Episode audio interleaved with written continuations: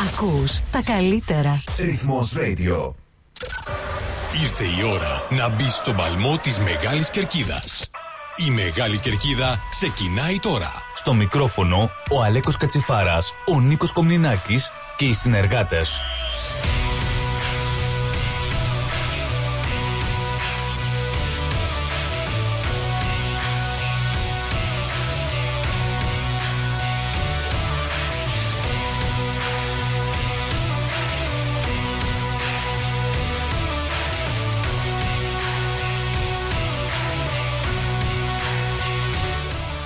Κυρίες δεσποινές και κύριοι φίλοι και φίλες του Ρυθμός Radio, καλησπέρα σας. Μία ακόμα Κυριακή και εμείς εδώ. δεκαοκτώ Φλεβάρι λέει α, είναι η ημερομηνία. έξι και ένα από το λεπτό α, και η Μεγάλη Κερκίδα μόλις ξεκινά. Ελπίζουμε να, έχει, να έχετε λάβει μια θέση στη Μεγάλη Κερκίδα, την αθλητική εκπομπή του Ρυθμός Radio. Ε, στο μικρόφωνο είναι ο Αλέκος Κατσιφάρας και απέναντί μου έχω δύο υπέροχα παιδιά, τον Νίκο Κομινάκη και τον Στέλιο Γεροντάρα. Παιδιά, καλησπέρα. Καλησπέρα, Αλέκο, καλησπέρα, Στέλιο. Και όντως έχω λάβει τη θέση μου εδώ στην Κερκίδα. Ωραία. Έτοιμοι να αναλύσουμε όλη την αθλητική δραστηριότητα στο πολιτιακό ποδόσφαιρο. Είχαμε ένα ωραίο ματσάκι, ωραίο αγώνα την Παρασκευή βράδυ ανάμεσα σε δύο καλές ομάδες, τον Αλέξανδρο το Oakley. Uh, ισόπαλο το ντέρμπι εκείνο. Είχαμε την uh, νίκη της uh, Ελλάς και της Νέας Ελλάς επί της uh, uh, Knights, Melbourne Knights στο Sunshine Stadium. Uh, πολλά να αναλύσουμε για σήμερα. Καλησπέρα και από μένα, καλησπέρα και στους φίλους ακροατές. Ε, έχει, έχουμε πολλή δουλειά σήμερα. Έχουμε μπει στο... Μάλλον έχουμε μπει δυνατά πλέον στο εν πι ελ. Μετά την πρεμιέρα είχαμε, έχουμε και ολοκληρωμένα την δεύτερη αγωνιστική ημέρα. Λίγο πριν στο Churchill Reserve το Avondale πέρασε νικηφόρα κερδίζοντας το St Albans με δύο ένα. Έτσι έχουμε ενώ τρεις... προηγήθηκε η ομάδα της ναι. St Albans νωρίς, ναι. κατάφερε και το γύρισε το παιχνίδι. Φωστά. Η ομάδα των Avengers, ναι. και πήρε το διπλό. Τρεις ομάδες στην κορυφή, τρεις ομάδες έχουν εξασφαλίσει το τρίποντο σε δύο παιχνίδια. Είναι α, η South Melbourne, το Avondale και η Hume City. Ναι. Όπως είπε και ο Νίκος, ισόπαλο το ντέρμπι. Ένα ντέρμπι που άφησε πολύ καλές εντυπώσεις για ό,τι αφορά το θέαμα. Α, είδαμε πολύ καλό ποδόσφαιρο στο Olympic Village και μαζί, Νίκο, με μένα και σένα ήταν σχεδόν άλλα χίλια άτομα. Έτσι, ναι. τουλάχιστον ναι. υπολογίζουμε ότι ο κόσμος που βρέθηκε εκεί. Υπήρχε όμως και ένα θέμα που αναστάτωσε πολύ τον κόσμο, αλλά τέλος καλό, όλα καλά. Ο Γιάννης Αναστασιάδης ήταν ο μεγάλος απόν από την αναμέτρηση αυτή. Είχε μια αρρυθμία μια μέρα πριν, στάθηκε μια αρρυθμία και για προ, προαιρετικούς λόγους πήγε στο νοσοκομείο, α, έμεινε εκεί για να κάνει τις εξετάσεις του, όλα καλά. Απλά ο Γιάννης δεν ήταν στον πάγκο, τον αναπλήρωσε ο βοηθός του Σάββας Πατήκης. Ναι, να ευχηθούμε πρώτα-πρώτα στον Γιάννη καλή ανάρρωση, να, τα καλύτερα α, και γρήγορα συντο, το συντομότερο να τον α, δούμε ξανά στο πάγκο του Αλεξάνδρου. Και όντως φάνηκε ότι δηλαδή οι πενελιές α, του Γιάννη Αναστασιάδη φέτος, α, ότι η ομάδα βαδίζει σε, σε καλό δρόμο. Ναι, ε, το παιχνίδι το παρακολούθησε και ο Στέλιος Γεροντάρας και ο Νίκος Χατεμενάκης. Ναι. Φαντάζομαι και ο Κώστας Κατσόνης, όλοι θα πούμε κάτι γι' αυτό. Α, από εκεί και πέρα α, είχαμε α, νίκη της Ελλάς, αλλά με περιπετειώδες τρόπο και μάλιστα ναι. έχοντας και αριθμητική υπεροχή για είκοσι εννέα λεπτά. Η αντίσταση τελικά της Moreland City α, ε, ε, έκαμψε στο ενενήντα ένα με πέναλτι με, από τον Σρόεν. Ναι. Η αλήθεια με είναι το Harrison Sawyer. Yeah. Με το Χάζιο Σόγια. Yeah, yeah. Α, η αλήθεια είναι όμως ότι η Ελλάς α, προβλημάτισε με τον τρόπο παιχνιδιού της για ένα ακόμα παιχνίδι, αλλά αυτά θα τα αναλύσουμε και λίγο αργότερα. Ε, α, Είχαμε και την κατα, καταπληκτική νίκη της uh, Port Melbourne uh, Νέα Ελλάς uh, uh, στο Sunshine Stadium με τρία ένα επί της uh, Melbourne Knights. Ε, είδαμε ότι ο Νίκος ο Μαρίνος μαζί με τον Γιώργο το Σφίγο κάνουν πάρα πολύ καλή δουλειά ε, στην Νέα Ελλάση φέτος. Παίζει πάρα πολύ καλό ποδόσφαιρο και θα έχουμε, ε, ε, και θα έχουμε την τιμή να τον φιλοξενήσουμε απόψε, τον προπονητή της Νέας Ελλάς, τον Νίκο Μαρίνο, που θα μας πει πώς πήγε η προετοιμασία, πώς τη βλέπει την ομάδα και διάφορα άλλα. Ένα αποτέλεσμα που νομίζω ότι λίγοι το περίμεναν, έτσι. Ε, βασικά, ναι. βασικά δεν ξέρω αν το περιμέναμε λίγοι ή πολύ. Εγώ νομίζω ότι το παιχνίδι αυτό ήταν ένας γρίφος, γιατί από τη μία είδα μια Melbourne Knights που δεν μου έλεγε και πολλά α, στο Lakeside. Α, την άλλη όμως είδαμε και την Νέα Λάς να δυσκολεύεται στην έδρα της με το St Albans. Ε, έπαιξε, έπαιξε καλό ποδόσφαιρο με την St Albans, απλώς ε, εντάξει, λίγο η αστοχία, λίγο η καλή απόδοση του τερματοφύλακα της St Albans ε, σταμάτησε την ομάδα της Νέας Ελλάς να πάρει το τρίποντο εκεί.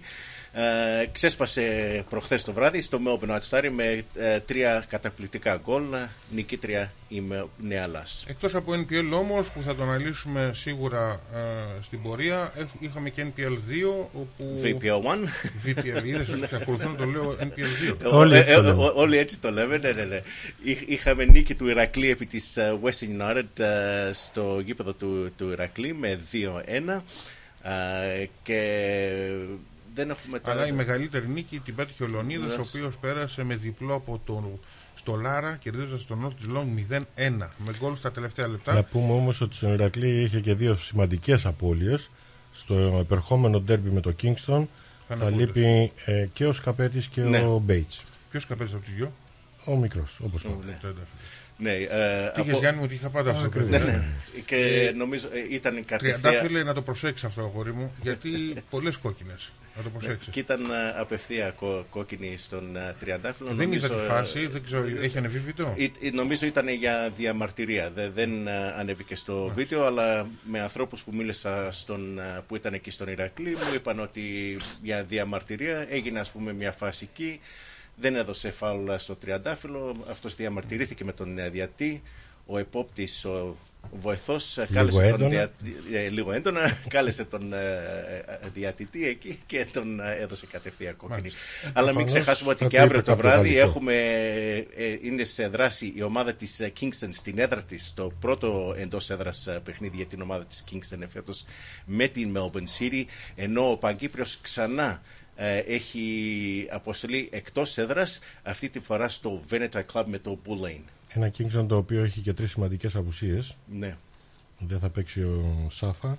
Δεν θα, θα τα παίξει... πούμε αυτά όμως στην πορεία. Ναι. Θα τα πούμε, ναι. Γιατί μια εισαγωγή κάνουμε βασικά ναι, ναι. σε όλα αυτά. Okay. Και θα δώσουμε τις λεπτομέρειες ναι. λίγο αργότερα. Πάντως θα σταθούμε στο Victoria Premier League ένα, το οποίο και αυτό έχει περάσει τη δεύτερη του αγωνιστική.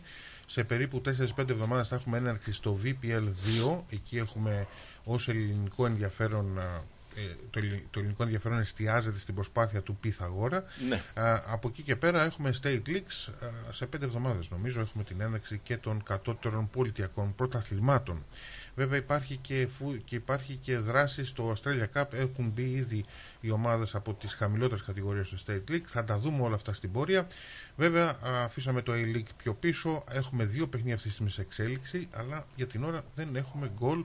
Ναι. Τόσο στο Γκόσφορντ, ανάμεσα στις, στους Μάρινες και την ντάμπλιου ες Wanderers, όσο και στο α, άλλο παιχνίδι που γίνεται στο Campbell Town, όπου η Μακάθα υποδέχεται την Wellington Phoenix.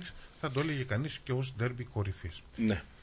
Α, θα, δούμε την, α, το, θα δούμε το A-League. Α, πούμε απλά ότι στο μεγάλο ντέρμπι, το μελβουρνιώτικο, Uh, Melbourne City και Victory δεν σκόραραν ε, χωρίς και δεν ενθουσίασαν και τον κόσμο που βρέθηκε εκεί ναι. uh, για να παρακολουθήσει το ντέρμπι. Το, το το και, και είχε καλή παρουσία των φιλάθλων. Θα τα συζητήσουμε αργότερα με τον Αλέξανδρο Ανυφαντή τα δρόμενα στο A-League και ειδικά το μελβουρνιώτικο ντέρμπι και το uh, παιχνίδι Μακάθα Wellington Phoenix, που είναι, ας πούμε, οι δύο καλύτερες ομάδες αυτή τη στιγμή στο, mm. στο A-League.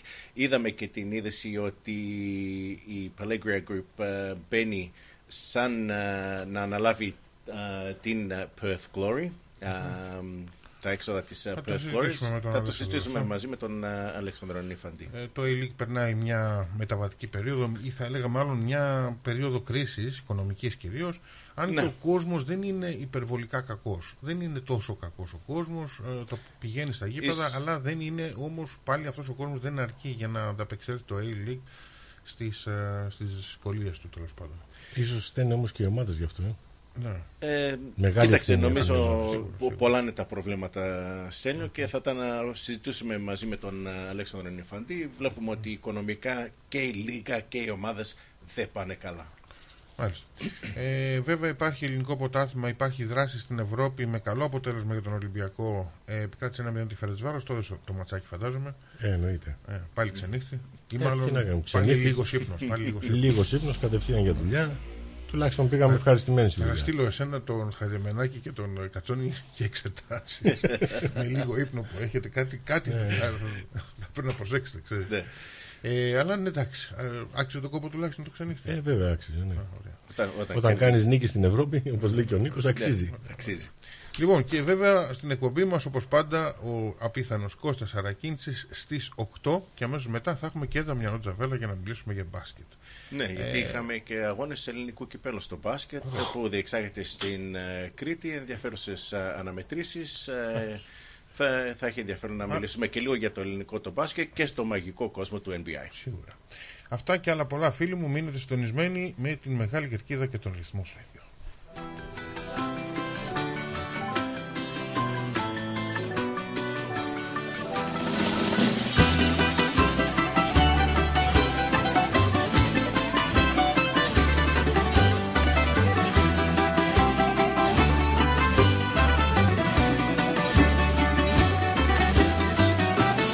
Έτυχε να με γεννήσεις και ζωή να μου χαρίσεις στο πιο δύσκολο καιρό μάνα που ζω.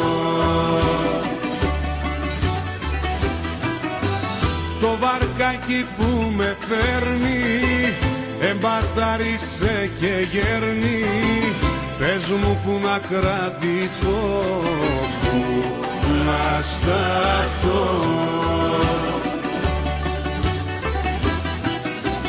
Η ελπίδα μας χαμένη και η μοίρα μας γραμμένη, στου διαβόλου το κοιτάπι να του βγει το μάτι.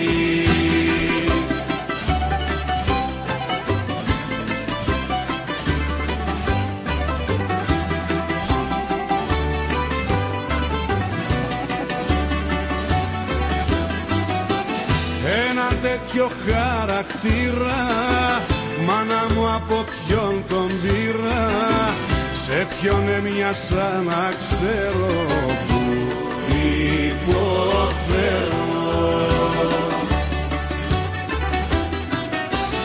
Όλα γύρω με πειράζουν και γρουσούζοι με φωνάζουν, με πληγώνει ό,τι δω, μάνα.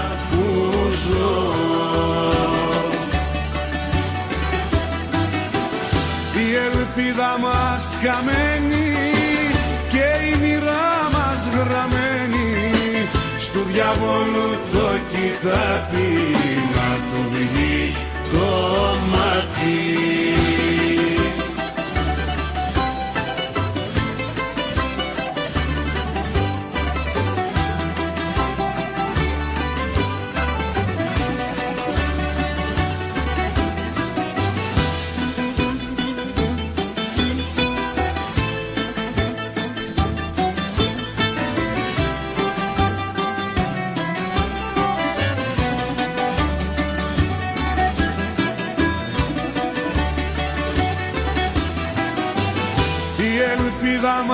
Χαμένη και η μοίρα μας γραμμένη, στου διαβόλου το κοιτάπι να του βγει το μάτι.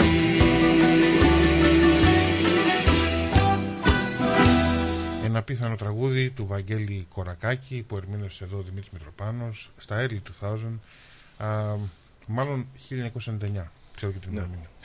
Ε, λοιπόν, ε, να δούμε, να μπούμε στον, ε, είναι η ώρα των αποτελεσμάτων, να δώσουμε την εικόνα της δεύτερης αγωνιστικής στο εν πι ελ, στην βι πι ελ one, και εδώ να μόνο να σημειώσω ότι είχαμε και πάλι τρία γκολ ελληνικής, από ελληνικής καταγωγής παίχτες, ναι. τα δύο τα πέτυχε ο Χρήστος Δωρακόπουλος για λογαριασμό της Manningham United και το άλλο ήταν του Γιώργου Λαμπαδαρίδη, α, για πάλι την για την τέλωση.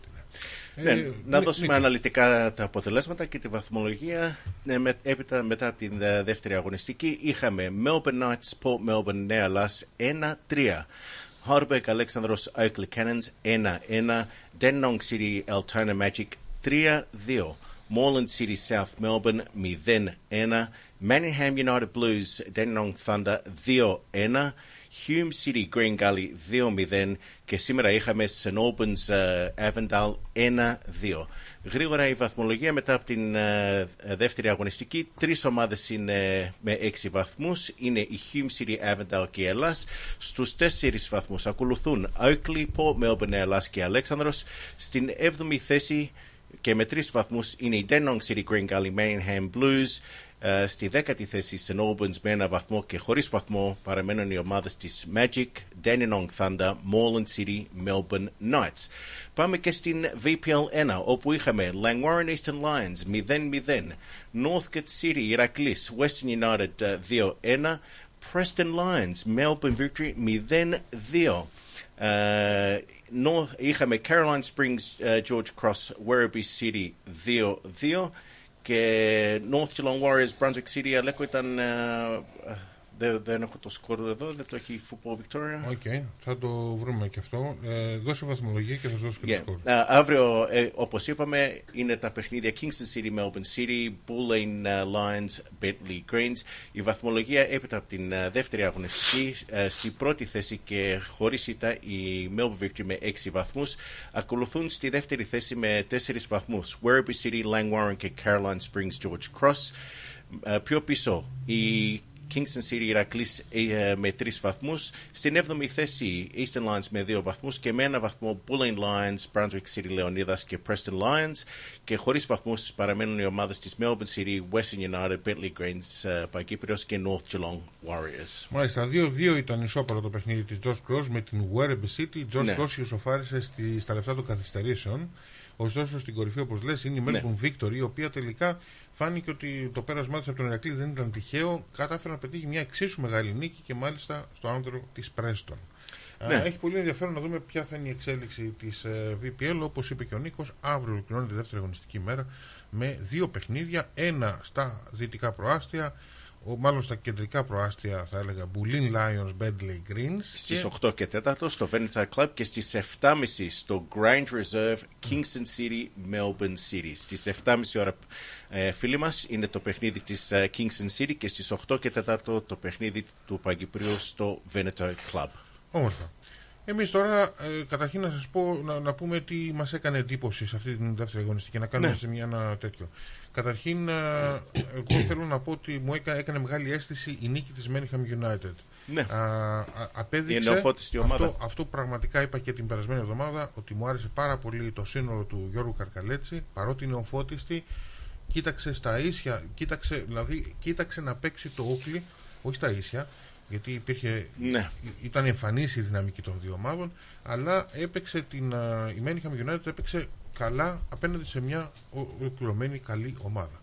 Α, και κατάφερα να πετύχει νίκη και με ανατροπή. Α, το άλλο το θέμα, σίγουρα περίμενα την South Melbourne να πετύχει μια πιο εύκολη νίκη απέναντι στην uh, Moreland City, αλλά δυστυχώς, το λέω αυτό με πικρία, α, είδα ότι η Ελλάς δεν είχε... Α, δεν έδειξε κάτι που να ενθουσιάζει, θα έλεγα, με το παιχνίδι. Ε, κοίταξε, ήταν, ήταν δύσκολα για, για την Ελλάδα, αλλά εντάξει, θα, θα το αναλύσουμε ε, ε, αργότερα. Από εκεί πέρα, α, Αλέξανδρος Oakley ήταν ένα παιχνίδι ε, χάρμα οφθαλμών α, από τις, και από τις δύο ομάδες ναι. α, και είδα τον Αλέξανδρο να μπαίνει δυναμικ, δυναμικά στο δεύτερο ημίχρονο, το Oakley να έχει κυρίως το πρώτο ημίχρονο.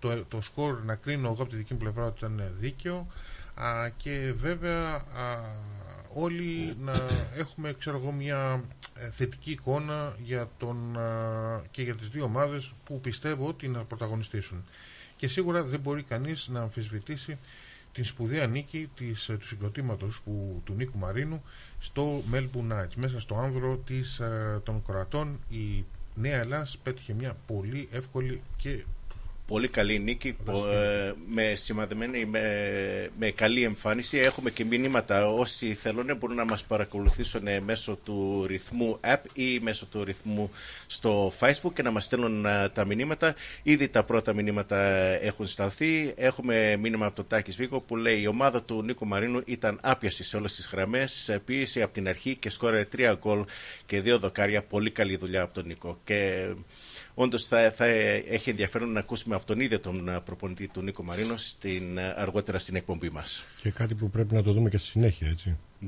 Ναι. Ε, τι εννοείς? Τι? Να έχει συνέχεια. Α, ναι, ναι, ναι, ναι, ναι, ναι, ναι. Καλά εννοείται. Α, τώρα, θέλω να σταθούμε παιδιά στο ντέρμπι. Αμέσως μετά θα καλέσουμε και τον Κώστα Κατσόνη να γίνει και η κουβέντα μαζί του για το παιχνίδι της Ελλάδας αλλά και γενικά για την εικόνα της δεύτερης αγωνιστικής. Λίγο ναι. αργότερα ο Νίκος Χαρεμενάκης μαζί μας και βέβαια και στην ένταξή μας ο προπονητής, ο coach, ο τεχνικός της, α, α, α, της Νέας Ελλάδας, Νίκος Μαρίνος. Α, λοιπόν, πάμε να δούμε λίγο το παιχνίδι στο Olympic Village. Πολύ ευχάριστο το γεγονός. Καταρχήν είχε μια καλοκαιρινή, θα έλεγα, νύχτα ναι. στο Olympic Village. Όλα θύμιζαν γιορτή. Υπήρχε μάλιστα αυτό που μου έκανε εντύπωση, ότι για πρώτη φορά στο Olympic Village άκουσα και ελληνική μουσική. Είναι μια πρωτοβουλία, φαίνεται, της διοίκησης να, να κάνει ένα αυτό που λέμε entertain λίγο τον κόσμο, ναι. ο οποίος είναι αυτό που λέμε κατά ενενήντα πέντε τοις εκατό ελληνικής καταγωγής. Ε, ήταν μια ευχάριστη νότα αυτή. Υπήρχε καταρχήν speaker που έδινε τις συνθέσεις και την εξέλιξη του αγώνα, κάτι που μου άρεσε πάρα πάρα πολύ και ελπίζω αυτό να το, ε, να το ακολουθήσουν και άλλες ομάδες. Ε, νομίζω ότι αυτό είναι κάτι που προσφέρει κάθε ομάδα στο πρωτάθλημα. Από εκεί πέρα στο αγωνιστικό κομμάτι σίγουρα μας άσκησε το γεγονός ότι δεν ήταν στον πάγκο ο Γιάννης Αναστασιάδης. Η είδηση ήρθε λίγο ξαφνική. Όλοι προσπαθούσαμε να μάθουμε πόσο σοβαρό είναι. Τελικά ευτυχώς δεν ήταν, σοβα... δεν ήταν τόσο σοβαρό. Ο Γιάννης Αναστασιάδης θα επιστρέψει κανονικά ε, στους ρυθμούς προπονήσεων, φαντάζομαι από αύριο, αν όχι σήμερα. Ε, και από εκεί και πέρα, α, τέλος καλό, όλα καλά. Ε, το αγωνιστικό κομμάτι θα το δούμε μαζί. Ναι. Α, άμα θέλεις. Ναι. Ας ξεκινήσω ο Νίκος που ήταν και γηπεδούχος. Εντάξει, ε, ας ξεκινήσω κι εγώ. Κοίταξε, ε, ήταν ένα πάρα πολύ καλό παιχνίδι γιατί και δύο ομάδες προσπαθήσαν να παίξουν ε, στρωμένο ποδόσφαιρο. Ε, η ομάδα του Oakley ξεκίνησε πάρα πολύ δυνατά στο παιχνίδι και προηγήθηκε στο δέκατο πέμπτο λεπτό με τον με ωραία κεφαλιά του Κόνορ Χέμψον. Uh, ήταν πάρα πολύ καλυστημένη, uh, ασκούσε πάρα πολύ πίεση σε όλο το γήπεδο η, το Oakley και έκανε τη δουλειά του, της ομάδας του Αλεξάνδρου mm. πάρα πολύ δύσκολα. Είδαμε, δηλαδή κάτι γνώμη μου, είδα ότι ας πούμε μετά από αυτό το γκολ μια αντίδραση από την ομάδα του Αλεξάνδρου, όχι αμέσως, όχι αμέσως, να διευκρινίσω, όχι αμέσως, αλλά εντάξει ήρθε μια λίγο αντίδραση, άρχισε ο Αλέξανδρος να πατάει λίγο την μπάλα, να έχει κατοχή, χωρίς ας πούμε πολύ μεγάλες φάσεις στο πρώτο ημίχρονο. Αντιθέτως το Oakley ίσως είχε τις καλύτερες φάσεις στο πρώτο ημίχρονο. Στο δεύτερο έπαιξαν και δύο ομάδες πάρα πολύ καλά. Ευτύχησε ο Αλέξανδρος να σκοράρει νωρίς. Στο δεύτερο ημίχρονο του έδωσε αυτοπεποίθηση και κάπως εκεί το παιχνίδι ήταν λίγο μοιρασμένο. Ίσως να είχε λίγο περισσότερο κατοχή της μπάλας ο, ο Αλέξανδρος. Uh, ισόπαλο το ντέρμπι. No, φαντάζομαι η ομάδα του Αλεξάνδρου θα ήταν ας πούμε uh, ευχαριστημένη από ένα αποτέλεσμα uh, με βάση το, uh, τα περσινά αποτελέσματα. Uh, η ομάδα του Oakley φαντάζομαι ίσως uh, να μην ήταν τόσο ευχαριστημένη με το ισόπαλο uh, αποτέλεσμα, αλλά γενικά ο κόσμος έφυγε από το γήπεδο ικανοποιημένος βλέποντας ωραίο ποδόσφαιρο, στρωμένο ποδόσφαιρο, ποδόσφαιρο που έτσι πρέπει να παίζεται. Ναι, εγώ, ε, θα χώριζα, εγώ θα χώριζα, θα έλεγα ότι στο πρώτο ημίχρονο ήταν το Oakley καλύτερος, ναι, ναι, το δεύτερο ήταν ναι. ο Αλέξανδρος καλύτερος. Το Oakley δικαιούται δεύτερο γκολ αμέσως στο μηδέν ένα, ναι. το οποίο οφείλεται και σε σφάλμα του τερματοφύλακα, ο οποίος πιστεύω ότι άργησε, δεν αντέδρασε σωστά. Ε, η σέντρα γιατί... ήταν στο ύψος της μικρής περιοχής. Και, ναι, ναι, ναι. Α, ε, νόμιζε ότι πέρα... ο Φεραχάκης θα, θα είχε μαρκάρει. Ε, και φυσικά αυτό... Ε, από εκεί πέρα ο Αλέξανδρος βρήκε το βηματισμό του, θα έλεγα, μετά το τριάντα. Ε, απλά ισορρόπησε το παιχνίδι και κάποια στιγμή έκανε και κάποιες επισκέψεις στα αντίπαλα καρέ, χωρίς όμως να δημιουργήσει τη yeah. μεγάλη φάση.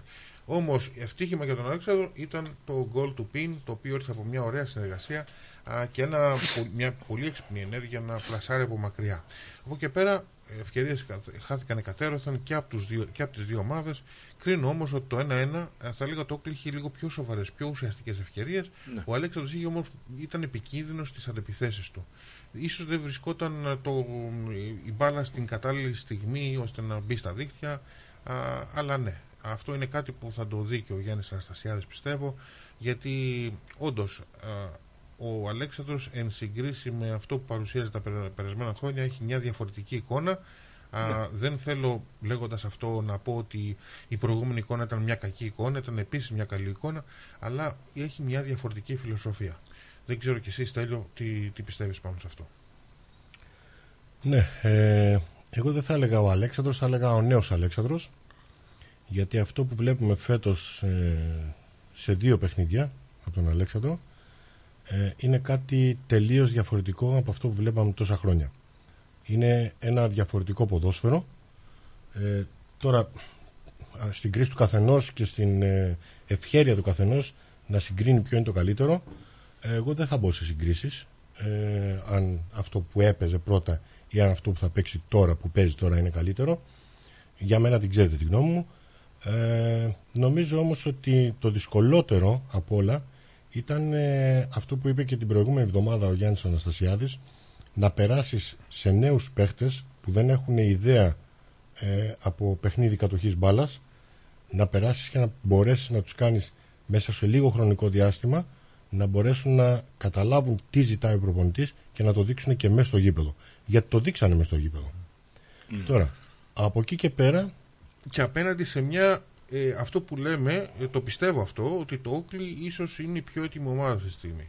Ε, γιατί, με ποια έννοια το λέω, ότι ουσιαστικά, στο, δεν ξέρω αν αυτή τη φορά έλεξες λίγο την, την ε, δεκάδα, είχαμε πάλι την ίδια δεκάδα με την προηγούμενη αγωνιστική, Στέλιο. Ε, ναι, η ίδια δεκάδα ήταν. Ναι. Ωραία, άρα το Oakley πλην ενός παίκτη που είναι νεοαποκτηθέντας αγωνίστηκε με στελέχη από το παρελθόν του. Δηλαδή γνωρίζει ο ένας τον άλλον, ξέρουν όλοι τον τέλεια. Αυτό είναι ένα βοήθημα για μια ομάδα. Ναι, ένα πλεονέκτημα. Ένα ναι. πλεονέκτημα, πράγμα. Ναι. Ε, απλά εγώ ήθελα να σταθώ στο ότι αυτό που είπες και εσύ, το Oakley έχασε ευκαιρίες ε, κλασικότερες από τον Αλέξανδρο. Θα μπορούσε να έχει κάνει το σκορ δύο και τρία ένα.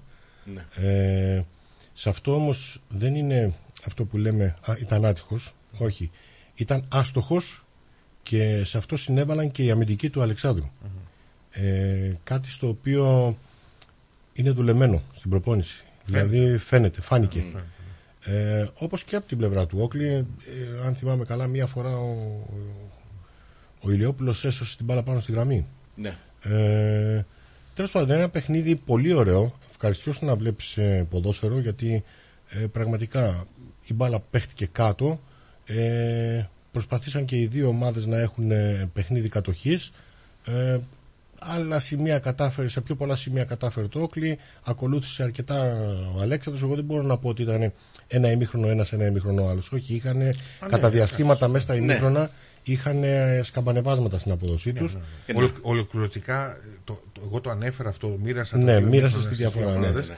Γιατί η, η, μάλλον θα έλεγα η ζυγαριά έγινε προς τη μία πλευρά για το πρώτο μέρος, προς τη φιλοξενούμενη μεριά. Δεν θα το έλεγα. Αλλά δεν θα όμως το έλεγα. Και οι δύο είχαν. Δηλαδή χάθηκαν ευκαιρίες, εκατέρωθεν και.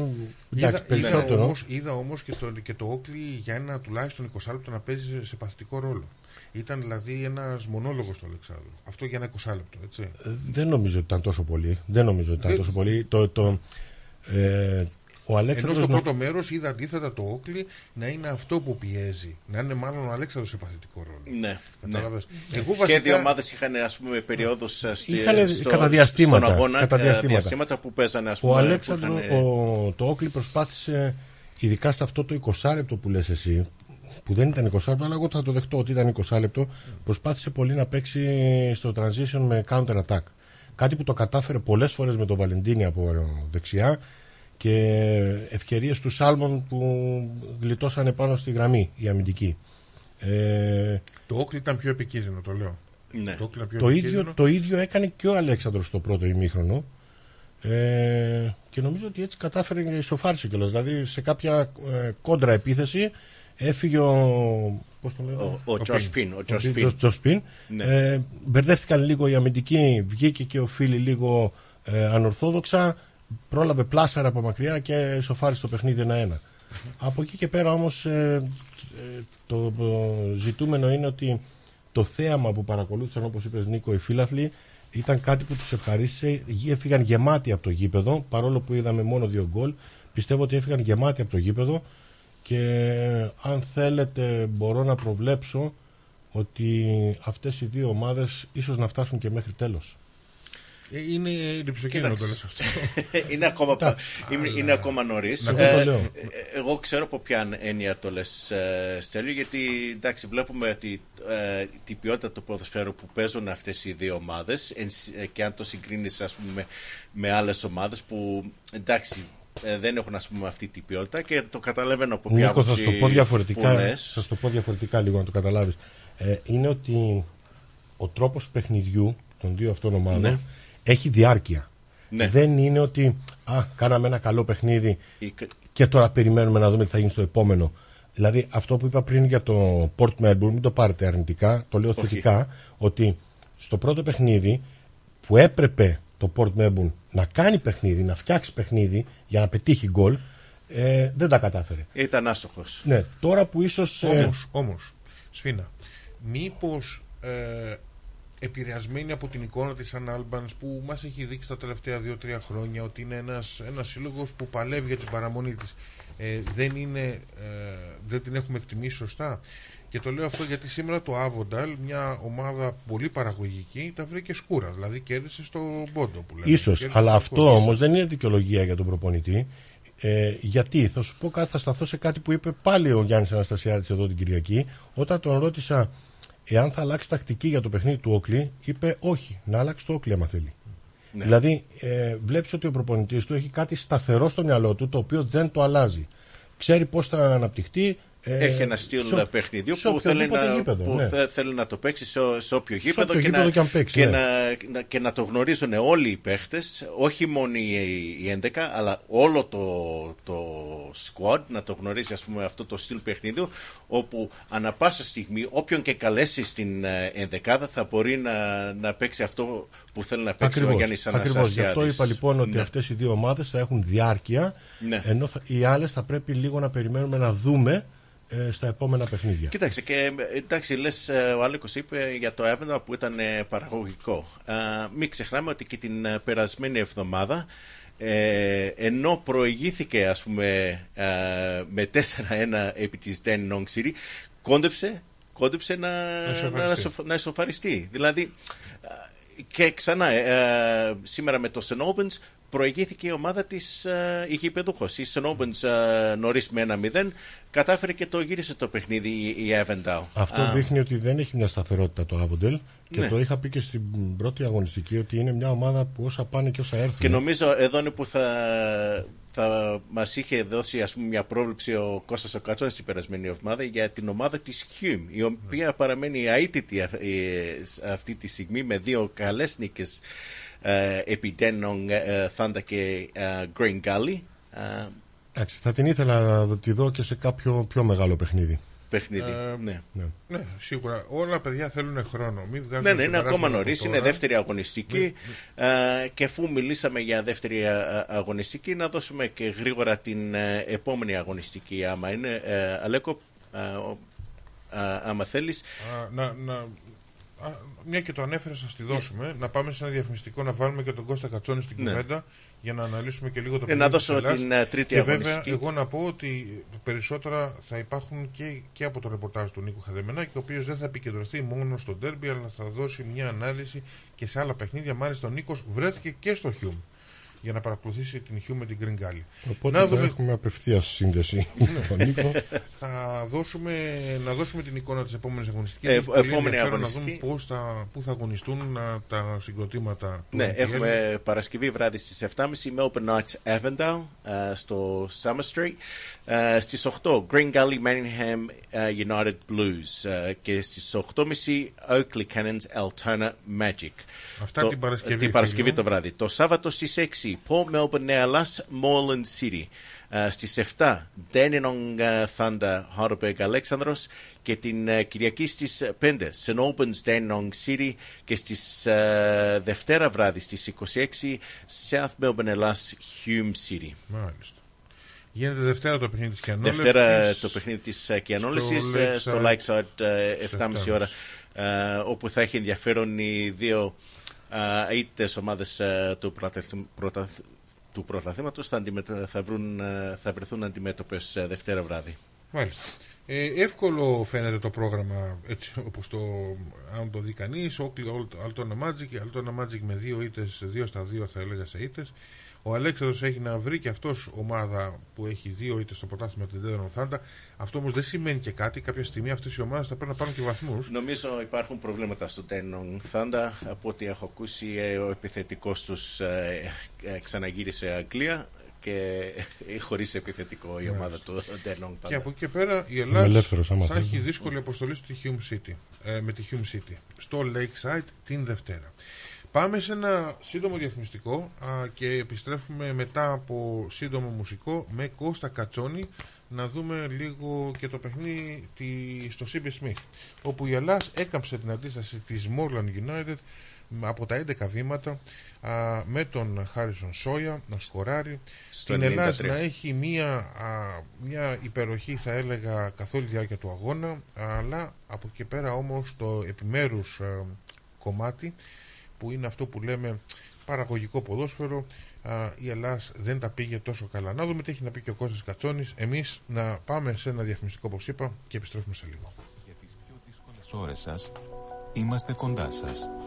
Με κατανόηση, συνέπεια και επαγγελματισμό, όπως απαιτούν οι περιστάσεις. Παναγιώτης Τζιότσης, Orthodox Funeral Services. Τηλέφωνο μηδέν τρία εννιά πέντε εξήντα οκτώ πενήντα οκτώ πενήντα οκτώ.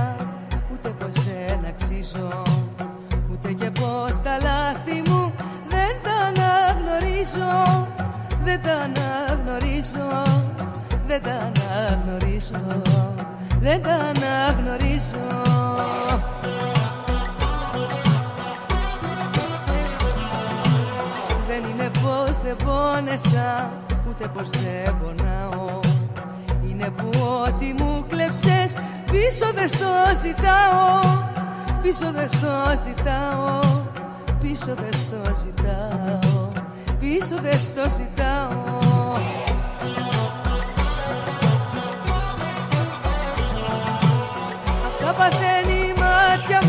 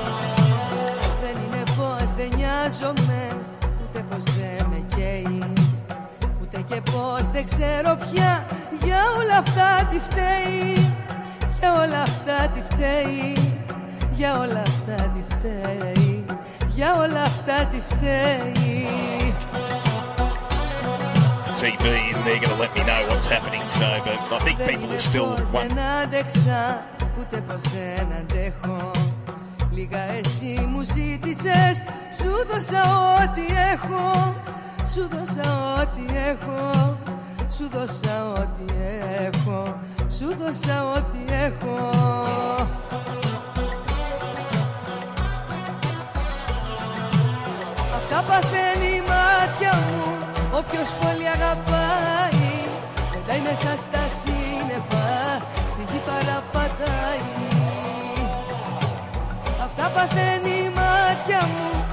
όποιος πολύ αγαπάει, Πάει μέσα στα σύννεφα, στη γη παραπατάει.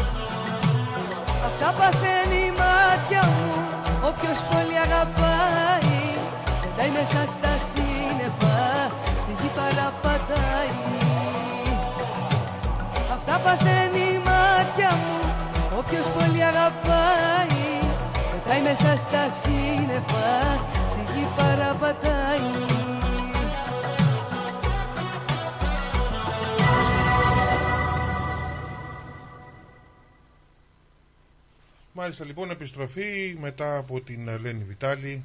Εμείς να πάμε στον Κώστα Κατσόνη, ο οποίος α, είναι στη γραμμή μας και να τον καλωσορίσουμε. Α, Κώστα, καλησπέρα. Γεια σας, παιδιά, καλησπέρα. Πώς πάει? Καλησπέρα, καλησπέρα. καλησπέρα Κώστα. Πριν, ε, αν, πριν συνεχίσεις, Κώστα. Εγώ, κάτι να ψεπώ πριν ερωτήσεις, ναι, ναι. Τι θέλεις να με ερωτήσεις. Καλά, τόσα χρόνια δεν... Ε, ετοιμάζεσαι να με βγάλεις εμένα και βάλεις την Ιταλή. Ε, τι να πάμε.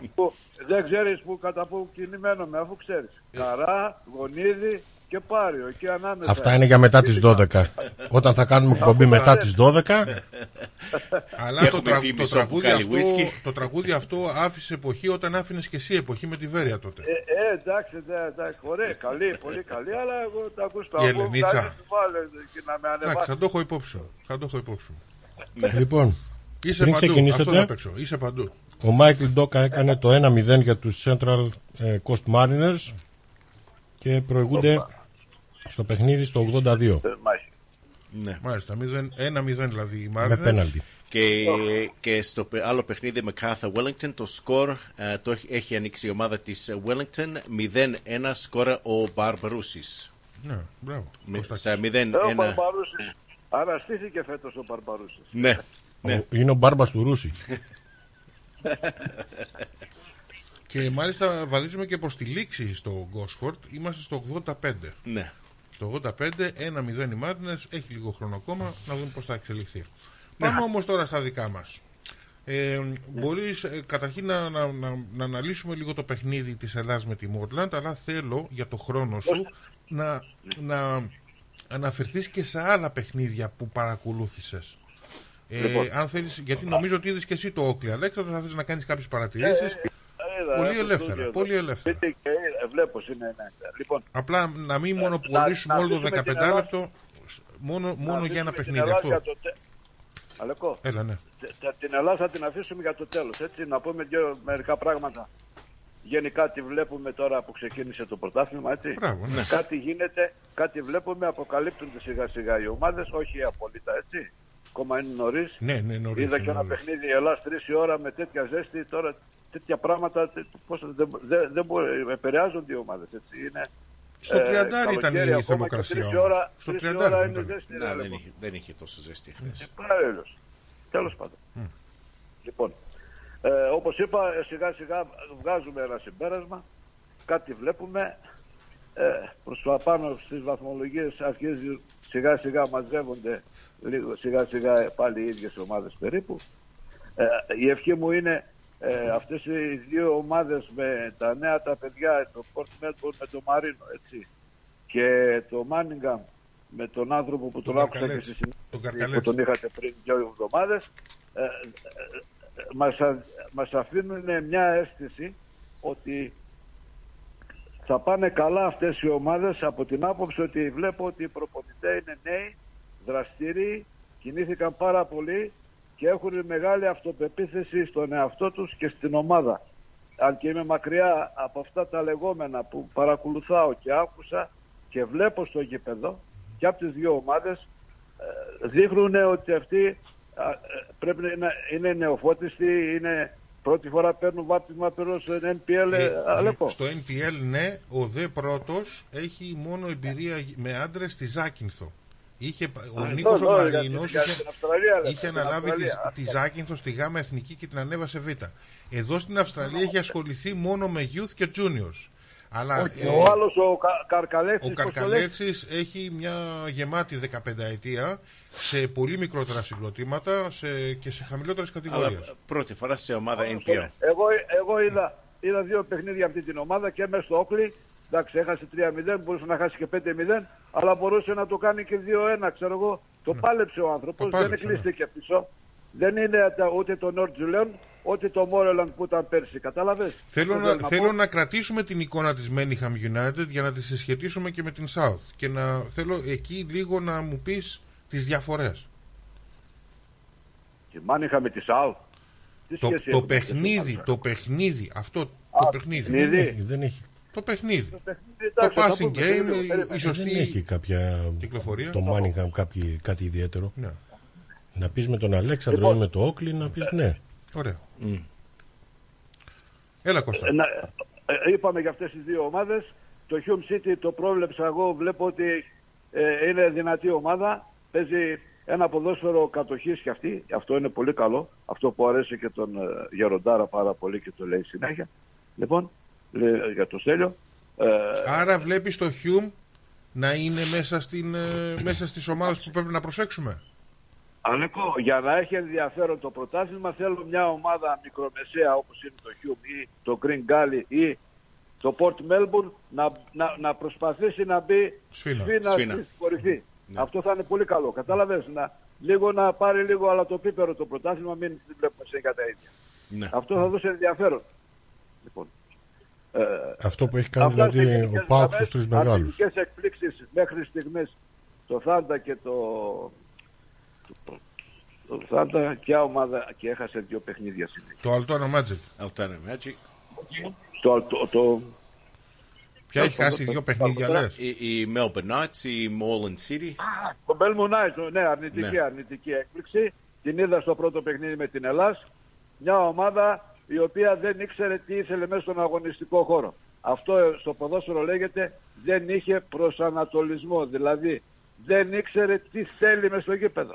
Και το, αυτό το αποδίδω βασικά, αν και είναι αρχή έτσι, δεν λέμε να εντυπωσιάζει, αλλά όταν ο καθένας έβλεπα ότι οι παίκτες παίρναν την μπάλα και ο καθένας έκανε ό,τι ήθελε. Δεν υπήρχε συντονισμός, δεν υπήρχε και μοιραία βλέπω αυτή η ομάδα αρνητική έκπληξη, γιατί μέχρι πέρσι έφτασε στους τέσσερις αυτή η ομάδα, εντυπωσίασε στο παιχνίδι της, άλλαξε ο προπονητής, νομίζω θα αλλάξει πάλι προπονητή, τέλος πάντων. Αυτές οι αρνητικές εκπλήξεις. Να πάμε τώρα και στο μάτι του Αλεξάνδρου. Αλλά, αλλά, και πάλι, αλλά και πάλι λέμε ότι είναι αρχή. Έτσι, το λέμε, λέμε και για αυτό. Όλους. Ναι, ναι. Για όλους είναι αρχή, Φυστά, για όλους. Ναι. Αλλά, αλλά κάτι, κάτι πήραμε. Κάτι πήραμε, έτσι. Ναι, πήραμε ένα δεύτερο μάτι. Δείγμα, ναι, σωστά. Ένα, ένα μικρό πήραμε. Mm-hmm. Κάτι, κάτι δείχνουν, δείξαν οι ομάδες. Mm-hmm. Τώρα να πάμε στο ντέρμπι το, το ελληνικό. Σας άκουσα τώρα προηγουμένως. Πολύ μέλη για το Heidelberg, για τον Αναστασιάδη και να το ευχηθούμε περαστικά του ανθρώπου, έτσι. Λοιπόν, ε, το παιχνίδι, αυτό που με έκανε τρομερή εντύπωση ήταν ότι ήταν ένα, όπως τα ντέρμπι, γιατί ήταν ντέρμπι αυτό το παιχνίδι, ε, ήταν ένα παιχνίδι με πολύ τακτική και από τις δύο ομάδες, δηλαδή όταν λέω τακτική, ε, ε, μία ομάδα προσπαθούσε ε, πιο πολύ να χαλάσει το παιχνίδι του αντιπάλου παρά να δημιουργήσει όμορφο ποδόσφαιρο στο τελευταίο τρίτο του, γε, του γηπέδου. Όταν έφτανε δηλαδή στις μεγάλες περιοχές ο αντίπαλος, εκεί δεν είδα αυτό το όμορφο ποδόσφαιρο που το είπατε κι εσείς. Υπήρχε όμορφο ποδόσφαιρο από τον Αλέξανδρο από την άποψη στο build-up. Υπήρχε... όταν ξεκινούσε την μπάλα από την άμυνα μέχρι το κέντρο, κάπου εκεί όμως δεν είδα αυτούς τους αυτοματισμούς. Αυτοματισμοί, θα πάλι νομίζω, είναι, Κώστα... αλλά επειδή είπατε πάρα πολύ καλά λόγια, εγώ περίμενα να είναι καλύτερο. Mm. Από την άλλη άποψη, το Όκλι, ενώ στο πρώτο παιχνίδι είχα πει ότι νούμερο ένα παίχτης εκεί είναι ο Γκέστ, σε αυτό το παιχνίδι δεν ξέρω, δεν, φα... δεν πολύ με φάνηκε, δεν, δεν διακρίθηκε. Τώρα, mm. δεν ήταν στη μέρα του το παιδί, ε, τον μπλόκαρε ο Αλέξανδρος, δεν ξέρω, αλλά όταν ο Γκέστ δεν είναι σε καλή μέρα, δυσκολεύεται πάρα πάρα πάρα πολύ το Όκλι να βάλει γκολ. Και βάζει γκολ μόνο από στημένη φάση, όπως και το έβαλε. Αυτά σε γενικές γραμμές, και για αυτές τις δύο ομάδες είναι ακόμα νωρίς. Θα είναι στις διεκδικητές, πιστεύω, θα είναι στην Εξάδα. Ε, Κώστα μου, συγγνώμη λίγο. Και πέρα θα δούμε στη συνέχεια. Ξέρεις λοιπόν πόσο σέβομαι τις γνώσεις σου και όλα αυτά τα ωραία που μας λες κάθε Κυριακή, αλλά την ίδια στιγμή δεν ξέρω πώς λες ότι δεν υπήρχαν αυτοί οι αυτοματισμοί, δεν υπήρχε το building. Yeah. Ε, πώς το ανέφερες? Το build-up υπήρχε. Το build-up, αλλά, ε, και αλλά μέχρι το κέντρο. Μέχρι το κέντρο όχι. Ε, κάποιες, σε κάποιες στιγμές ε, από, τα, από το άκρο, από, τα δεξιά, από το δεξιό άκρο, Ε, ναι. υπήρχε μεγάλη κινητικότητα στα, στα πλάγια και ναι. δημιουργή, δημιουργήθηκαν προϋποθέσεις για γκολ. Απλά ο Αλέξανδρος εκεί που υστέρησε ήταν στο ότι στην τελική προσπάθεια δεν έβρισκε την πηγή για τον γκολ. Δηλαδή ναι. δεν έβρισκε τον τρόπο πώς να πετύχει το δεύτερο τέρμα. Κατάλαβες τι λέω? Αλέκο, Αλέκο ο, από δεξιά ο... Συγγνώμη, συγγνώμη λίγο Κώστα. Από δεξιά ο Βαλεντίνη έκανε δέκα φορές πλαγιακοποίησεις, οι οποίες ε, άλλες φορές περάσαν η μπάλα παράλληλα, όλες ήταν παράλληλα στο τέρμα, άλλες φορές ε, κόψαν οι αμυντικοί το σουτ την τελευταία στιγμή, άλλες πρόλαβαν, μήχρονο, ναι, πολλές φορές, ναι. άλλες πρόλαβαν οι αμυντικοί και την τζίμπησαν πριν πάει ο επιθετικός στην μπάλα. Σάκ, ε, το σάκ, στη μικρή περιοχή. Μπράβο. Ναι. Αυτό σημαίνει ότι και οι δύο ομάδες, δηλαδή και οι αμυντικοί του Αλέξανδρου, λειτουργούσαν καλά στην άμυνα. Ναι.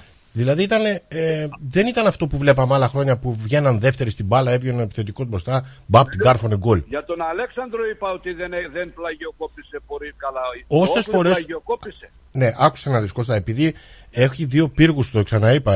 Έχει τον Κουμπιλάι, τον Μαγκλίπ και τον Χάμστον και τον ε, ε, Βίλσμορ. Έχει παίχτες στο κέντρο οι οποίοι είναι ε, πολύ δύσκολο να τους διασπάσεις και μπροστά τον Γκέστ. Είναι πολύ δύσκολο να τους διασπάσεις. Ο Αλέξανδρος ε, προσπάθησε να παίξει κυρίως με counter attack από τα πλάγια. Ναι. Όσες φορές προσπάθησε, δηλαδή το πέτυχε ε, και βρέθηκε στον ευνηδιασμό, ε, έσπασαν την μπάλα στο κέντρο, στο πέναλτι που λέμε, και από εκεί χάθηκαν κάποιες ευκαιρίες. Δεν ήταν εύκολο να διασπάσεις αυτές τις άμυνες. Ε, Είναι δύο καλές δουλεμένες νο, ομάδες. Ναι, νομίζω... νομίζω και οι δύο ομάδες ναι. και οι δύο προπονητές ήταν. Ναι, σωστά, ναι. μπράβο, σωστά, ναι, συμφωνώ σε αυτό. Είχαν ε, πολύ καλή τακτική και οι δύο. Όμως, να υπέβω λίγο. Να, ναι. Ήταν δίκαιο το σκόρ ισόπαλο και νομίζω ότι και οι δύο ομάδες στο τέλος φύγαν ευχαριστημένοι. Ε, εγώ ε, απλά ξέρεις πώς θέλω να κλείσουμε και να μου δώσεις μια απάντηση. απάντηση. Υπάρχει μια αλλαγή ναι. φιλοσοφία στο πώς ε, εμφανιζόταν ο Αλέξανδρος στην εποχή Κατσάκη και πώς τώρα στον Αλέξανδρο. Ο, ο Αλέξανδρος ε, παρουσιάστηκε. Και, και θέλω να το δώσεις γρήγορα αυτό. Δώσε μου γρήγορη όπως απάντηση, να μην χάσουμε χρόνο γιατί να, να αναφερθούμε και στην Ελλάδα. Με ρώτησες, Αλέκο, ναι, ναι, βεβαίως, διαφορά δεν είπες. Ναι, ναι. Δεν είπες για διαφορά. Ναι, ναι, ναι. Ο, Αλέκ, ο Αλέξανδρος ξεκίνησε πέρσι όπως τελείωσε, πέρ, όπως τελείωσε ο Αλέξανδρος πέρσι. Όχι όπως άρχισε. Τέλος πάντων. Δεν έχει μεγάλη διαφορά. Δεν θέλω να κάνουμε... Δεν θέλω να κάνουμε... Δεν έχει μεγάλη διαφορά. Δεν θέλω να αφιερώσουμε περισσότερο χρόνο σε αυτό. Λεπτομέρειες το πώς δουλεύει ο κάθε προπονητής. Ε, δεν ξέρω, δεν Εγώ δεν είχα δει ποτέ τον Αλέξανδρο, ας πούμε, να κρατάει την μπάλα στην άμυνα και να παίζει σε παίχτες όπως είναι ο Σάλμον, ο Γκέστ, ο... ο Βαλεντίνη, να παίζουν την μπάλα κάτω μέσα στην περιοχή τους και να αλλάζουν πασούλες, ε, να κάνουν build-up δηλαδή από την άμυνα. Αυτό δεν το είχα δει ποτέ. Ναι, θα συμφωνήσω με το Στέλιο. Ενώ ε... φέτος βλέπεις ότι παίρνουν την πρωτοβουλία και το κάνουνε και ας κάνουνε και το λάθος. Νομίζω ότι πρέπει να δώσουμε ευκαιρία. Καλά τα παιχνίδια, ε. ναι, ναι. περιμένετε για όλες τις ομάδες. Ε. Κώστα, Κώστα ναι, ναι. να δώσουμε την ευκαιρία σε δύο ακόμα okay. παιχνίδια του Αλεξάνδρου να κάνουμε την κριτική μας. Ναι, ναι. Ε, και θέλω τώρα, να, γιατί δεν θέλω να χάσουμε περισσότερο χρόνο με άλλα πράγματα, να, δούμε, να, ναι. να, να αφοσιωθούμε στο, στο παιχνίδι στο Σίμπι Σμιθ, όπου η Ελλάδα πήρε την νίκη με τον τρόπο που την πήρε, με ένα πέναλτι α, στις καθυστερήσεις, αλλά το γεγονός ότι δυσκολεύτηκε απέναντι σε έναν αδύναμο κρίκο σίγουρα μας γεμίζει με κάποια ερωτηματικά. Αλλά κυρίως θα έλεγα ο τρόπος ανάπτυξης του παιχνιδιού της. Λοιπόν, Η Ελλάς ξεκίνησε με την ίδια ενδεκάδα, εκτός από τον Γιάνκοβιτς, δεν ξέρω τι έπασε το παιδί. Δεν έπαιξε. Ναι. Έτσι δεν είναι. Ναι, ναι. Δεν, δεν ξεκίνησε ο Γιάνκοβιτς. Οι άλλοι δέκα παίκτες ήταν οι ίδιοι με την πρεμιέρα. Λοιπόν, απλώς έκανε μια εσωτερική αλλαγή. Αυτό δεν το κατάλαβα εγώ αμέσως αυτό. Δηλαδή, σε τραυματίστηκε, δεν ξέρω αν ήταν εκτός παιχνιδιού ο Γιάνκοβιτς. Δεν υπάρχει τρίτο στόπερ στην ομάδα. Ναι, και γιατί... έκανε βάπτιση στόπερ το, το Γουόλεν, πώς το λένε αυτόν. Για yeah, το Γουόλεν. Δηλαδή αυτό είναι απαράδεκτο για μια ομάδα σαν την Ελλάδα. Δηλαδή είναι δύο στόπερ. Ένας χτύπησε. Ο τρίτος πού είναι? Ο Άρτσιμπαλτ δεν μπορούσε να παίξει τον ρόλο αυτό. Ο Άρτσιμπαλτ είναι ουσιαστικά η φυσική του θέση. Νομίζω ότι είναι στόπερ. No, και νομίζω τον έπαιξε center back τον Άρτσιμπαλτ. Χαφ είναι αυτός. Χαφ, χαφ παρουσιάστηκε. Τέλος πάντων, θέλω να πω ότι είχε αυτή την απουσία. Δεν είναι ότι είναι, έπεσε ρόλο στο αποτέλεσμα. Έτσι, αλλά θέλω να πω ότι ξεκίνημα Απριλίου το ρόστερ. Δεύτερο, το ρόστερ της Ελλάς. Μπορεί να μου πεις, Αλέκο, πόσους παίκτες υπολογίσιμους έχει? Εγώ δεν είδα πάνω από δεκατρία, δεκατέσσερα. Νομίζω ότι ήρθαν καταρχήν πρωτοκλασσά τα ονόματα. Ο Μπονάτα... Θεωρείται... Εντάξει, αυτοί μπήκανε εντεκάδα. Μετά ο... την εντεκάδα τι υπάρχει, ρε Αλέμα? Ε, ε, εντάξει, Ποιος? είναι Halfpenny, είναι ο Πέος, ε, είναι, είναι ο... Αυτοί, τι είναι αυτοί, αυτοί δεν, δεν, δεν παίξανε, παίξανε. Ε, ε, πέταξε στο, ε, στο δεύτερο μήχρονο, έκανε αλλαγή και έβαλε τον Μπρένεν, ο οποίος ήταν ο παίχτης που Brennan έκανε την αλλαγή, αλλαγή στην Ελλάς. Ε, ε, με, μέχρι που να γίνει η αλλαγή του Μπρένεν δεν ε, είχε, ας πούμε, καλή ανάπτυξη ε, της Ελλάς. Ο Μπρένεν ήταν ο παίχτης που έπαιρνε την μπάλα και... Μιλάμε για το ρόστερ, Νίκο, ναι. Για το ρόστερ μιλάμε. Ε, εντάξει. Ε, ε, είναι ε, ε... Η, η, από ό,τι είδα, η, η, είναι οι έντεκα που ξεκινάνε, ας πούμε, που ξεκίνησαν στην πρεμιέρα. Ναι. Και είναι και ο Γουόρεν, ο οποίος ήταν να φύγει και ήρθε και δεν έκανε προετοιμασία και είναι στα χαμένα το παιδί, ήταν, είναι εκτός ρυθμού, και ο Μπρέναν, αυτοί οι δύο. Ποιος είναι άλλος υπολογίσιμος, μπορείτε να μου πείτε? Ε, Γιατί δηλα... παρακολουθάμε την Ελλάδα να πάρει το δηλαδή, πρωτάθλημα. Δηλαδή, στο πάγκο ή στην ενδεκάδα? Στο πάγκο, πάγκο, εναλλακτικές λύσεις. Ε, έχει το Halfpenny, έχει τον Ιγκλέζε, έχει τον... Τι είναι αυτή? Τι... Ε, παίχτες που ήρθαν σε, σε, στην Ελλάδα. Ο Ιγκλές είχε παίξει και στο παρελθόν στην Ελλάδα. Ναι. Ο Χάφπεν ήταν από ποια ομάδα ήταν ο Χάφπεν? Αυτή τη θέση είναι αμυντική, κεντρώη, επιθετική, τι είναι? Δεν είναι καλό αυτό που τους απαντήσω, αλλά δεν ξέρω. ε, η αλήθεια, φαντάζομαι, όμως, φαντάζομαι όμως στην, στους, στις πέντε επιλογές, όπως συνηθίζεται, θα υπάρχει σίγουρα τροματοφύλακας, θα υπάρχουν δύο αμυντικοί, ένας κεντρός και ένας επιθετικός. Ναι. Φαντάζομαι αυτό εγώ, συμβαίνει πάντα. Ε, εγώ δεν είδα κανέναν. Είδα πάλι τις μεταγραφές που ξεκίνησαν οι, πέντε, οι, πέ, οι τέσσερις και ο παλιός που γύρισε, που τους βλέπω συνέχεια, και από εκεί και πέρα δεν βλέπω τίποτα. Βλέπω τον Μπρέναν, λοιπόν, και τον Γόρε. Λοιπόν, ξεκίνα, ξε, ο, το Μόρελαν στο προηγούμενο παιχνίδι έχασε ένα μηδέν στο Green Gully μια, με μια καλή ομάδα, έτσι. Σωστά, Συ, ναι. Αυτό σημαίνει ότι η αμυντική της λειτουργία πρέπει να ήταν καλή και στο πρώτο παιχνίδι. Δεν φάνηκε από την εικόνα των αριθμών. Και αν θέλεις, Νίκο, δώσε μας λίγο τη στατιστική. Τουλάχιστον στα, στα shoots on target, στα, στα, στα shoots που έγιναν στον αγώνα και στα corner. Να ναι. Έχουμε μια στατιστική η οποία δείχνει μια ξεκάθαρη υπεροχή στην Ελλάδα. Εγώ όμως ναι. στέκομαι κυρίως στον τρόπο ανάπτυξης. Ε... Άσε με να το πω, ρε Αλέκο, γιατί τι με λες τώρα? Ωραία. Αυτό θα πούμε. Έχει. Ωραία, ωραία. Ναι. Θέλω να καταλήξω στο εξής. Ξεκίνησε η Ελλάς με, τις, με τα center back που είπαμε, με την απουσία, τις τέριγες για να δημιουργήσει, γιατί παίζει με μια ομάδα που είναι μικρή δυναμικότητα, έτσι. Ναι. Θα πρέπει ναι. να δημιουργήσει τέριγες πολύ καλές, να δημιουργήσει αριθμητική επιρροχή στα άκρα των αντιπάλων για να σπάσει την άμυνα. Και έχει τον, τον, τον, τον στρο, πώς το λένε το παιχνίδι, το, το, το, το Σόγια, Σόγια. Harrison Σόγια. Σόγια και τον Μπονάντα, δύο σεντερφόρ στην ουσία και οι δύο, οι οποίοι είναι πάρα πολύ καλοί παίκτες, έτσι. Και αλλά δεν πρέπει να πεις από τα πλάγια για να διασπάσει αυτή την ομάδα. Ένα και δεύτερον, θα πρέπει κάποιον από τα χαφ κάποια στιγμή να πατήσει και περιοχή. Πώς θα μπει αλλιώς το κόμμα? Λοιπόν, είδαμε το, το, από δεξί μπακ τον Evans και δεξί εξτρέμ το Πάντερ, αυτό πώς το λέει το, το παιδί, Paint Andrews. Ναι. Που είναι πάλι με δύο δεξιμπάκ, ξεκίνησε παίζοντας με το Moreland. Mm. Λοιπόν, αυτοί δεν, δεν, δεν φάνηκαν στο παιχνίδι, δεν μπορούν να δημιουργήσουν, δεν μπορούν να διασπάσουν την άμυνα, μοιραία δεν δημιουργήθηκαν φάσεις. Απ' την άλλη πλευρά έχει ένα πολύ καλό παίκτη, το Λάμπαρτ, αριστερό μπακ, αλλά πάλι ο τέτοιος ο μπροστινός ο Μίκολα, πάλι είναι στις στιμένες φάσεις. Είναι δεφορμέ το παιδί, οπότε ακυρώθηκε και η αριστερή πτέρυγα. Οι δύο κεντρικοί χαφ είναι καθαρά αμυντικά χαφ και έχουμε τώρα δύο παίκτες, τον Στρόια και τον Μπονάντα, να προσπαθήσουν να κάνουν τα γκολ. Είχε υπεροχή Ελλάς, τριάντα τελικές διάβασα, καμιά δέκα κόρνερ, σου προς την εστία στον τερματοφύλακα στο πρώτο ημίχρονο καμία, όλα πηγαίνανε στα πόδια αμυντικών, οι άλλοι παίζανε φουλ άμυνα, ναι, το παιχνίδι τους. Μοιραία η Ελλάς, αφού δεν έχει αυτά που είπα προηγουμένως, δεν μπορούσε να διασπάσει να βάλει τον γκολ.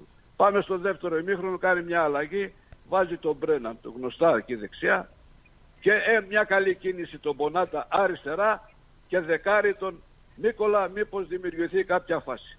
Άρχισε σιγά σιγά πάλι η πίεση, αλλά μέχρι τη στιγμή που της αποβολής δεν δημιουργήθηκε κάποια σοβαρή. Η ομάδα πήγαινε στο μηδέν μηδέν, είχε και ατοχή η μπάλα σε Ελλάς, η άλλη ήταν στο μισό γήπεδο. Όσο περνούσε ο χρόνος και όσο μείναμε με δέκα παίχτες, γυρίζαν πιο πίσω οι παίχτες της Moreland.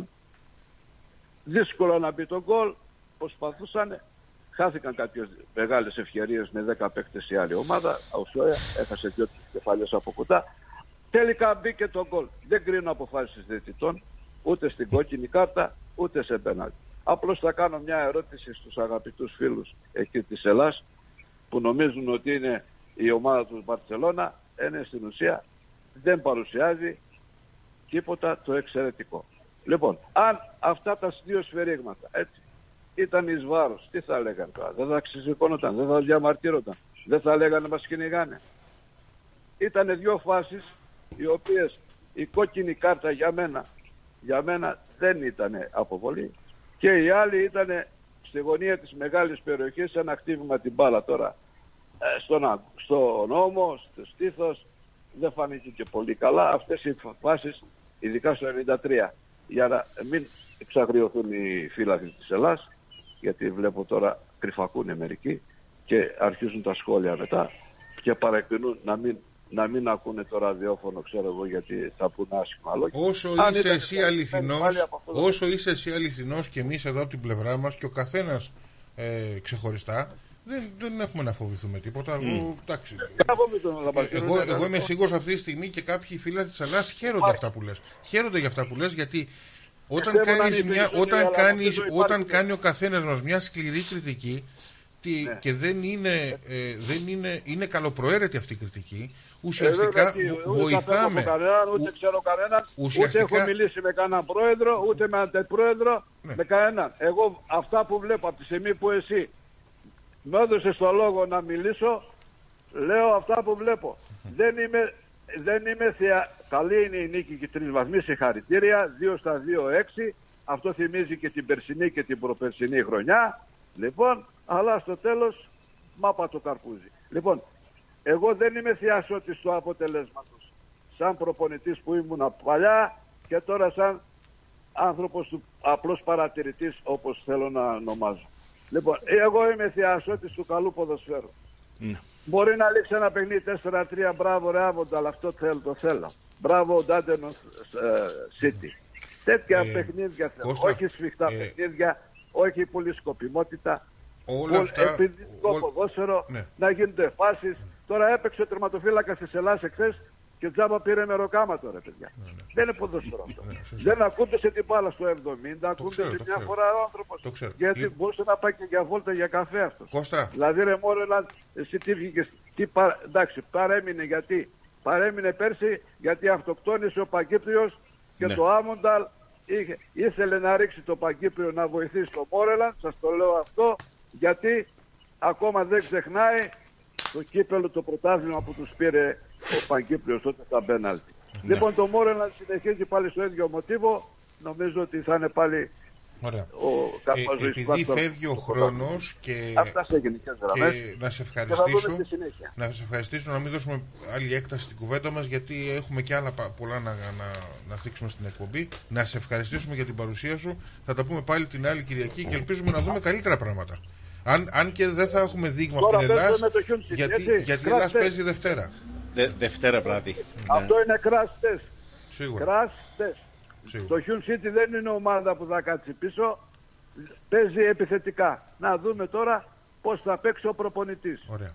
Αν σε αυτό το παιχνίδι, σε σκακέρα, κερδίσει, θα το δούμε αυτό. Αν το κερδίσει, θα το πούμε μπράβο του, γιατί ο άνθρωπος τώρα ε, έχει εκατό παιχνίδια στο εν πι ελ. Κάποια στιγμή, και άσχετος εντελώς να είσαι, όταν είσαι τέσσερα χρόνια σε μια ομάδα σαν την Ελλάς που διαλέγει παικταράδες και τους παίρνει, ε, μαθαίνεις κι εσύ. Σίγουρα. Κάποια στιγμή κάτι πρέπει να έχεις μάθει κι αυτό. Κώστα μου, ε, φεύγει ο χρόνος. Σε ευχαριστώ πάρα πολύ. Αυτά. Σε ευχαριστούμε. Σε ευχαριστούμε. Να πάμε καλά. Σε διαφημίσεις, φίλοι μου, και επιστρέφουμε. Α, καλό, με σχόλιο και πάμε κατευθείαν μετά στον Νίκο Μαρίνο. Έγινε. Γιαούρτι, αν θέλεις, κρεμόδες και απολαυστικό. Ρόγαν μόνο είναι τετρεπτικό. Έχει γεύση ελληνική, έχει για πάλι υφή. Πόσο μ' αρέσει το γιαούρτι προκάλ. Ρε φίλε, τι τυρί είναι αυτό που ψήνεις και μας έχει σπάσει τη μύτη? Είναι το Ταλαγάνι Ήπειρος, το ελληνικό παραδοσιακό τυρί σχάρας από εκατό τοις εκατό εγωπρόβιο γάλα και φρέσκο δυόσμο. Δοκίμασε. Πω ρε φίλε, απίστευτο. Πλούσια γεύση, μαστιχωτό, πεντανόστιμο, είναι το κάτι άλλο. Δεν το συζητώ, και μπορεί να το ψήσεις στη σχάρα, στο τηγάνι, στην τοσχέρα ή ακόμα και να το τρίψεις στα μακαρόνια. Τέλεια! Ταλαγάνι Ήπειρος. Ζητήστε το στα τέλη της γειτονιάς σας. Δοκιμάστε το τώρα. Eperos Talagani is a traditional Greek cheese that can be served in a variety of ways. Made from sheep and goat's milk with a hint of fresh mint, Talagani retains its full flavor and rich aromas, however you choose to enjoy it, be it pan-fried, grilled, or grated over your favorite pasta dish. Find Eperos Talagani in your local deli today. Μαρία! Μαρία, ξύπνα! Τι, τι έγινε, καλέ? Άκου, άκου. Ήμασταν, λέει, στον δρόμο για την Τρομάνα και οδηγούσα το νέο μοντέλο της μπι εμ ντάμπλιου. Αυτό που σου είχα δείξει της προάλλης στην έκθεση. Α, καλά. Ξαναπέσαι κι εμείς σου, μπας και το ξαναδηγήσεις. Έχεις ονειρευτεί κι εσύ το νέο σου αυτοκίνητο? Κάνε το όνειρο πραγματικότητα με τη Nationwide Finance and Leasing. Ανακαλύψτε τα προγράμματα χρηματοδότησης της Nationwide Finance and Leasing και επιλέξτε αυτό που ταιριάζει στις ανάγκες σας για την απόκτηση του νέου αυτοκινήτου σας. Στη Nationwide Finance and Leasing μπορούμε να βοηθήσουμε στη χρηματοδότηση εξοπλισμού και οχημάτων για κάθε επαγγελματία. Από φορτηγά, νταλίκες μέχρι και ιατρικό εξοπλισμό. Με πρόσβαση σε περισσότερες από δεκαπέντε τράπεζες και χρηματοοικονομικές εταιρείες που προσφέρουν αποκλειστικές προσφορές στους πελάτες μας, είμαστε σίγουροι ότι μπορούμε να σας προσφέρουμε ένα εξαιρετικά ανταγωνιστικό χρηματοοικονομικό πακέτο. Μάθετε περισσότερα στο nationwide τελεία net τελεία a u ή καλέστε τον Κόνι Τσίκα στο μηδέν τρία εννιά πέντε οκτώ πέντε εννιά πέντε μηδέν μηδέν και στο μηδέν τέσσερα μηδέν εννιά επτακόσια ενενήντα εννέα εννιακόσια σαράντα οκτώ.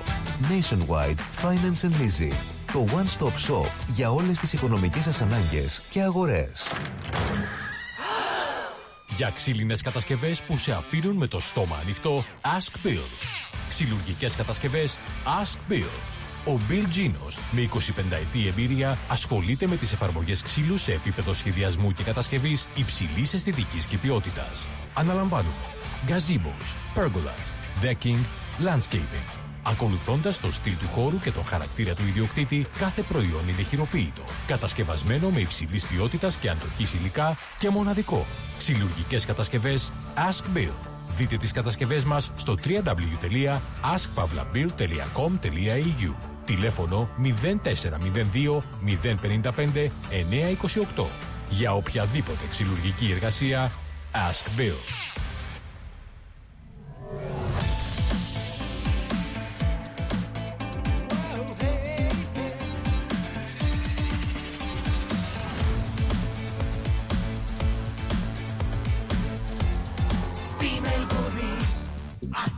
Ρυθμό.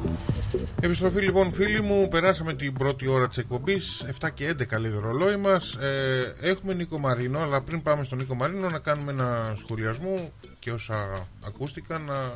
Στέλιο. Ε, ναι, ε, είναι κάτι που ξέχασα να πω, γιατί είπε ο Κώστας ότι το Oakley ε, σκοράρει αποστημένα. Είναι το πρώτο γκολ που βάζει αποστημένα, γιατί τα τρία προηγούμενα γκολ που έβαλε με το Μάνιγχαμ ήταν από δημιουργίες φάσεων. Mm-hmm. Ε, τώρα, όσο αναφορά την Ελλάς, ε, εντάξει, έκανε κάποια καυστική ε, κριτική. κριτική. Ε, όπως όφιλε δηλαδή, όπως όφιλε φαντάζομαι. Όπως ε, θα έβλεπε ο καθένας, mm. έτσι. Ναι. Εγώ δεν θέλω να πω τίποτα. Το μόνο που θέλω να πω είναι ότι ταιριάζουν δύο παροιμίες. Η μία την είπες πριν, δε σε παντελή μου, δε σε παντελάκι μου. Και η δεύτερη είναι του κουτρούλιο γάμος. Mm-hmm. Συ, από ό,τι καταλαβαίνω, δεν ξέρετε τι σημαίνει του κουτρούλιο γάμος. Ε, δεν, είναι, δεν παντρεύτηκε ο Κουτρούλης.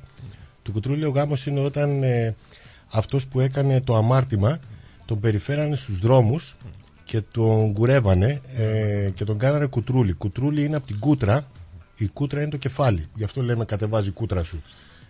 Ε, τον περιφέρουνε δηλαδή μέσα στους δρόμους και στις πλατείες και τον χλεβάζουνε. Μάλιστα. Πιστεύω λοιπόν ότι αυτό γίνεται και με την Ελλάδα αυτή τη στιγμή. Ε, επειδή όμως έχουμε φιλοξενούμενο αυτή, στην άκρη της γραμμής μας, δεν θα ναι. δώσω άλλη έκταση τώρα, ίσως λίγο αργότερα. Να ακούσουμε και τον Νίκο Χαραμενάκη, γιατί και αυτός θα θέλει να τοποθετηθεί. Άλλωστε ήταν στο Σίμπι Σμιθ.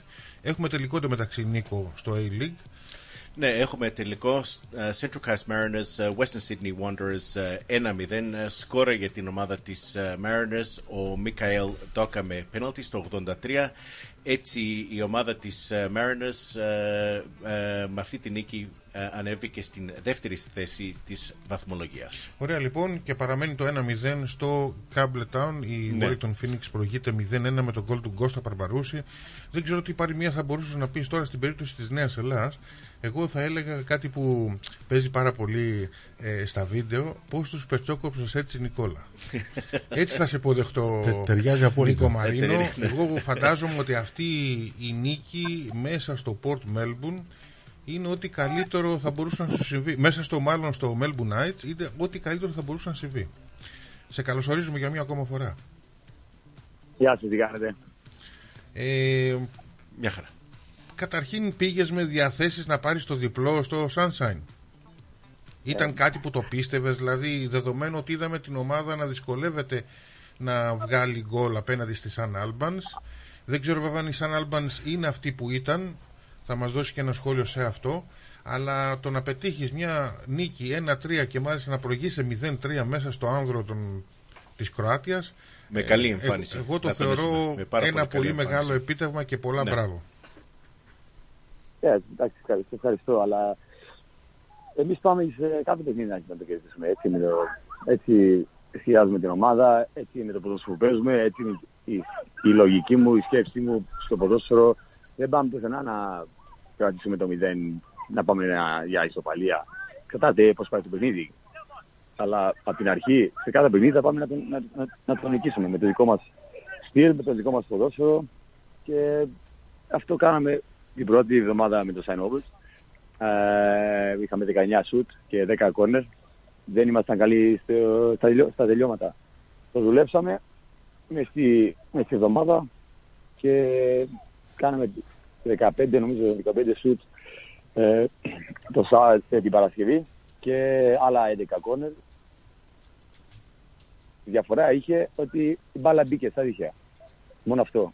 Δηλαδή, Το, το παιχνίδι ήταν σχεδόν το ίδιο από το πρώτο. Εμείς δεν, δεν, δεν αλλάξαμε τίποτα. Κάναμε τις ευκαιρίες, απλώς τα βάλαμε. Ε, είπες ότι ε, με το δικό μας στυλ ε, παιχνιδιού, ε, στα αλήθεια μπορείς να μας το περιγράψεις έτσι με λίγες λέξεις, ποιο είναι το στυλ παιχνιδιού που ε, θέλεις να δώσεις ε, στο Port Melbourne? Ε, Πώς να το περιγράψω τώρα.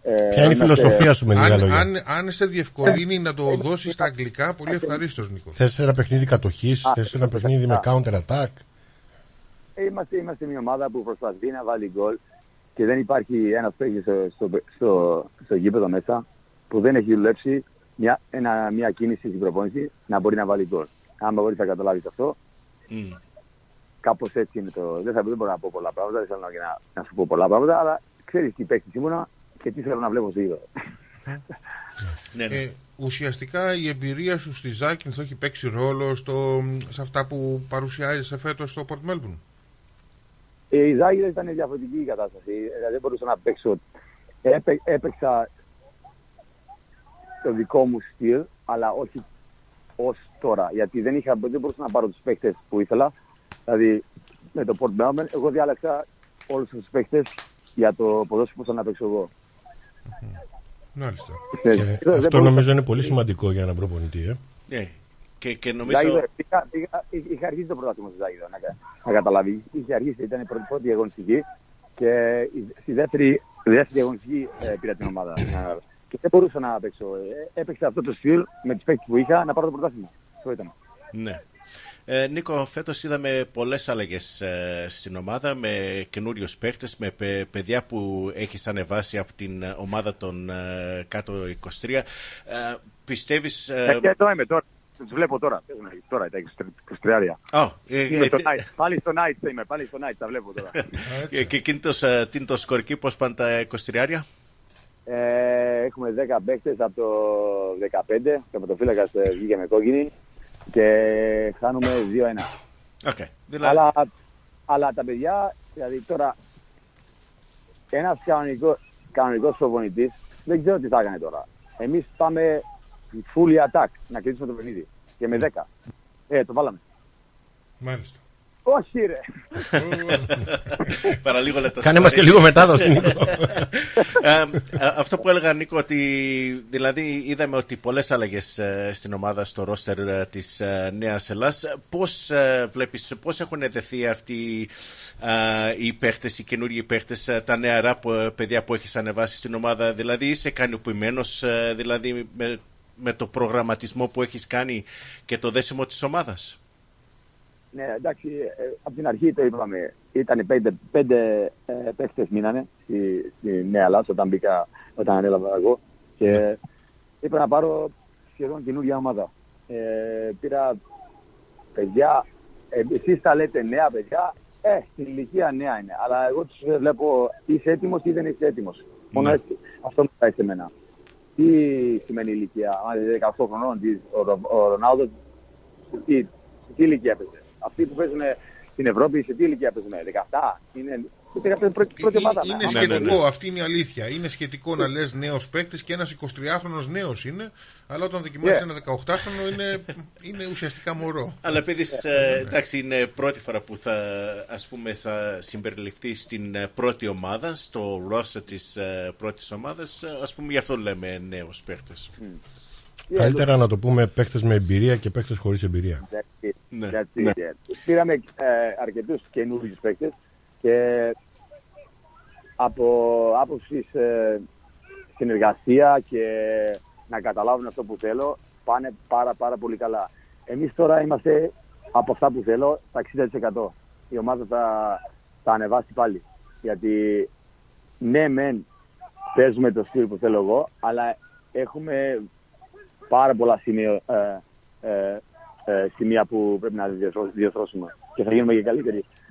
Η φυσική κατάσταση ε, είμαστε, πιστεύω, άρεστοι και αυτός είναι, αυτή είναι η δουλειά του Κώστας Τρογμήτρου που είναι, έχει κάνει απίστευτη δουλειά. Εμείς, εμείς ε, σε αυτό το παιχνίδι, άμα, άμα το είδε, δεν σταματήσαμε για ενενήντα έξι λεπτά. Ναι.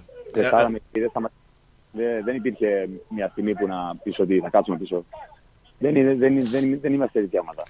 Και αυτό που είδα όντως, Νίκο, ότι για επί ενενήντα λεπτά η ομάδα έτρεχε, δημιουργούσε, προσπαθούσε και παρόλο που δηλαδή το μείωσε η Melbourne Knights, yeah. η Νέα Ελλάς προσπαθούσε να βάλει και τέταρτο και πέμπτο κολ μέχρι τα τελευταία λεπτά. Και συγχαρητήρια σε σένα και στον Κώστα Στρατομήτρο και στον Γιώργο Σβίγκο που, είναι, που τον έχεις σαν βοηθό εκεί στην Νέα Ελλάς. Στα αλήθεια, Νίκο. Έλα, ναι, Νίκο, ναι. Ο, Σλάβο, ο Γιώργος, ο Σλάβο, ο Λούιτς, ο, ο, ο Κώστας Αδομήτρος είναι παιδιά που με βοηθάει και, να μην, και, και, και ο, ο Φρανκ, ο, ο Κουρελής που με, που με βοηθάει πάρα πολύ. Δηλαδή είναι, ε, πρέπει να έχεις άνθρωπους καλούς δίπλα σου, ναι. γιατί δεν γίνεται ε, αλλιώς. Ωραία. Δεν γίνεται, δηλαδή, άμα δεν ήταν για αυτούς δεν, δεν θα ήμουν τώρα στη θέση που, που ήμουνα. Να, πιο, πολύ, πιο πολύ θόρυβο κάνει αυτή τώρα, τώρα από την πρώτη ομάδα. Α, έτσι. Άκου, άκου. Πόσο, πόσο σημαντικό είναι για έναν προπονητή να βρίσκεται, να παρακολουθεί παιχνίδια των Άντα είκοσι τρία. Εγώ το θεωρώ πολύ σημαντικό. Ε, στα αλήθεια, αυτό που κοιτάς είναι την εξέλιξή τους, ώστε κάποια στιγμή να πάρεις και κάτι από το, από το δικό σου, από τη δική σου ομάδα. Είναι και, και τα παιδιά που δεν παίξανε από την πρώτη ομάδα που, είναι, που παίζουν εδώ. Θέλω να δω σε τι κατάσταση είναι. δεκαοκτώ χρονών, δεκαεννιά χρονών, αυτά. Τέτοια παιδιά. Αλλά είναι στην πρώτη ομάδα. Πρέπει να δείξουν εδώ. Άμα δεν δείξουν εδώ στα κεφτάρια, πώς θα παίξουν. Νομίζω ότι αυτός είναι και ο σκοπός σου εκεί πέρα τώρα. Δεν είναι, ουσιαστικά δεν είναι το αποτέλεσμα. Είναι να δεις σε τι κατάσταση βρίσκονται οι παίκτες και πώς μπορούν να βοηθήσουν την πρώτη ομάδα. Εν τω μεταξύ, το ταβάνι, το δικό σου ταβάνι, πού φτάνει για το φετινό Port Melbourne? Πού βλέπεις την ομάδα να κινείται? Ε, επειδή νομίζω ότι παρακολουθείς και τα υπόλοιπα παιχνίδια ή από γήπεδο ή από το YouTube, βλέπεις την κατάσταση των ομάδων. Πλέον τι έχεις καταλάβει εσύ μέχρι τώρα?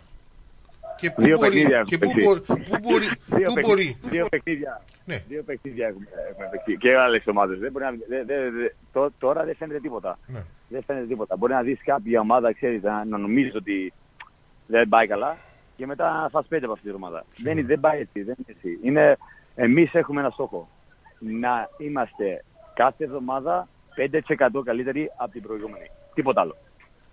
Αυτό κάθε είναι... εβδομάδα φάτε five percent better than ναι, last year. Ναι, ναι. Όπου, όπου μας βγάζει αυτό. Ναι, ναι. Σωστά. Νίκο μου, να σε ευχαριστήσουμε πάρα πολύ για την παρουσία σου, να ευχηθούμε καλή συνέχεια και είμαι σίγουρος ότι από το δείγμα αυτό που μας έδειξες στο, στο Sunshine, α, ότι η ομάδα, γιατί είχαμε ένα γρίφο, ξέρεις, το είχαμε ερωτηματικό το Port Melbourne. Ναι. Ε, σου είμαι καθαρός και σου λέω ότι ναι, δεν, ξέρω, ξέρω, δεν ξέραμε πού θα, πού θα, πώς θα κινηθεί η ομάδα. Κανένας δεν ήξερε, γι' αυτό ε, εγώ τα, και οι παίκτες ακούγανε όλα αυτά, ξέρεις, ε, εμείς ξέρουμε τι κάνουμε μέσα εκεί. Α, είναι, είναι, εμείς ξέρουμε τι κάνουμε, όλος ο κόσμος έχει άποψη, ξέρεις, νομίζανε ότι αυτό και αυτό, έχω ακούσει τα πάντα. Ναι. Αλλά η εμφάνιση την Κυριακή φαίνεται και το Σάββατο. Τι είναι το Port Melbourne και πού πάει. Ναι, ωραία. Θα τα ξαναπούμε, είμαι σίγουρος και καλή συνέχεια. Thank you. Να σε καλά. Ευχαριστώ, Νίκο. Ε, εγώ να, να πω κάτι στον κόσμο, ότι όσοι δεν είχαν τη δυνατότητα να δουν την Νέα Ελλάς, το παιχνίδι της Νέας Ελλάς στο YouTube, ε, να σας αφιερώσω λίγο χρόνο να το δούνε, και ειδικά το δεύτερο γκολ του Μάικα ε, με κεραυνό σουτ ε, είκοσι με είκοσι πέντε μέτρα έξω, έξω από την εστία, δηλαδή κεραυνός. Ε, μια πάρα πολύ καλή ομάδα, κα, καλή δουλεμένη, καλή στημένη στο γήπεδο ε, και αξίζει συγχαρητήρια σε όλο το προπονητικό team της Νέας Ελλάς. Εν τω μεταξύ να πω ότι α, είναι πολύ καλό αυτό να συμβαίνει. Το έκανε η Ελλάς, έχει ανεβάσει βίντεο πέντε λεπτών με τα highlights και μάλιστα έχει πολύ ενδιαφέρον αυτό, α, ε, να, δείξ, να δείτε τη φάση της αποβολής. Υπάρχει αγωνιά του αμυντικού στο πρόσωπο του παίχτη, δεν φαίνεται από το πλάνο που μας δίνει η Football Victoria, αλλά όπως είπα υπάρχει κάμερα μπροστά και δείχνει καθαρά τη φάση. Ναι, ναι. Εγώ θα έλεγα ότι δεν είναι τόσο αμφισβητούμενη, ίσως να, θεωρεί, ίσως να είναι και κόκκινη κάρτα. Απλά να το δούμε, να το, να το δείτε. Και νομίζω ότι αυτό πρέπει να γίνει και από όλες τις ομάδες, να μας δίνει, να μας δίνει τη δυνατότητα να βλέπουμε τα highlights.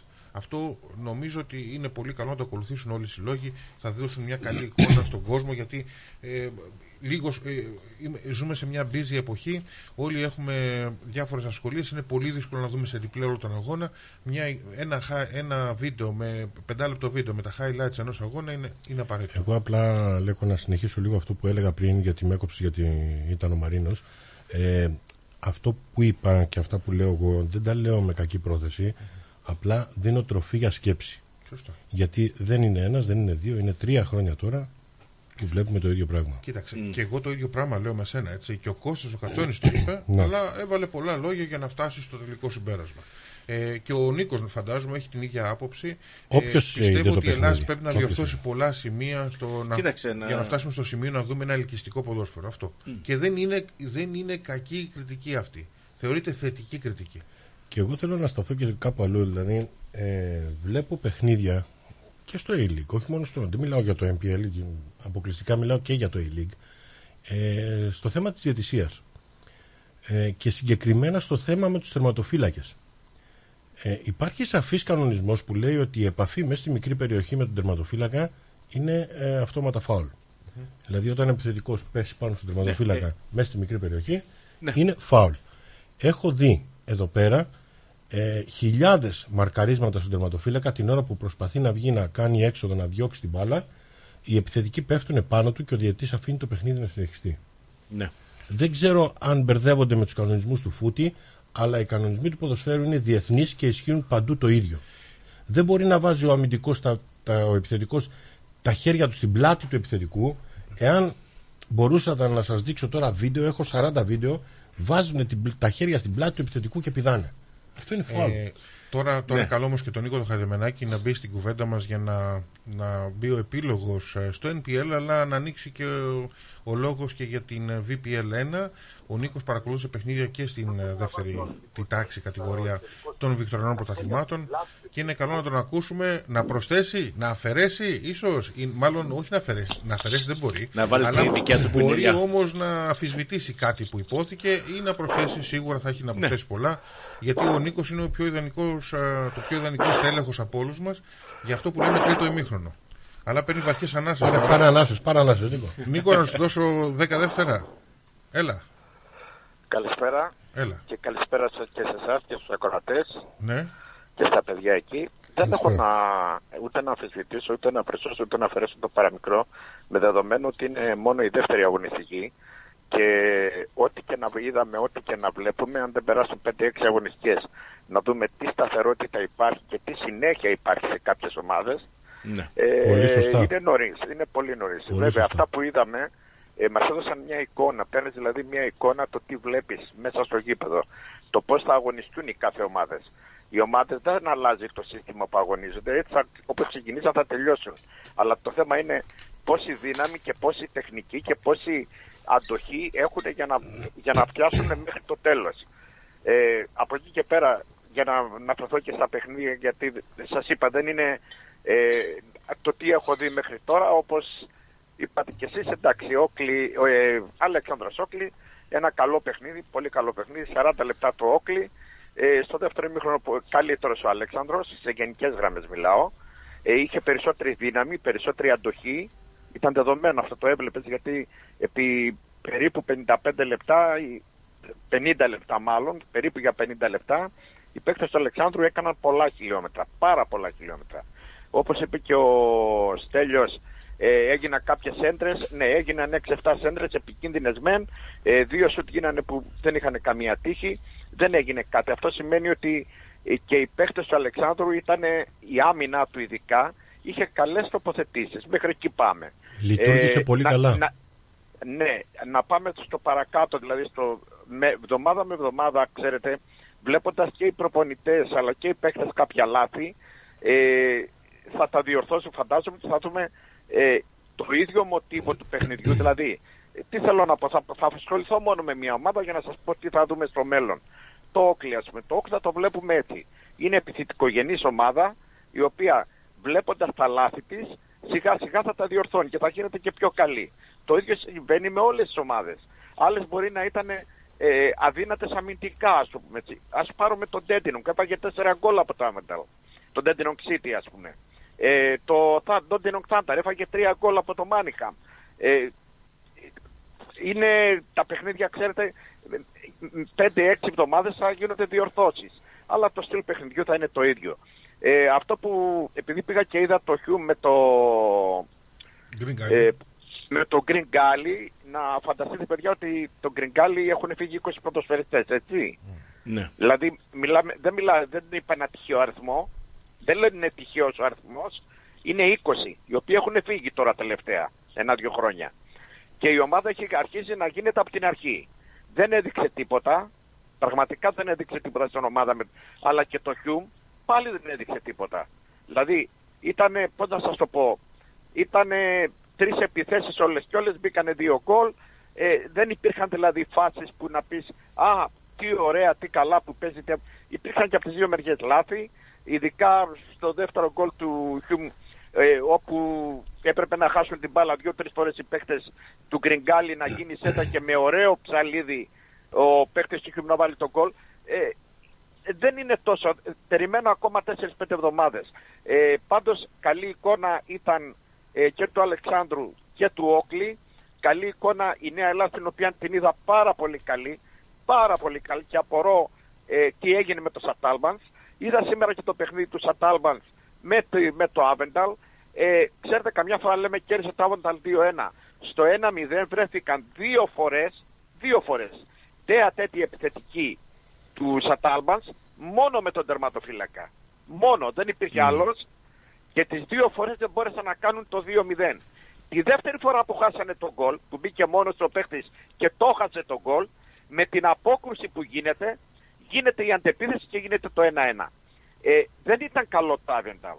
Ούτε με το Dandenong ήταν καλό. Αλλά σας είπα, είναι αρχή ακόμα και πιστεύω ότι τα πάντα θα διορθωθούν.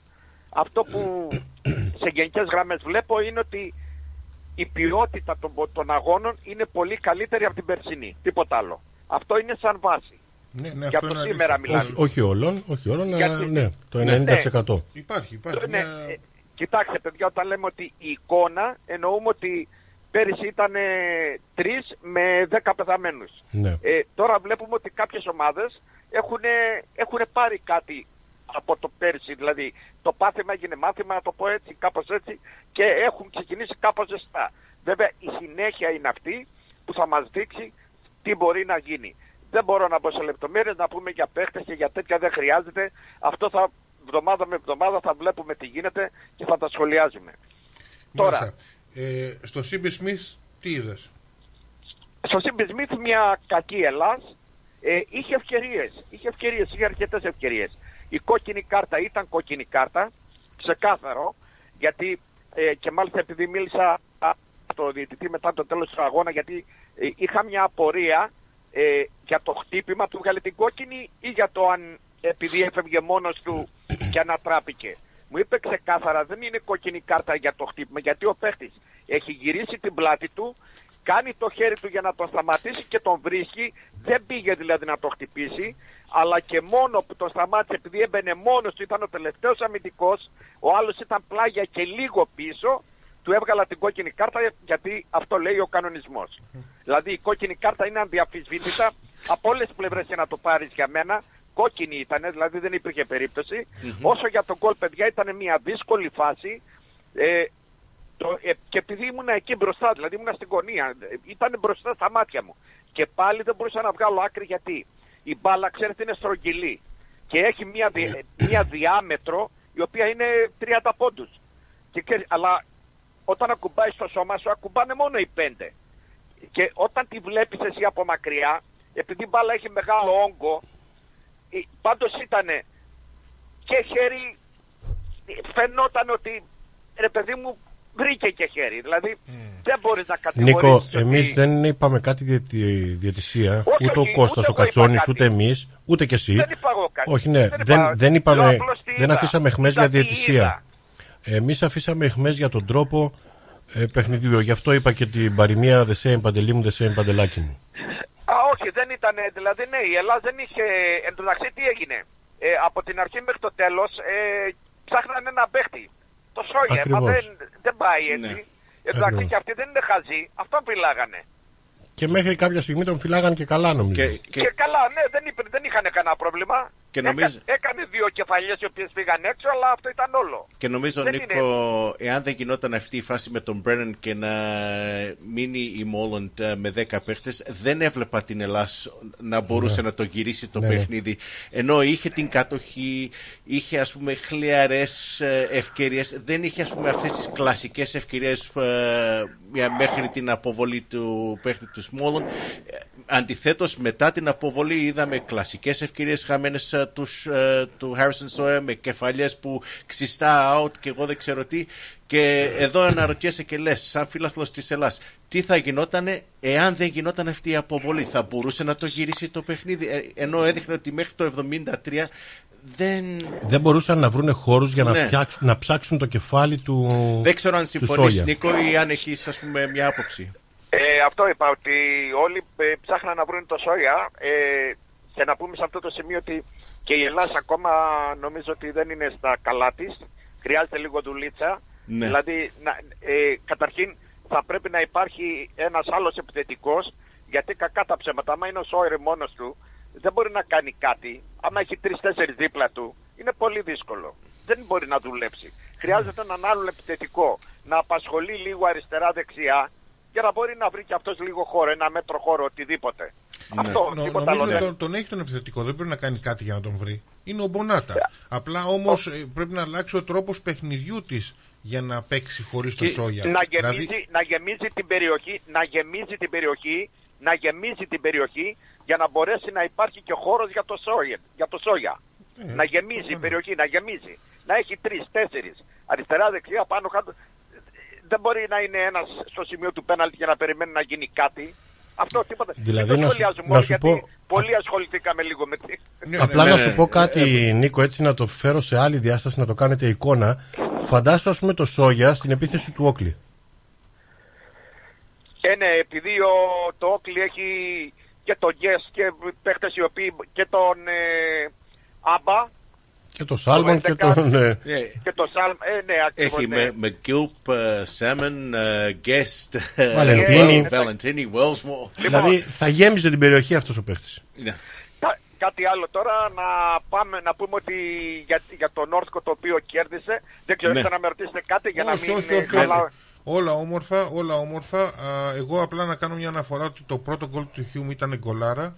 Ήταν εξαιρετικό γκολ. Δεν ξέρω, το πρόσεξε αυτό φαντάζομαι, Νίκο. Ε, το δεύτερο μου άρεσε καλύτερα Α, το ψαλίδι, που να... ήταν πραγματικά Λ. καταπληκτικό γκολ. Πρέπει να δω το δεύτερο. Και το Hume πρέπει να το υπολογίζουμε, νομίζω, θα φανεί και στο Lakeside την επόμενη Δευτέρα. Είναι ένα παιχνίδι που σίγουρα α, εκεί θα βγάλουμε και πολλά συμπεράσματα, γιατί θα είναι, ένα, θα είναι ουσιαστικά ένα δύσκολο μάτς. Ε, η Ελλάδα έχει πάρει τώρα δύο νίκες με ομάδες που είναι στο μηδέν σε δύο παιχνίδια. Τώρα θα αντιμετωπίσει μια ομάδα που είναι στο έξι, α, όπως είναι και η ίδια.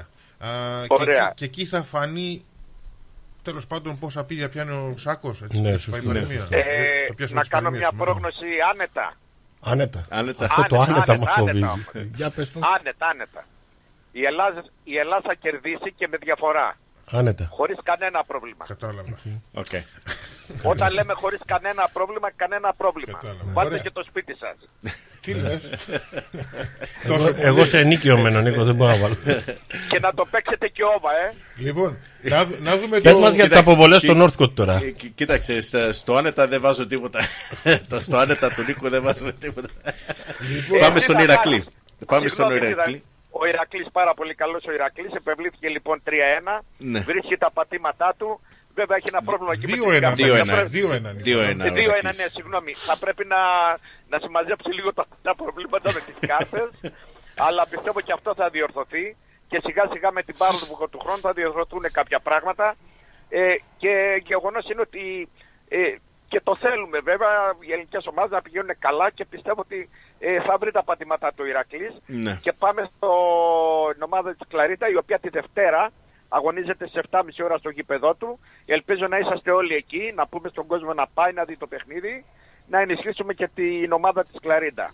Νίκο, να πω σε αυτό το σημείο και, την, και το Παγκύπριο που παίζει στο Veneta Club στις οκτώ και μισή. Δηλαδή οι φίλοι το... του Παγκυπρίου να πάνε να υποστηρίξουν και την ομάδα ναι, του Παγκυπρίου. Ναι, α, ναι, μπράβο. Να πω σε αυτό το σημείο για το Kingston. Κάτι, ε, κάτι έπιασε τα αυτή μου, ναι. Ναι, θα λείπουν τρεις παίχτες βασικοί, ο Σάφα, ο Τζακ, τα δύο center back και ο Μπένετ, το αριστερό, το δεξί back ε, που έπαθε ένα διά, ε, πώς το λένε, μια θλάση. Διάσταμα.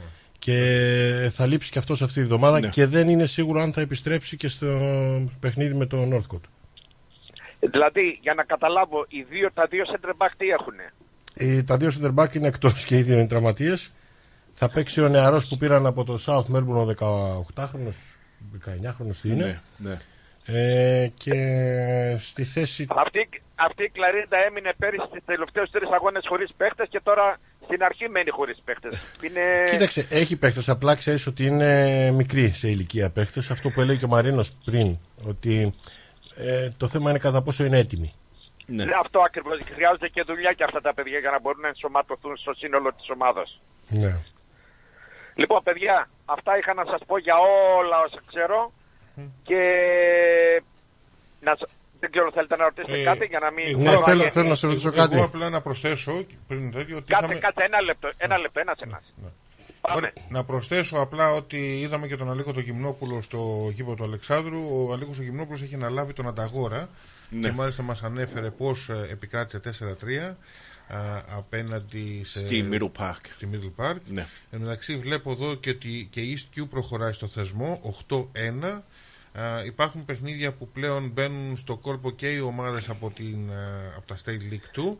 Προχωράει η διοργάνωση uh, και σίγουρα την περιμένουμε με ενδιαφέρον. Κοίταξε γιατί... να σου πω κάτι τώρα, τι κάνεις εσύ. Έλα, τι κάνεις. Ενώ είναι να μιλάω εγώ, εσύ έχεις πάρει τώρα και μου λες για το κύπελο. Όχι, απλά μου είπες κάτι αυτά. Ρω...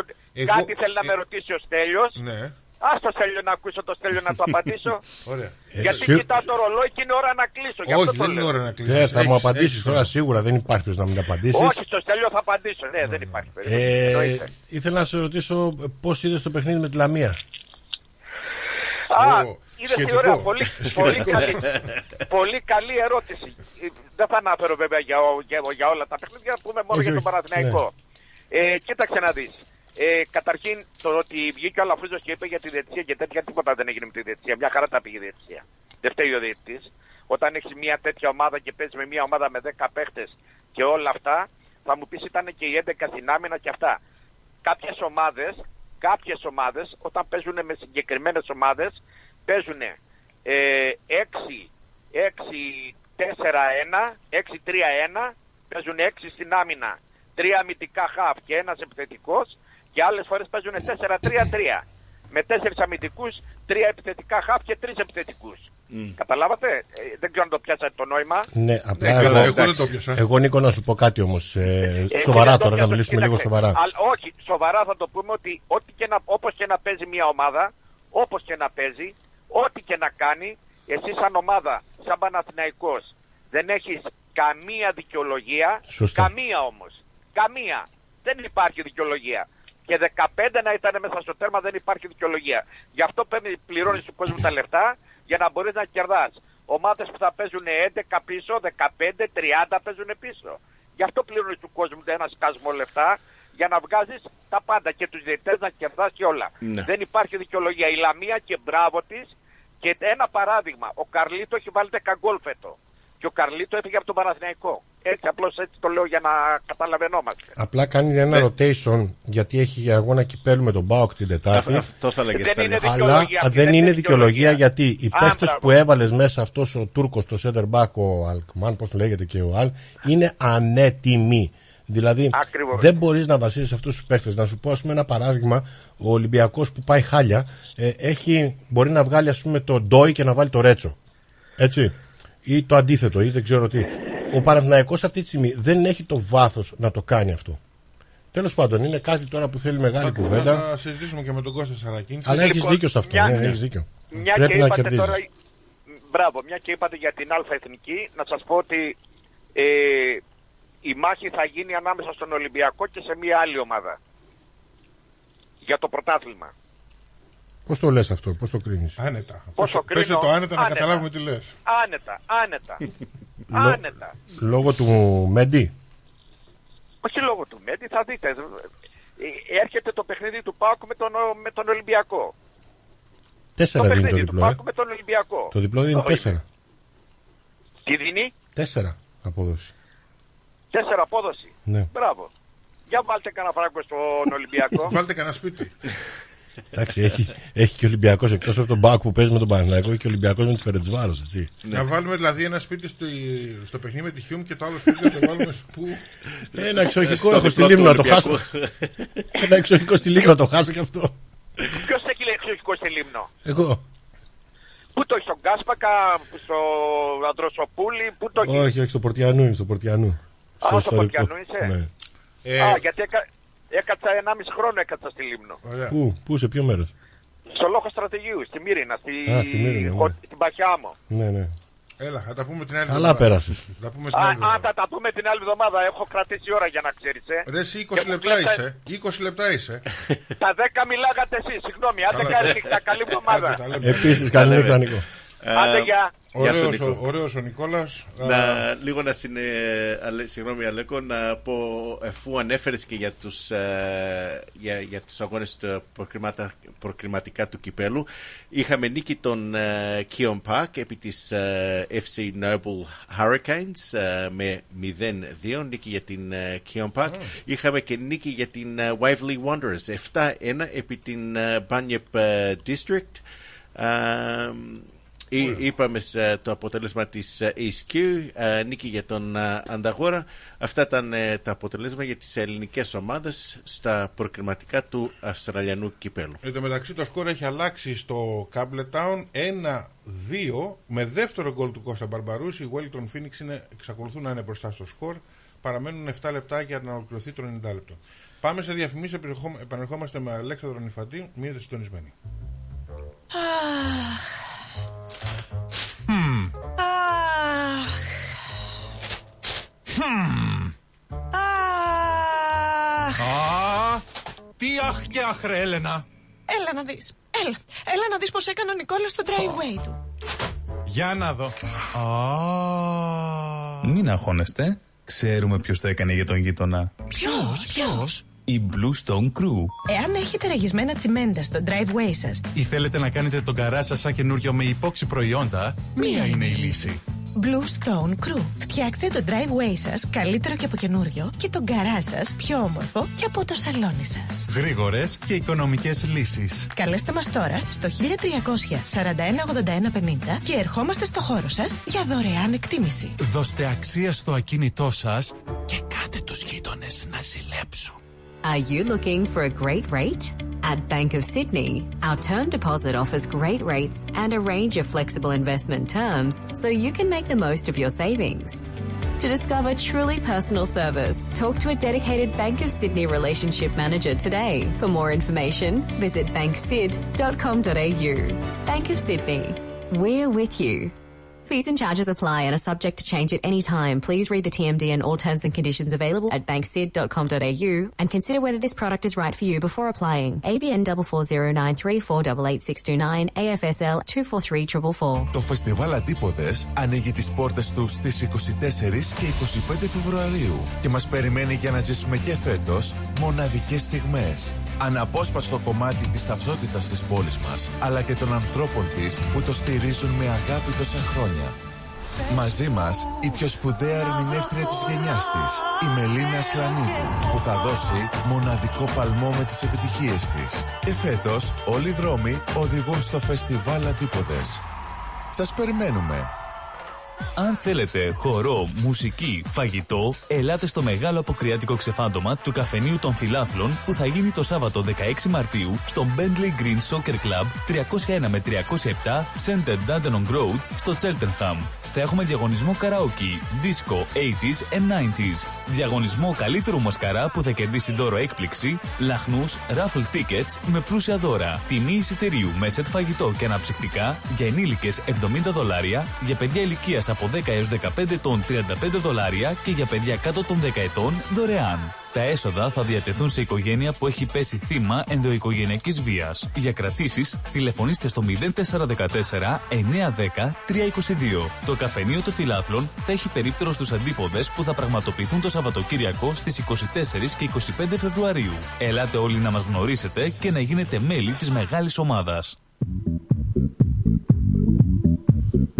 Μάλιστα, λοιπόν, επιστροφή εμείς εδώ από τα στούντιο του Ρυθμού στο Χιούσνταελ ε, και Νίκο, να δώσουμε την ευκαιρία και την επόμενη αγωνιστική και στην βι πι ελ ένα. Ναι, και στην εν πι ελ. Πριν περάσουμε στον Αλέξανδρο Ανυφαντή, ο οποίος είναι στη γραμμή μας και σε λίγο yeah. θα έχουμε ένα πλούσιο ρεπορτάζ που αφορά το A-League. Uh, κατά τη διάρκεια του ρεπορτάζ θα, θα έχουμε και τελικό από το Campbelltown. Επαναλαμβάνω, η Wellington Phoenix εξακολουθεί και προηγείται δύο ένα, ενώ θέλουν τρία λεπτά, χρειάζονται τρία λεπτά για να ολοκληρωθεί το ενενήντα. Ναι, να δώσουμε επόμενη αγωνιστική πριν πάμε στην ενότητα του A-League. Στην εν πι ελ Παρασκευή βράδυ έχουμε στις εφτά και μισή Melbourne Knights Avondale, στις οκτώ Green Gully Manningham United και στις οκτώ και μισή Oakley Altona Magic. Το Σάββατο στις έξι Port Melbourne Moreland City και στις εφτά Dandenong Thunder Αλέξανδρος. Την κυρία Κυριακή στις πέντε St Albans Dandenong City και την Δευτέρα το βράδυ στις εφτά και τριάντα South Melbourne Hume City. Στην, ε, αύριο το βράδυ δίνει για τη δεύτερη αγωνιστική Kingston City Melbourne City στις εφτά και τριάντα στο Grand Reserve και στις οκτώ και τέσσερα Bulleen Lines Bentley Παγκύπριος για την δεύτερη αγωνιστική. Η τρίτη αγωνιστική έχουμε Παρασκευή βράδυ Preston Lions Western United, Werribee City Melbourne City ε, και North Iraklis Kingston City ε, στο ελληνικό derby της βι πι ελ ένα στο John Cain Memorial Park. οκτώ και τριάντα ώρα ε, ξεκινάει εκείνο το παιχνίδι. Το Σάββατο στις πέντε και τριάντα έχουμε George Cross Brunswick City Leonidas και στις εφτά Langwarrin North Geelong και ξανά τη Δευτέρα το βράδυ στις οκτώ και τριάντα Melbourne Victory Bentley Greens στο γήπεδο του Ηρακλή John Cain Memorial Park, εκείνο θα γίνει το παιχνίδι, και Bulleen Lions Eastern Lions στις οκτώ και τριάντα, αυτό είναι για Δευτέρα είκοσι έξι. Uh, αυτή, είναι, αυτή φίλοι μου είναι η αγωνιστική δραστηριότητα για την εν πι ελ και βι πι ελ ένα. Ωραία, λοιπόν, ο Αλέξανδρος Ανυφαντής είναι στη γραμμή μας για να σχολιάσουμε κυρίως το A-League και ίσως και άλλα θέματα που έχουν προκύψει κατά διάρκεια της εβδομάδας. Αλέξανδρε, καλησπέρα. Καλησπέρα Αλέκο, καλησπέρα Νίκο και στην παρέα, στην υπόλοιπη παρέα σας. ε, Ναι, ε, πλούσια Σου, αγωνιστική σούπα. δραστηριότητα. Σούπα το ντέρμπι, ε, σούπα. Το ντέρμπι, λέω στην Μελβούρνη, σούπα ήταν. Ναι, ναι, πραγματικά. Ε, το ενδιαφέρον ε, νομίζω εστιάστηκε περισσότερο απέναντι που γινόταν η συναυλία ναι, ναι, ναι, ναι. Τέλος Swift, για να αστιαστούμε και λίγο. Mm. Ε, ναι, ήταν ένας αγώνας ο οποίος δεν είχε τέρματα, είχε ε, ε, μοιρασμένες ευκαιρίες, ίσως η ομάδα που μπορεί να αισθάνεται λίγο παραπάνω απογοητευμένη να ήταν η Victory, καθώς είχε περισσότερες ευκαιρίες, μεγαλύτερη κατοχή της μπάλας, ε, όπως δείχνουν άλλωστε και τα στατιστικά. Ωστόσο, ναι, ήταν ένας μοιρασμένος αγώνας και τελικά κανείς δεν έφυγε ικανοποιημένος από αυτό το, το ντέρμπι. Ε, την ίδια στιγμή που, όπως δείχνουν τα πράγματα, και αν μείνει τελικά το δύο ένα ε, στον αγώνα της Μακάρθουρ με τη Wellington Phoenix, οι Νεοζηλανδοί ε, αποκτούν ε, προβάδισμα πέντε πόντων στην ε, βαθμολογία. ε, δηλαδή θα καταφέρουν να, να αποσπαστούν, αν και οι δεύτεροι Central Coast ε, βρίσκονται, έχουν μόλις εννέα νίκες φέτος. ε, είναι ε, ενδεικτικό της ε, κατάστασης ε, στην, στην A-League, ε, καθώς ε, οι Νεοζηλανδοί δείχνουν, ε, δείχνουν ότι βρίσκονται σε καλή κατάσταση, δείχνουν ότι αυτή τη στιγμή Ε, αξίζει να βρίσκονται στην κορυφ, κορυφή της βαθμολογίας. Ε, Παρ' όλα αυτά αξίζει κανείς να, να σταθεί και στο δύο ένα της ε, Sydney εφ σι απέναντι ε, στην Αδελαΐδα, ε, που ήταν και, αν δεν κάνω λάθος, η δεύτερη συνεχόμενη νίκη τους, ε, μετά και, την, και το τρία ένα απέναντι ε, στους Central Coast στην προηγούμενη αγωνιστική. Ε, Sydney εφ σι που δείχνει μια σταδιακή άνοδο στην mm. αγωνιστική της ε, κατάσταση και ε, ίσως ε, και, αυτό, ε, να, και αυτό βέβαια είναι κάτι το, το αξιοσημείωτο. Ε, να πούμε κιόλας ότι τα δύο τέρματα στον αγώνα της Wellington με την MacArthur, φαντάζομαι θα το έχετε σημειώσει και εσείς, τα, τα πέτυχε ο Κώστας ο, ο Μπαρμπαρούσης, oh, ε, ναι. που βρίσκεται φέτος ε, μαζί με τον Απόστολο Σταματελόπουλο, ο οποίος βέβαια δεν σκόραρε αυτή την αγωνιστική, καθώς οι Newcastle Jets ιτήθηκαν από την Western United. Οι δύο ομογενείς βρίσκονται σε εξαιρετική κατάσταση, ε, πετυχαίνουν, ε, πολλά, έχουν πετύχει πολλά τέρματα, αμφότεροι. Ε, πέραν αυτού πέτυχε νίκη και η Perth Glory ε, απέναντι στη Βρισβάνη και έτσι ναι. γιόρτασε το γεγονός ότι αλλάζει ε, κα, ε, διοικητική κατάσταση με, με νίκη. Δηλαδή ε, να πούμε ότι πλέον η ομάδα της Δυτικής Αυστραλίας ανήκει και επίσημα στον όμιλο Πελίγκρα ε, που και ε, Συγγνώμη, ε, yeah, διοικητικός τέλεχος της, ναι, ναι, είναι ναι, ο yeah, Ρος Πελίγκρα. Ο Ρος Πελίγκρα, ο οποίος είναι ναι. Μελβουρνιώτης, ε, mm-hmm. λεγόταν ότι θα παρευρισκόταν στο γήπεδο για, ε, στο πρώτο παιχνίδι της ε, Perth Glory, απλώς ναι. ε, ε, ε, έχει κάνει κμήρο ότι θα βάζει ας πούμε τέσσερα εκατομμύρια κάθε χρόνο για να...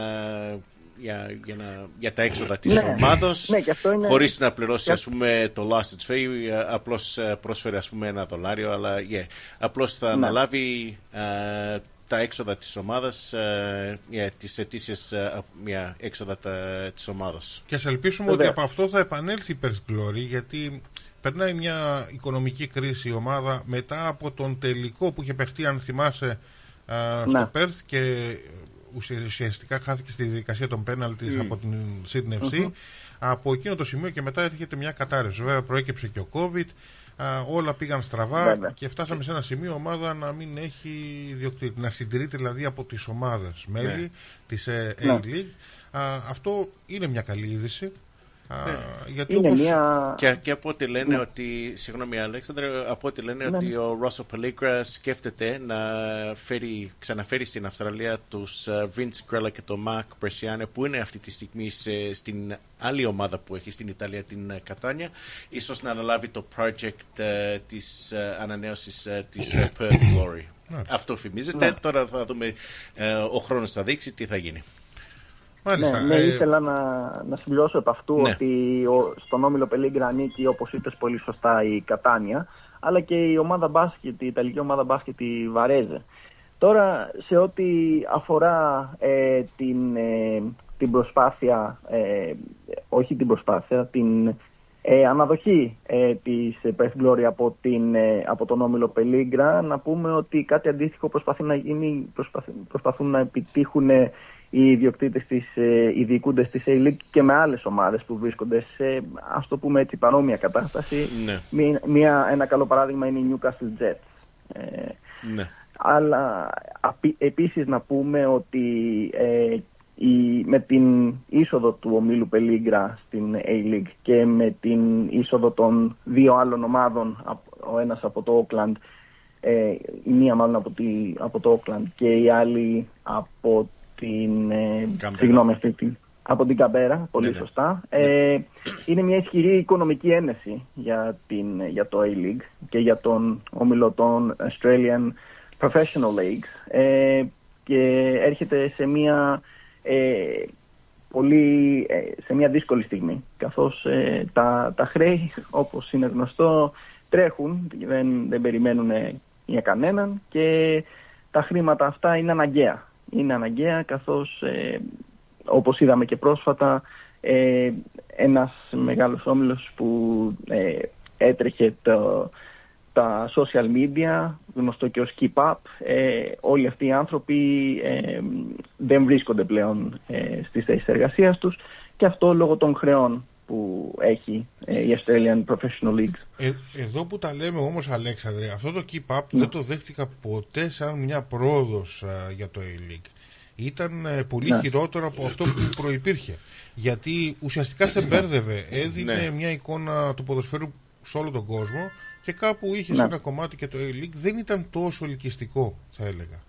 Σχεδόν και δεν το ακολούθησα. Και, δεν και, το και να φανταστείς ότι και γι' αυτό έγινε έντονη κριτική από παλιούς άσους mm. της, του αυστραλινού ποδοσφαίρου, όπως ο Ρόμπι Σλάιρε και ο Μαρκ Μπόσνιτς, και ο, ότι η άι πι ο ξόδεψε mm. σαράντα εκατομμύρια για αυτή την εφαρμογή του K-Pop.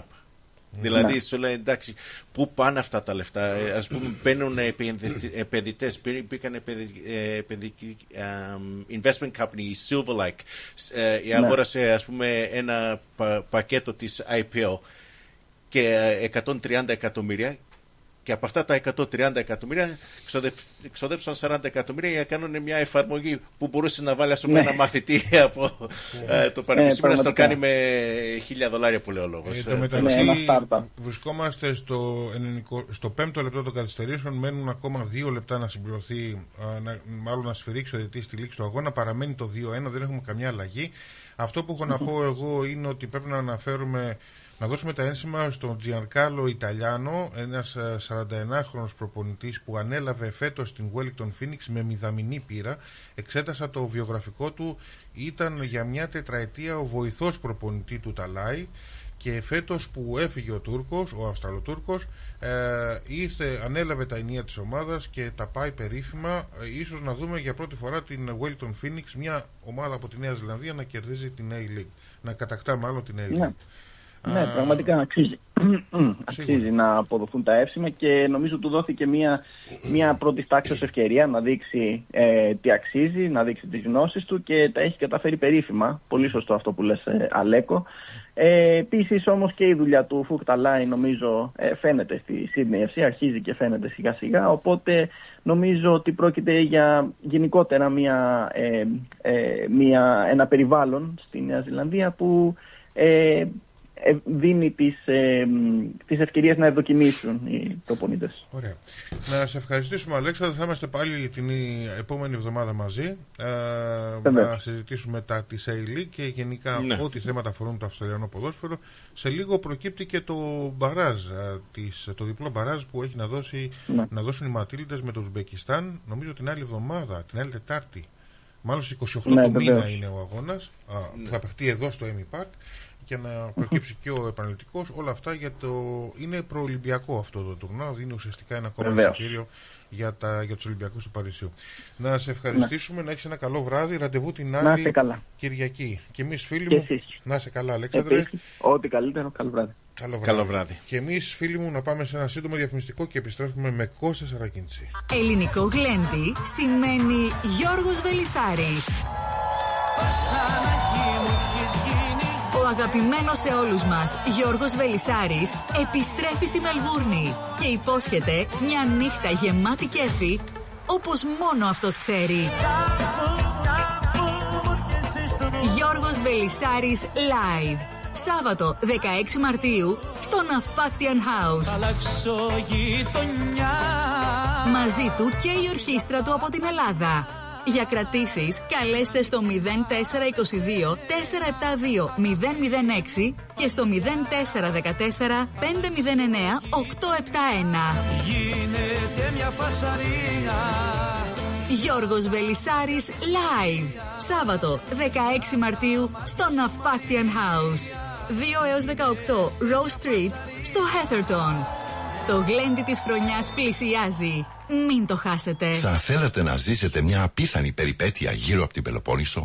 Ετοιμάστε τις βαλίτσες για καλοκαιρινές διακοπές. Και φύγαμε για Σπέτσες, Ναύπλαιο, Λεωνίδιο, Μονεβασιά, Γήθιο, Λιμένη, Αερούπολη, Καλαμάτα, Ολυμπία, Αρχαία Κιλίνη. Με αναπαυτικά πούλμαν και οι βαλίτσες απευθείας στο δωμάτιο του ξενοδοχείου σας. Με εξαιρετικά ξενοδοχεία, με όλες τις ανέσεις. Με φανταστικά τοπία, βουνά, κοιλάδες για να μαγευτούμε. Με αφάνταστες παραλίες για να χαλαρώσουμε. Με κλασικά χωριά και πολιτείες για να θυμηθούμε. Με αρχαιολογικές ανακαλύψεις για να θαυμάσουμε. Με γραφικά ταβερνάκια, με τέλειες γεύσεις. Το καλοκαίρι του είκοσι τέσσερα, ελάτε μαζί μου να ζήσετε αξέχαστες περιπέτειες σε όλη την Πελοπόννησο.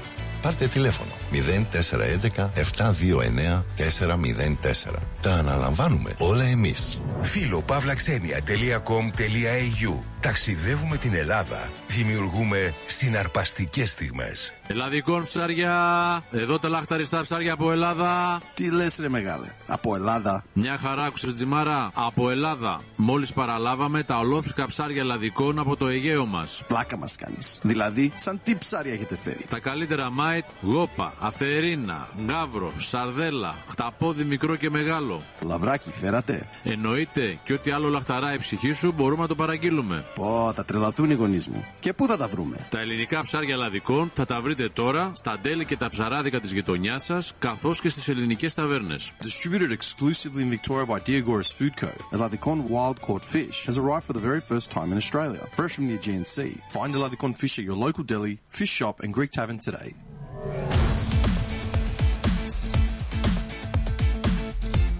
Στη Μελβούρνη ακούς ρυθμό.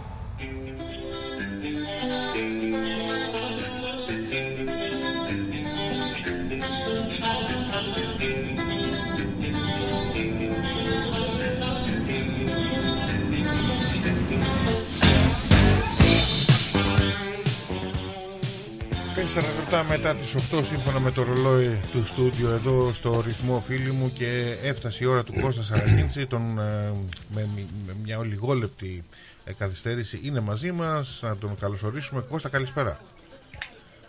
Η καλησπέρα μου σε όλους σας, εσένα, στον Στέλιο, στον Νίκο, ελπίζω να είστε καλά.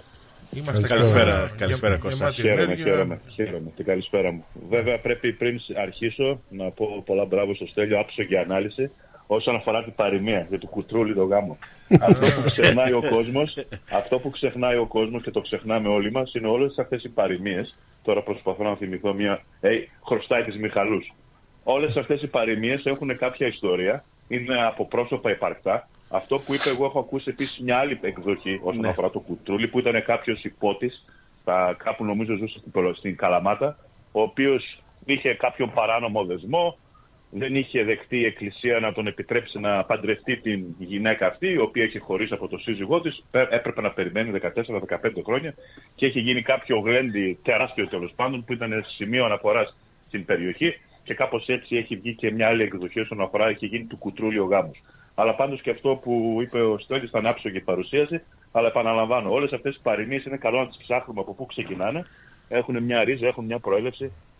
Και σου... καλό είναι να τα κοιτάζουμε πού και πού. Θα σου δώσω κι άλλο ένα project τώρα. Θέλω να μου βρεις από πού βγήκε το The Same Παντελάκι μου, The Same Παντελή μου. ναι, ναι, αυτό είναι η άσκηση τη εβδομάδας. Κάποιος παντελής θα ήταν, φαντάζομαι. Εννοείται. Αλλά... νομίζω από ταινία έγινε... δεν βγήκε αυτή η παροιμία. Από πού? Από μια ταινία. Νομίζω... όπως ας πούμε το μάλιασε η γλώσσα μου. ε, μάλιασε η γλώσσα μου. Έχει βγει στη Βυζαντινή εποχή, όταν θέλανε να τιμωρήσουν κάποιον που μίλαγε πολύ, του βάζανε ένα χόρτο μέσα, το οποίο αυτό γίνεται γλίτσα ε, και είναι αγκαθώδες. Και τον τιμωρούσαν με αυτόν τον τρόπο, δηλαδή τον κάνανε το μασίσινι μέχρι να γίνει, να, να πονέσει η γλώσσα του, ρε παιδί μου. Και από εκεί βγήκε τώρα, και έβγαζε με, γινόταν τριχιά αυτό. Και λέγανε μάλιασε η γλώσσα του. Μάλιστα, μάλιστα. Ενδιαφέρον όλα αυτά. Και είναι ωραίο έτσι όπως ξεκίνησες, Κώστα, έτσι να μας κάνεις μια ιστορική αναφορά σε κάποια παροιμία. Ο Στέλιος το ξεκίνησε. Εγώ απλά το συνέχισα. Το άρχισε μάλλον ο Στέλιος το κέντρο. Είδες κάτι μαθαίνουμε εμείς και οι ακροατές μας. Δεν είμαστε μόνο ποδοσφαιρική εκπομπή. Υπάρχει και άλλη παροιμία, αλλά δεν είναι για τον αέρα αυτή. Είναι μωρέ, όλα είναι. Όχι, όχι. Τι λέει, κακές oh. λέξεις. Είναι, είναι για κάποιον. Θα βάλω ένα μπιπ εγώ. Θα, θα βρω ένα μπιπ. Δεν γίνεται. Δεν γίνεται. Δεν γίνεται. Είναι για, Άστο, το, για το Λούτσο, ας πούμε. Ναι. Και λέει την ναι. ιστορία του. Α. Ήταν αρχαίος Έλληνας Ανθοπόλης, από την Αθήνα κτλ. Είναι μεγάλη ιστορία. Τα παιδιά κοιμούνται τώρα, μπορεί να την πεις. Τα παιδιά κοιμούνται, αλλά θα... ο Κώστας θα μας σκοτώσει. όχι, όχι, όχι, όχι, εντάξει, εγώ, εγώ παραμένω. Καλά, να τα, θα τα πούμε, έχουμε να τα πούμε και στις επόμενες εκπομπές. Λοιπόν, λοιπόν ε, ε, κάνε σέντρα. Να κάνω σέντρα. Ναι, η αλήθεια είναι, γεγονός είναι ότι έχουμε πλούσια αγωνιστική δράση στην Ελλάδα, στην Ευρώπη. Στην Ελλάδα, βέβαια, είχαμε και μεσοβδόμαδο τους αγώνες Κυπέλλου, είχαμε και τους αγώνες που προαναγγείλαμε την προηγούμενη εβδομάδα, είχαμε μια κάποιο είδους αλλαγή στην πρώτη τριάδα της βαθμολογίας, που σήμερα, αύριο το πρωί, είναι πολύ πιθανό πάλι να έχουμε αλλαγές. Την ε, προηγούμενη Δευτέρα, λοιπόν, ο ΠΑΟΚ με την ΑΕΚ στο πιο σημαντικό παιχνίδι της αγωνιστικής αναδείχθηκε στην ισόπαλη ένα ένα, ο Παναθηναϊκός πέρασε από τις Σέρρες τρία μηδέν. Αυτό είχε ως αποτέλεσμα να μειώσει ο Παναθηναϊκός στον ένα βαθμό την διαφορά, να περάσει στη δεύτερη θέση και να μειώσει την διαφορά από το πρωτοπόρο ΠΑΟΚ στον ένα βαθμό. Η ΑΕΚ μέχρι τώρα είναι στην τρίτη θέση της βαθμολογίας. Να πούμε επίσης ότι στο κύπελλο Ελλάδος οι φιλοξενούμενοι απέκτησαν σημαντικό προβάδισμα. Ο ΜΕΝ ε, Πανετολικός ιτήθηκε στην έδρα του από τον Άρη με γκολ του Βέλετ στο εξηκοστό τέταρτο λεπτό και όπως καταλαβαίνουμε βάσει αποτελέσματος έχει αποκτήσει σημαντικό προβάδισμα. Το ίδιο συμβαίνει και με τον Παναθηναϊκό, ο οποίος στη Τούμπα με γκολ, με γκολ του Σπόρα στο πενηκοστό τρίτο λεπτό επικράτησε του ΠΑΟΚ ένα μηδέν. Οι δύο ομάδες ως γνωστόν τελείωσαν την αναμέτρηση με δέκα παίκτες μετά από μια συμπλοκή του Τάισον και του Μπακασέτα, όπου ο, προπο... ο διαιτητής απέβαλε και τους δύο παίκτες. Ο επαναληπτικός... Ναι, ναι, ε, ένα... ε, συγγνώμη Κώστα, λίγο πως ε, διακόπτω. Μόλις τώρα τελειώσε ναι, το παιχνίδι στο Campbelltown, όπου η ομάδα της Wellington Phoenix ε, τελικά κέρδισε το παιχνίδι με δύο ένα. Συνέχισε, συγγνώμη. Πολύ ωραία, σε ευχαριστώ, κανένα πρόβλημα. Ο επαναληπτικός Παναθηναϊκού ΠΑΟΚ στη Λεωφόρο είναι προγραμματισμένος για την εβδομάδα που μας έρχεται. Ε, για το παιχνίδι των επαναληπτικών στο Χαριλάου θα περιμένουμε μέχρι τις εφτά Μαρτίου ώστε να μάθουμε το ζευγάρι του τελικού. Και να ανοίξω μια παρένθεση. Εσύ, Νίκο, πάντως αυτές τις μέρες πρέπει να είσαι πολύ χαρούμενος, έτσι. Ε... Νίκες εναντίον του αιωνίου αντιπάλου στο μπάσκετ και τι νίκες. Νίκη στο, στο Αγρίνιο, μια χαρά, εντάξει. Ναι, εντάξει, ήταν καλή εβδομα... εβδομάδα για την ομάδα του Άρη. Ενώ είχαμε δύο νίκες στο μπάσκετ επί του ΠΑΟΚ. Δυστυχώς σήμερα δεν τα κατάφερε στο ημιτελικό η ομάδα του Άρη και ιτήθηκε από τον Παναθηναϊκό.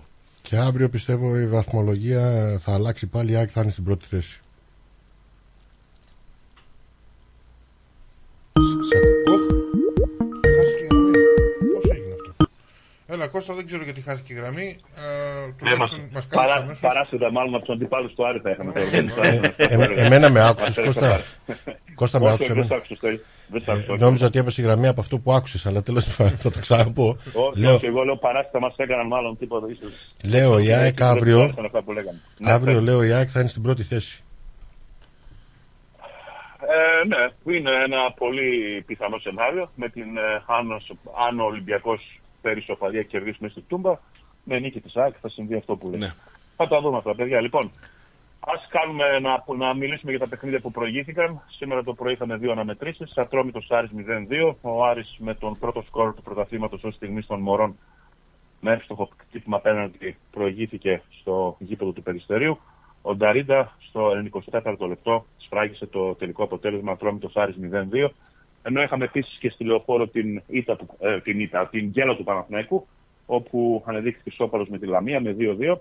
Και όσο οπαδοί των μεγάλων ομάδων, γιατί όλοι μας εδώ, είτε στο στούντιο, είτε εγώ, ή πολλοί τέλος πάντων οι περισσότεροι υποστηρίζουμε κάποια μεγάλη ομάδα, είναι αυτή η ελληνική νοοτροπία που δεν μπορούμε να δεχτούμε ότι η ομάδα μας θα χάσει βαθμό. Και όπως παρουσιάζεται γενικά στις ειδήσεις, δεν θα, δεν θα έλεγα ότι μου αρέσει πάρα πολύ. Γιατί δηλαδή να μην πούμε κάτι για τη Λαμία και να πούμε ότι ο Παναθηναϊκός έχασε βαθμούς. Ναι. Και η Λαμία έπαιξε πολύ καλό ποδόσφαιρο, έπαιζε με παίκτη λιγότερο και είτε έπαιζε με πέντε παίκτες, με δέκα παίκτες πίσω, όπως και αν έπαιξε η Λαμία, τουλάχιστον γενικά θα της έχει δείξει μια πολύ καλή εικόνα. Και στην προηγούμενη αγωνιστική επίσης που δεν το ανέφερα, επικράτησε του Αστέρα Τρίπολης με δύο ένα παρότι έχανε, έχει δείξει πολύ θετικά δείγματα καθ' όλη τη διάρκεια του πρωταθλήματος και να δώσουμε και μπράβο στον, πολλά μπράβο στον Λεωνίδα Βόκολο για την ομάδα που έχει φτιάξει. Και η Λαμία λοιπόν, παρότι προηγήθηκε με τον Καρλίτος μηδέν ένα, εξαφανίστηκε πολύ γρήγορα από τον Περνάντ στο τέλος του ημιχρόνου. Ο Γερεμίεφ είναι αυτός που έβαλε τον Παναθηναϊκό μπροστά στο πενηκοστό ένατο λεπτό, ο Τσιλούλης, παίκτης ο οποίος είχε αγωνιστεί παλιότερα στον Πανιόνιο, αν θυμάμαι καλά, εξοφάρισε και έγραψε το τελικό δύο δύο στον αγώνα στο γήπεδο της Λεωφόρου. Τα παιχνίδια τα οποία θα γίνουν από τα μεσάνυχτα και μετά είναι τα εξής. Βόλος Γιάννηνα στις δώδεκα και τριάντα, Άκης Κηφισιά στις τέσσερις η ώρα το πρωί. Το παιχνίδι που ξεχωρίζει βεβαίως είναι αυτό που θα γίνει στη Τούμπα, όπου ο Πάοκ θα παραδεχτεί τον Ολυμπιακός στις πέντε και τριάντα. Με κόσμο. Ενώ η αγωνιστική θα... Με κόσμο, ναι, ναι, βεβαίως πρέπει να το yeah. να πούμε και αυτό επιτέλους. επιτέλους. Και επίσης παιχνίδι... η αγωνιστική θα κλείσει με δύο ακόμα αναμετρήσεις, όπου Πανσεραϊκός και Αστέρας Τρίπολης Πανετολικός. Οι αγώνες αυτοί θα γίνουν την Τρίτη το πρωί στις δύο και τριάντα και στις τρεις, πάντα τοπική ώρα Μελβούρνης. Η βαθμολογία. Ο ΠΑΟΚ αυτή τη στιγμή εξακολουθεί και παραμένει στην κορυφή της βαθμολογίας με πενήντα ένα βαθμούς. Ο Παναθηναϊκός τον έπιασε στην κορυφή της βαθμολογίας, αλλά έχει και έναν αγώνα περισσότερο. Η ΑΕΚ στην τρίτη θέση με σαράντα εννέα, Ολυμπιακός σαράντα τέσσερα, Άρης τριάντα οκτώ, Λαμία τριάντα τέσσερα είναι η πρώτη εξάδα. Στις ε, υπόλοιπες θέσεις, Αστέρας Τρίπολης είκοσι εννέα, Πανσεραϊκός και Ατρόμητος ισοβαθμούν με είκοσι τρεις βαθμούς, Όφη είκοσι, Πανετολικός δεκαοκτώ, Βόλος δεκαεπτά και Κηφισιά δεκαέξι, Πας Γιάννενα δεκατρία.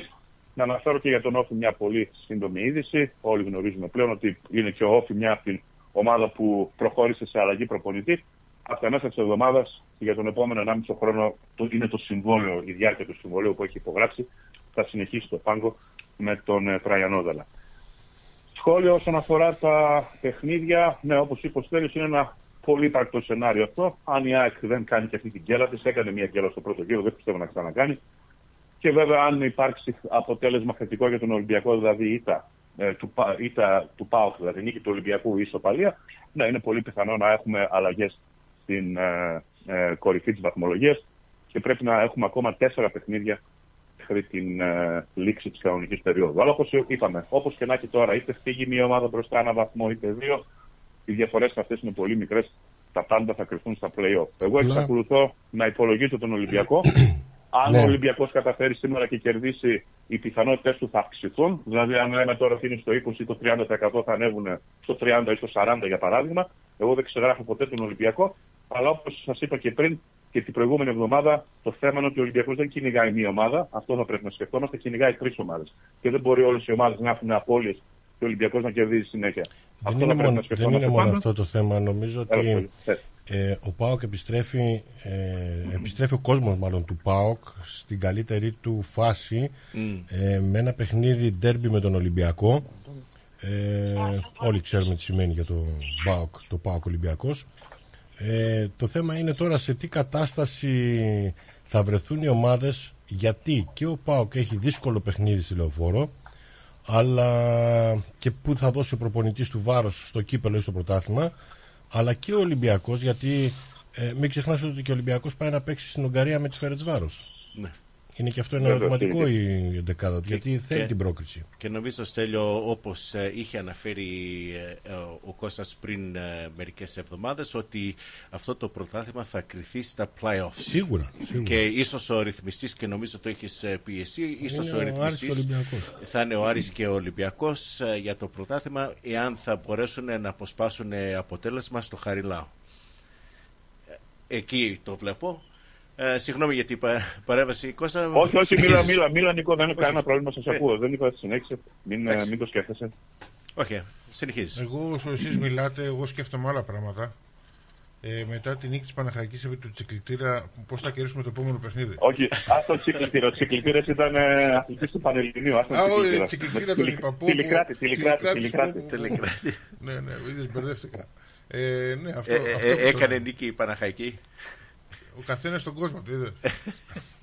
Τσικλητήρας, πού το θυμηθείς, ήταν τα τσικλητήρια από όπου αθλητής του Πανελληνίου ήταν αυτός. Λάθος μου, τραγικό. Είναι ο Τηλικράτης. Διάβαζα, συγγνώμη Κώστα, διάβαζα ένα άρθρο έτσι μικρό για την Παναχαϊκή που έγραψε κάποιος. Λέει ότι με τόσο κόσμο που είχε Παναχαϊκή στο γήπεδο, λέει, αν μπορούσα να διαλέξω ποιοι θα πέσουν κατηγορία, θα έλεγα να μην πέσει η Παναχαϊκή. Ε, γιατί τόσο κόσμο νομίζω ότι όλοι οι υπόλοιποι δεν θα έχουν στους αγώνες τους. Ε, πάνω από τέσσερις χιλιάδες. Ναι. Και έχει και εικόνα. Ναι. Έχει και εικόνα. Α, το ξέρω. Το ξέρω. Ναι, ναι, ναι. Είναι γεμάτο. Παιδιά, σας έχω πει σε, άλλη, σε παλιότερη εκπομπή, εντάξει, δεν νομίζω ότι θα γίνει ποτέ αυτό. Αν μπορούσα εγώ να το κάνω αυτό, θα, θα δημιουργούσα ένα κλειστό πρωτάθλημα, πλαίσια κάπως Ευρωλίγκας, και θα προσπαθούσα από κάθε γεωγραφική περιοχή να βάλω μία-δύο ομάδες. Από την Πελοπόννησο θα είχα σίγουρα ιστορικές ομάδες και πολύ πιθανόν Καλαμάτα. Ίσως, ίσως και ναι. Πανηλιακό, δεν ξέρω για το Πανηλιακό, αλλά σίγουρα Παναχαϊκή, Καλαμάτα θα τις είχα μέσα. Ομάδες με κόσμο, όπως είπες πολύ σωστά, ομάδες με ιστορία, ιδίως η Παναχαϊκή σε σύγκριση με την Καλαμάτα με πολύ πιο έντονη παρουσία, και πάντα να θυμόμαστε ότι η Παναχαϊκή είναι η πρώτη επαρχιακή ομάδα που έχει παίξει στην Ευρώπη. Γιατί πολλοί λέμε για τη Λάρισα. Ναι, αλλά δεν σας, είναι έτσι. Σας, η Παναχαϊκή είναι η πρώτη που έχει παίξει. Και, και, και μην ξεχνάμε, Κώστα, ότι έχουμε και άλλες ομάδες στο Βόρειο Όμελο. Είναι ο Ηρακλής, δηλαδή η ιστορική ομάδα ο Ηρακλής. Η της, Δόξα Δράμας. Η Δόξα Δράμας, η Λάρισα, η ΑΕΛ. Παιδιά, στις πιο ιστορικές ομάδες, στις πιο ιστορικές χρονικά. Όταν λέω ιστορική, πρέπει να, να, να μιλάμε για, για ομάδες πιο ιστορικές. Ναι, ναι. Η Παναχαϊκή είναι πιο ιστορική και από τον Ολυμπιακό και από τον Παναθηναϊκό και από την ΑΕΚ. Ναι. Έχει δοθεί το χίλια οκτακόσια ενενήντα ένα. Όπως έλεγε και ο Παναγούλιας, ο Ηρακλέας Θεσσαλονίκης. Ναι, ο Ηρακλής ιδρύθηκε το χίλια οκτακόσια ενενήντα και μετά από ένα ή δύο χρόνια ιδρύθηκε η Παναχαϊκή. Και νομίζω το πρώτο αθλητικό σωματείο στην Ελλάδα είναι ο Πανελλήνιος. Έχω μια εντύπωση ότι είναι πανελληνικό. Δεν μπορούμε να το ψάξουμε. Εγώ, επειδή απλά αναφέρθηκα στην Πελοπόννησο και στην Παναχαϊκή, δεν αλίμονο, και στη Βόρεια Ελλάδα έχει πολλές ομάδες. Ναι. Τέλος πάντων, αυτή είναι η συζήτηση που μπορεί να Πα... κρατήσει για πολύ καιρό, αλλά μπορεί Πα... να το ψάξουμε. Πάντως ήρθε μήνυμα από τον Νίκο Χαδεμενάκη: είσαστε άρρωστοι, λέει, Ολυμπιακός πρώτος ή δεύτερος. Μπράβο, ρε Νίκο, πέστα ρε Νίκο, πέστα γιατί δεν αφήνει. Τώρα έκανες Νίκο τον Στέλιο να χαμογελάσει. Πού θα είσαι αύριο ορθώ να σε κεράσω. Το μόνο που δεν μου έγραψε αν είναι άνετα ή δεν είναι άνετα. Το είπε το άνετα, είπε άνετα. Όχι, δεν το γράψε. Το είπε στον αέρα όμως. Αν είναι άνετα, Νίκο, γράψε το, σε παρακαλώ. Ε, αυτό το άνετα αφισβητώ. Ας παίξουμε το σπίτι μας να δούμε. Ορίστε, εδώ είμαστε. Κοίταξε, εγώ το παίζω γιατί είναι νοικιασμένο, δεν έχω πρόβλημα. Έχουμε τόσα πολλά σπίτια, γιατί να μην παίξουμε και ένα παιχνίδι που λέω εγώ σε ένα σπίτι, σε ένα παιχνίδι. Δόξα Θεώ. Άστο τσιμέντο, δεν σπάει με τίποτα. Είναι άλλη έκφραση στοιχηματική. Άστο τσιμέντο, δεν χαλάει με τίποτα. Τέλος πάντων.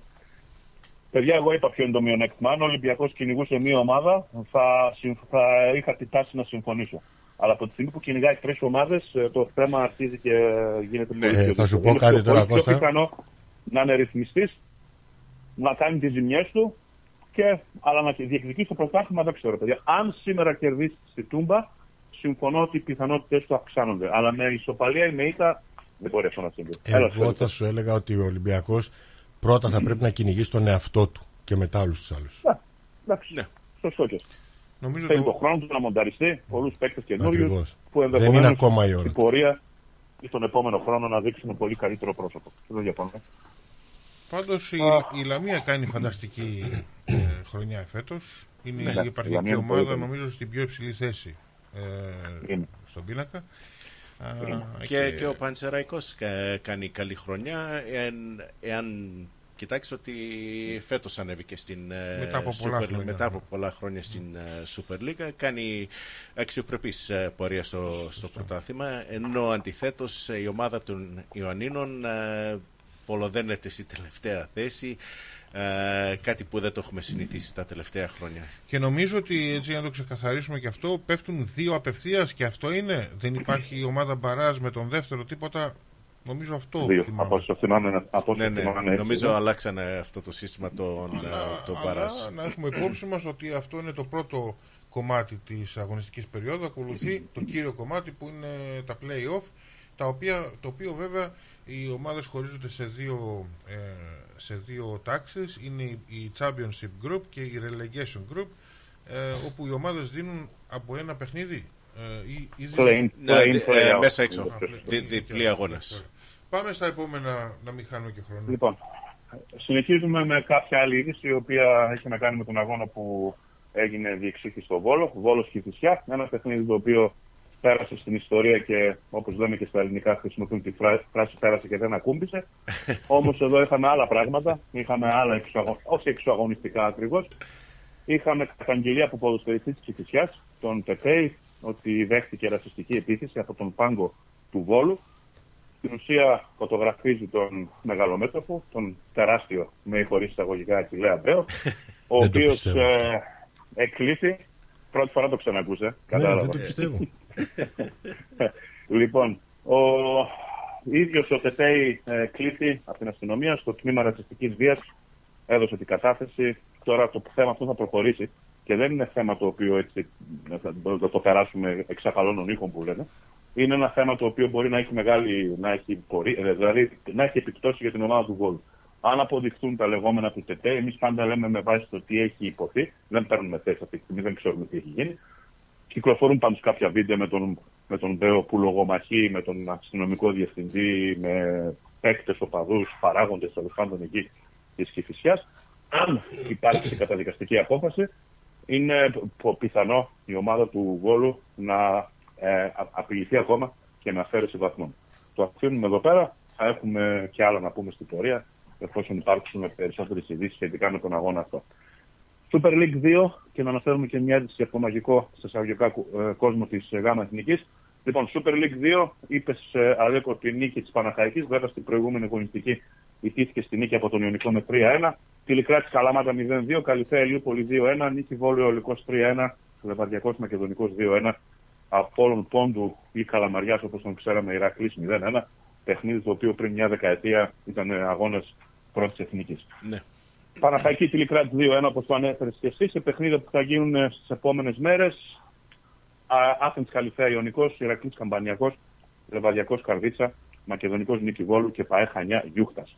Η πρώτη πεντάδα όσον αφορά την βαθμολογία στους δύο ομίλους έχει ως εξής: το Βόρειο Όμιλο Λεβαδιακός σαράντα οκτώ, ΑΕΛ τριάντα εννέα, Νίκη Βόλου είκοσι οκτώ, Μακεδονικός είκοσι έξι και Ηρακλής είκοσι τέσσερα. Στον Νότιο Όμιλο, Άθενς Καλυθέας σαράντα, ΠΑΕ Χανιά τριάντα τέσσερα, Ιωνικός τριάντα δύο, Ηλιούπολη επίσης τριάντα δύο και Καλαμάτα είκοσι εννέα βαθμούς. Κλείνουμε την Α' Εθνική με ένα περιστατικό το οποίο έγινε σε αγώνα της Γ' Εθνικής. Βέβαια, όσοι έχουν ασχοληθεί με το ερασιτεχνικό και με μικρές κατηγορίες γενικότερα, τέτοιου είδους επεισόδια δεν συμβαίνουν για πρώτη φορά. Τα έχουν δει, τα έχουν ζήσει πολλές φορές, τα έχουν βιώσει πολλές φορές. Είναι ένα περιστατικό που έγινε στον, στο γήπεδο του ΠΑΟΚ Χριστόνης. Ο ΠΑΟΚ Χριστόνης είναι ομάδα που εδρεύει στον νομό Κυλκής και αντιμετώπισε την ομάδα του Ποσειδώνα Μηχανιώνας. Σύμφωνα με την ομάδα του Ποσειδώνα Μηχανιώνας, οι παίκτες, το το προπονητικό επιτελείο μέχρι και σύζυγοι φροντιστών, ποδοσφαιριστών δέχτηκαν από το πρώτο λεπτό του αγώνα επίθεση. Ε, οι βρεστικοί δέχτηκαν αντικείμενα, ε, χτυπήθηκαν και σε κάποια στιγμή, ενώ τα πράγματα είχαν οξυνθεί πάρα πολύ, σύμφωνα πάντα με το τι λέει η ομάδα του Ποσειδώνα, ε, άκουσαν τον διαιτητή να τους λέει ότι αν θέλετε να φύγετε ζωντανή από το γήπεδο, καθίστε να χάσετε για να τελειώσουν τα πάντα. ογδοηκοστό έβδομο λεπτό, κερδίζει ένα πέναλτι η ομάδα του Πάου Χριστόνης, τελειώνει το παιχνίδι ένα μηδέν. Βέβαια τα επεισόδια συνεχίστηκαν ίσως με λιγότερη ένταση, αλλά πάντως όπως είπα και πριν, δεν είναι κάτι που συμβαίνει για πρώτη φορά στον χώρο της ΓΑΜΑ Εθνικής ή των τοπικών πρωταθλημάτων. Εγώ στα δικά μου μέρη είχα, δει, είχα βιώσει αρκετές φορές τέτοιες καταστάσεις. Πιθανόν ο Στέλιος, πιθανόν ο Αλέκος. Δεν λέω για τον Νίκο, γιατί ο Νίκος είναι γεννημένος εδώ στην Αυστραλία. Απλά θέλω να πω ότι δεν είναι κάτι πρωτόγνωρο. Έτσι, αλλά δεν είναι κάτι το οποίο μπορούμε να το προσπεράσουμε και έτσι. Αν θέλετε να πείτε κάτι, σας ακούω πριν κλείσουμε με την ελληνική ενότητα. Εμένα μου έχουν συμβεί πολλά τέτοια. Δεν με, δεν με εκπλήσει κάτι τέτοιο δηλαδή. Αλλά εμείς το καθαρίζαμε από την αρχή το παιχνίδι. Δεν περιμέναμε στο ογδόντα. Το είχαμε καθαρίσει από την αρχή και μετά παίζαμε μπαλίτσα. Σωστός. Σωστός. Σωστός. Ε, πώς θα φύγεις τώρα από το γήπεδο, αλλιώς δεν φεύγεις. Έτσι. Έτσι. Ναι. Μαγικός κόσμος του ελληνικού ποδοσφαίρου, τα έχουμε πει αυτά. Ομορφιές, ναι, και εγώ τα έχω δει στον νομό, πέρασε έτσι αρκετά. Είχα, είχε ένα φεγγάρι αγωνιζόμου και εγώ στον Ηρακλή, έδεσα και είχαμε δει αρκετά. Αρκετές τέτοιες ομορφιές. Εγώ ήμουνα τότε στην. Ε, ήμουνα στον Αστέρα Μαλιάδος και είχαμε περάσει Ρίο Αντίριο, δεν θα πω που είχαμε πάει. Ε, είχαμε περάσει Ρίο Αντίριο, προχωρήσαμε αρκετά πάνω. Ε, Και μόλις φτάσαμε στην πλατεία του χωριού, ενώ κοιτάγαμε πού είναι το νοσοκομείο εμείς, ψάχναμε να βρούμε πού είναι το νοσοκομείο, γιατί ξέραμε Προ, τι μας περίμενε. Ναι, ναι, ε, κάναμε το λάθος και μπήκαμε να πιούμε καφέ στην καφετέρια του Γενικού Αρχηγού. Βγαίνοντας από την ωραία. Καφετέρια είχε εξαφανιστεί το πούλμαν και μας περίμεναν χίλια πεντακόσια άτομα απ' έξω και μας πήγαν με, το, με τα πόδια στο γήπεδο και μας είπαν ότι αν θέλετε να φύγετε από εδώ σήμερα πρέπει να χάσετε. Και... Και χάσατε. Ε, χάναμε τρία μηδέν στο δεκάλεπτο. Πειράζει. Αλλά ήρθε τέσσερα τρία όμως μετά. Ήρθε τέσσερα τρία. Αυτό το ανέφερες και εσύ. Παιχνίδι εδεσαϊκός Άρης. Εγώ θα σας αναφέρω ένα περιστατικό παρόμοιο εδεσαϊκός Άρης, όχι με απειλές.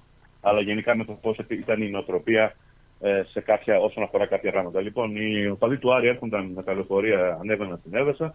Πριν από την Έβεσα υπάρχει ένα χωριό, το τελευταίο χωριό που λέγεται Ριζάρι, και σταμάτησαν κάποια λεωφορεία εκεί.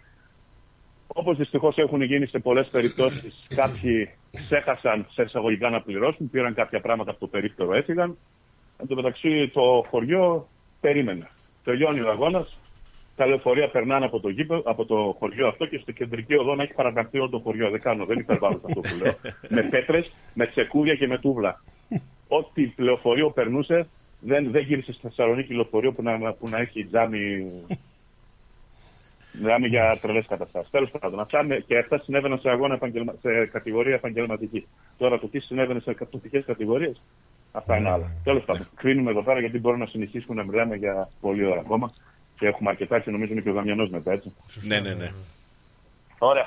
Πάμε λοιπόν να συνεχίσουμε. Φεύγουμε από Ελλάδα. Τελειώσαμε με, την, με τις ειδήσεις που έχουν να κάνουν. Θα αναφέρω για τον Ολυμπιακό στην Ευρωπαϊκή Ενότητα. Πάμε να πούμε τι συνέβη στα γήπεδα της Ευρώπης. Πάμε στην Αγγλία λοιπόν, όπου εδώ είχαμε γκέλες. Είχαμε σίγουρα την γκέλα της City, όπου δεν κατάφερε να κερδίσει την έδρα της στην Chelsea. Τελικό αποτέλεσμα ένα ένα. Να πούμε επίσης αξιοσημείωτα της αγωνιστικής αυτής και της προηγούμενης την επίθεση, την πολύ παραγωγική επίθεση της Arsenal, όπου σε δύο αγώνες έχει πετύχει έντεκα γκολ. Κέρδισε έξι μηδέν τη West Ham στο προηγούμενο παιχνίδι και πέντε μηδέν κέρδισε εκτός έδρας την Burnley. Βρίσκεται στην δεύτερη θέση της βαθμολογίας αυτή τη στιγμή. Η Λίβερπουλ και αυτή πέρασε θριαμβευτικά από τον Μπρέντφορντ επικρατώντας τέσσερα ένα. Ενώ η Τότεναμ κατάφερε μέσα χωρίς εισαγωγικά να ιτηθεί από τη Wolves. Αυτό είχε ως αποτέλεσμα να βγει από την πρώτη τετράδα, όπου στην τέταρτη θέση αυτή τη στιγμή βρίσκεται η Άστον Βίλα. Βαθμολογία Λίβερπουλ πενήντα επτά, Arsenal πενήντα πέντε, Manchester City πενήντα τρία. Οπότε αυτή τη στιγμή και με, αν κερδίσει το παιχνίδι το λιγότερο που έχει η City, θα βρεθεί στην καλύτερη περίπτωση στη δεύτερη θέση της βαθμολογίας. Άστον Βίλα σαράντα εννιά, Τότεναμ στην πέμπτη θέση με σαράντα επτά, ενώ ακολουθεί η Manchester United με σαράντα ένα βαθμούς. Ενώ η United, να πούμε ότι έχει έναν αγώνα λιγότερο, σήμερα, στις, μάλλον αύριο, στις τρεις και μισή το πρωί, θα αναμετρηθεί με την ομάδα της Luton. Στη Γερμανία η Leverkusen συνεχίζει την αίτητη πορεία της, επικράτησε εκτός έδρας της Heidenheim με δύο ένα. Η Dortmund αναδείχθη με την Wolfsburg ισόπαλη ένα ένα εκτός έδρας. Η Bayer, αν θέλει να παραμείνει σε τροχιά τίτλου, θα πρέπει οπωσδήποτε σήμερα, μάλλον συγγνώμη, αύριο στις τρεις και μισή να κερδίσει μέσα στην έδρα της Bochum. Leverkusen πενήντα οκτώ, Bayer πενήντα με έναν αγώνα λιγότερο, Stuttgart σαράντα έξι, Dortmund σαράντα ένα, Λιψία σαράντα είναι η πρώτη πεντάδα της Bundesliga. Στην Ιταλία πλέον αυτό το έχουμε πει εδώ και αρκετές αγωνιστικές, αλλά θα πρέπει να έχουν τα πάνω κάτω για να χάσει η Ίντερ το πρωτάθλημα αυτό. Ναι. Αν αναλογιστούμε και τη νέα γκέλα της Γιουβέντους, όπου δεν κατάφερε να κερδίσει στην Βερόνα, αναδείχθη σόπαλη δύο δύο. Σε συνδυασμό πάντα με τη νίκη της Ίντερ επί της Σαλερνιτάνα με τέσσερα μηδέν, έχει ξεφύγει πλέον εννέα βαθμούς και είναι πλέον πολύ δύσκολα τα πράγματα. Ε, όσο, δηλαδή θα είναι πολύ απίθανο να χαθεί ο τίτλος φέτος από την ομάδα της Ίντερ. Μόντσα Μίλαν στις επτά παρά τέταρτο αύριο το πρωί και Φροζινό νερό μας στις τέσσερις, παιχνίδια που ξεχωρίζουν. Ίντερ εξήντα τρία, Γιουβέντους πενήντα τέσσερα, Μίλαν πενήντα δύο, Αταλάντα σαράντα πέντε, Μπολόνια σαράντα δύο και Ρώμα τριάντα οκτώ είναι η πρώτη εξάδα του καμπιονάτου. Στην Ισπανία, εδώ η Μπαρσελόνα επικράτησε δύο ένα στην έδρα της Τέλτα. Η Ατλέτικο Μαδρίτης συνέτρεψε τη Λασπάλμας με πέντε μηδέν. Στις δώδεκα τα μεσάνυχτα έχουμε το μαδριλένικο ντέρμπι όπου η Ράγιο Βαγικάνο θα υποδεχτεί τη Ρεάλ Μαδρίτης, ενώ η Μπέτις στις επτά το πρωί θα υποδεχτεί την ομάδα της Αλαβές. Ρεάλ εξήντα ένα, Τζιρόνα πενήντα έξι, Μπαρσελόνα πενήντα τέσσερα, Ατλέτικο Μαδρίτης πενήντα ένα, Ατλέτικο Μπιλμπάο σαράντα έξι και Μπέτις τριάντα οκτώ συνθέτουν την πρώτη εξάδα του Ισπανικού πρωταθλήματος. Αυτά όσον αφορά τα ευρωπαϊκά παιχνίδια. Να κάνουμε μια αναφορά στα, στους, στα, στο Champions League, στο Europa και στο Conference και να αναφέρουμε εδώ και τον Ολυμπιακό και, και, και την βαθμολογία, την ειδική βαθμολογία και ποια είναι η θέση που καταλαμβάνει η Ελλάδα μέχρι στιγμής. Στο Champions League λοιπόν είχαμε τα παιχνίδια της Κοπενχάγης με τη Manchester City, όπου επικράτησε η Manchester City τρία ένα, Λιψία Real Madrid μηδέν ένα, Λάτσιο Bayern ένα μηδέν, η Bayern τελείωσε τον αγώνα με δέκα παίκτες, Paris Saint-Germain Real Sociedad δύο μηδέν. Την εβδομάδα που μας έρχεται έχουμε άλλους τέσσερις αναμετρήσεις. Ίντερ Ατλέτικο Μαδρίτης, πι ες βι Dortmund, Porto Arsenal και Νάπολη Μπαρσελόνα. Στο Europa League είχαμε κάποια παιχνίδια. Τα πιο σημαντικά να πω ότι η Μίλαν επικράτησε τη Ρεν με τρία μηδέν. Σε ένα παιχνίδι με πολλά γκολ Μπράγκα, Καραμπάκ δύο τέσσερα, Φέγενορντ Ρώμα ένα ένα, Γαλατασαράι Σπάρτα Πράγας τρία δύο, Σταχτάρ Μαρσέιγ δύο δύο. Την εβδομάδα αυτή θα γίνουν, θα διεξαχθούν οι επαναληπτικοί. Το conference με άρωμα ελληνικό, αφού είχαμε και την, τον αγώνα του Ολυμπιακού. Άγιαξ Μπόντο Γκλιμπ δύο δύο, Μπέτις Δυναμό Ζάγκρεπ μηδέν ένα, Ρογιάλ Ουνιόν Φραγκφούρτη δύο δύο. Ο Ολυμπιακός στο ογδοηκοστό τρίτο λεπτό με γκολ του Ελ Κέι Μπι επικράτησε τους Φερεσβάρους με ένα μηδέν και απέκτησε κάποιο προβάδισμα έστω και εσπνό για τον επαναληπτικό που θα γίνει την εβδομάδα που μας έρχεται. Αυτό που συμβαίνει όσον αφορά την κατάταξη, στην βαθμολογία, την ειδική βαθμολογία, η Ελλάδα βρίσκεται στη δέκατη έβδομη θέση. Ο στόχος βέβαια είναι πολύ δύσκολος να φτάσει στην δέκατη πέμπτη. Βέβαια μπροστά από την Ελλάδα θα πρέπει να πούμε ότι είναι η Νορβηγία και το Ισραήλ, που συνεχίζουν και αυτές οι χώρες με δύο ομάδες. Και από τη στιγμή που οι ομάδες αυτές συνεχίζουν και προκρίνονται, τα πράγματα δυσκολεύουν για να φτάσει η Ελλάδα στην δέκατη πέμπτη θέση. Έτσι πως είναι τα πράγματα του χρόνου, η, ομάδα, η Ελλάδα θα έχει μόνο μία ομάδα στο Champions League. Οι Νορβηγοί έχουν αυξήσει τη διαφορά. Συνεχίζουν με δύο ομάδες όπως είπαμε. Οπότε και ο ΠΑΟΚ και ο Ολυμπιακός θα πρέπει να κάνουν νίκες, θα πρέπει να κάνουν προκρίσεις, να φτάσουν όσο πιο μακριά γίνεται, ώστε να χαρίσουν στην Ελλάδα όσο γίνεται περισσότερους βαθμούς. Τα υπόλοιπα στον αγωνιστικό χώρο. Τελικός της Φιλαδέλφειας στο Conference, ε. Να το δούμε και αυτό, λες, ε. Ξέρω εγώ. Σε αυτή τη ζωή, όλα. Δεν υπάρχει. Δεν μπορείς να το αποκλείσεις, γιατί όχι. Δεν μπορείς να το αποκλείσεις. Αυτά όσον αφορά την Ευρώπη. Εγώ θα κλείσω με δύο ειδήσεις ακόμα. Να πούμε λοιπόν, αν και είναι γνωστό ήδη, διότι έγινε τη Δευτέρα το πρωί, στο κύπελλο Αφρικής, η διοργανώτρια χώρα, η Ακτή Ελεφαντοστού, κέρδισε το τρίτο τρόπαιο στην ιστορία της, επικράτησε της Νιγηρίας με δύο ένα. Η Νιγηρία, παρότι προ, προηγήθηκε με γκολ του Ενκόνγκ, παίκτης που αγωνίζεται στο ΠΑΟΚ, κατάφερε να ανατρέψει το α, αρνητικό αποτέλεσμα με δύο γκολ στο εξηκοστό δεύτερο και ογδοηκοστό πρώτο λεπτό. Κατάφερε να κερδίσει στον τελικό, να είναι η ομάδα που κατακτά το τρίτο τρόπαιο της ιστορίας. Μια χώρα και μια πορεία η οποία έχει ένα, ένα θα λέγαμε, ίσως ένα ποδοσφαιρικό παραμύθι, διότι η Ακτή Ελεφαντοστού, εντάξει, ίσως να μην το παρακολουθεί πολλοί κόσμος, το, να μην παρακολούθησε τη διοργάνωση, ήταν ομάδα που προκρίθηκε ως η τέταρτη ε, καλύτερη τρίτη ομάδα. Δηλαδή ήταν από τις τρεις ε, επιλαχούσες, ας το πούμε έτσι, ομάδες, ήταν η τέταρτη στη σειράς. Δηλαδή προκρίθηκε χρονικά τελευταία σε σύγκριση με όλες τις άλλες ομάδες. Και αυτή η ομάδα κατάφερε τελικά να φτάσει στο τελικό και να τον κατακτήσει. Επίσης, να πούμε ότι έφυγε και ο προπονητής στη διάρκεια του, ε, του Κυπέλλου Αφρικής. Ήταν ο Ζαν Κρουίγκασε, ο οποίος αντικαταστήθηκε από τον Φάε. Τελικά η κίνηση αυτή φάνηκε ότι ήταν τονωτική ένεση για την ομάδα της, για την Δε, χώρα. Δεν το Αφρικής. Θυμάμαι να έχει ξαναγίνει αυτό σε τελική φάση. Ένας προπονητής να απολυθεί κατά τη διάρκεια ενός τουρνουά. Δεν μπορώ να θυμηθώ κι εγώ, Αλέκο, κάτι. Πιθανό να έχει γίνει, αλλά δεν μπορώ να θυμηθώ αυτή τη στιγμή. Και ούτε έχω ψάξει, αλλά είναι πολύ, πολύ πιθανό να είναι. Αν, αν δεν είναι η πρώτη φορά, να είναι ελάχιστες οι φορές που να έχει γίνει κάτι τέτοιο. Mm. Και η τελευταία είδηση είναι ένα σύριαλ το οποίο φαίνεται πλέον ότι βαδίζει σιγά-σιγά προς το τέλος και έχει να κάνει με το μέλλον του Εμπαπέ. Ο Μεν Εμπαπέ ανακοίνωσε ότι δεν θα ανανεώσει το συμβόλαιο με την Paris Saint-Germain. Αυτό ήταν βέβαια γνωστό, απλά περιμέναμε την επίσημη ανακοίνωση. Βέβαια πλέον έχουν αρχίσει ήδη να, γίνονται, να βγαίνουν διαρροές. Επίσης η Μάρκα, η ισπανική εφημερίδα, η οποία είναι, ας το πούμε, πρόσφατα στη Real Madrid και έχει πολύ έγκυρο ρεπορτάζ, πλέον έχει αναγγείλει λίγο πολύ ή έχει αναφέρει ότι ο Εμπαπέ από το καλοκαίρι και μετά θα αγωνίζεται στη Real Madrid. Επίσης βγήκαν κάποιες φήμες ότι και ο πρόεδρος, ο Πέρεθ, το ανακοίνωσε αυτό στους, ε, στο επιτελείο, στο προπονητικό, στους παίκτες της ομάδας κτλ. Βέβαια δεν μπορεί να υποθεί τώρα κάτι επίσημο, διότι το συμβόλαιο του παίκτη λύγει στο τέλος της αγωνιστικής περίοδου. Αλλά όπως δείχνουν τα πράγματα, οι ενδείξεις, όλα αυτά τα ρεπορτάζ που έχουν βγει, δείχνουν ότι το μέλλον του Εμπαπέ από εδώ και στο εξής θα βρίσκεται στη Μαδρίτη και στην ομάδα του Μιλάνου. Νομίζω ότι και ο Κούγιας έχει αναφέρει κάτι για τον Εμπαπέ. Θα τον πάρεις πού, στον Άρη Πετρούπολη ή στον Ολυμπιακό? Θα τον πάρει. Δεν ξέρω τώρα. Για κανένα ξαδερφάκι του θα είναι. Ίσως να τον προορίζουν με το Μαρινάκι στην Νότιχαμ. Για δεύτερο ξαδερφάκι. Αν είναι και η Νότιχαμ, έτσι ξεχάσαμε την Νότιχαμ. Κύριο Άβε είναι, ξέρω εγώ. Κύριο Άβε είναι, κύριο Άβε μέσα. Παιδιά, στα αλήθεια τώρα μιλάμε για τον καλύτερο παίκτη του κόσμου αυτή τη στιγμή. Όχι. Από τους καλύτερους. Εντάξει, δεν μπορούμε να μιλάμε ακόμα για Μέση τώρα αυτή τη στιγμή και για Ρονάλντο. Δεν μπορούμε να μιλάμε πλέον για Μέση και Ρονάλντο. Τι έγινε? Όχι, εδώ είμαστε. Κοίτα, Αλέκο, αν βάλουμε στη θέση αυτή του επιθετικού τουλάχιστον, έχεις Χάλαντ και Εμπαπέ. Τώρα, αυτοί του λέμε ότι είναι από τους καλύτερους παίκτες στον κόσμο. Ο καλύτερος παίκτης στον κόσμο, δεν ξέρω τα κριτήρια ποια είναι. Είναι σίγουρα όμως χωρίς αμφιβολία ένας από τους πιο καλούς παίκτες που υπάρχουν αυτή τη στιγμή. Και είναι στην ηλικία των είκοσι τεσσάρων είκοσι, δεν κάνω λάθος.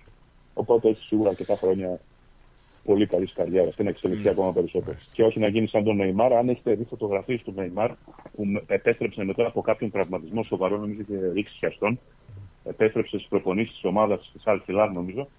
Είναι πραγματικά δηλαδή θλιβερή κατάσταση. Είναι υπέρβαρος, έχει βάλει τόσο πολλά κιλά. Είναι ο Νεϊμάρ. Κλασικό παράδειγμα παίκτη, ο οποίος δεν πρόσεξε την καριέρα του, ήταν πολύ λάθος νοοτροπία. Γενικώς οι Βραζιλιάνοι το είχαν αυτό.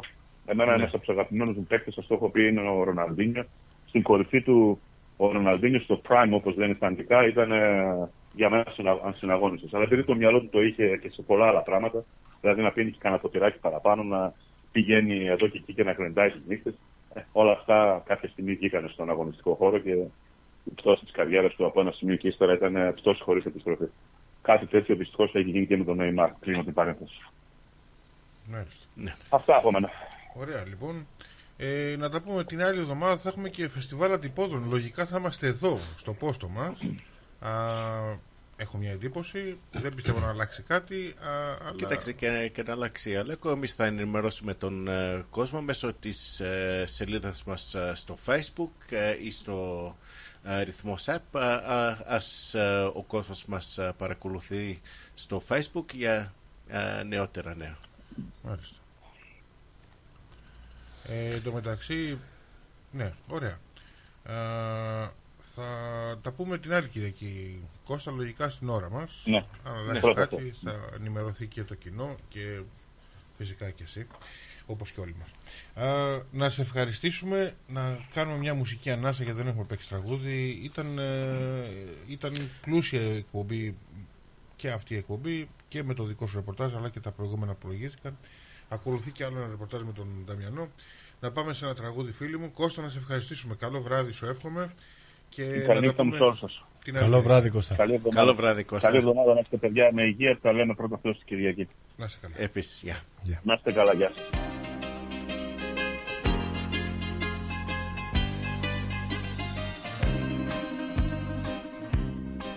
Ρίξε ένα βλέμμα σιωπηλό στον κόσμο τον αμαρτωλό και δε σιγεί πως καίει. Και με το χέρι στην καρδιά αν δε σ' αγγίξει πυρκαγιά ψάξε να βρεις ποιος φταίει. Σαν χαμοπούλι ταπεινό που δεν εγνώρισε ουρανό και περπατά στο χώμα.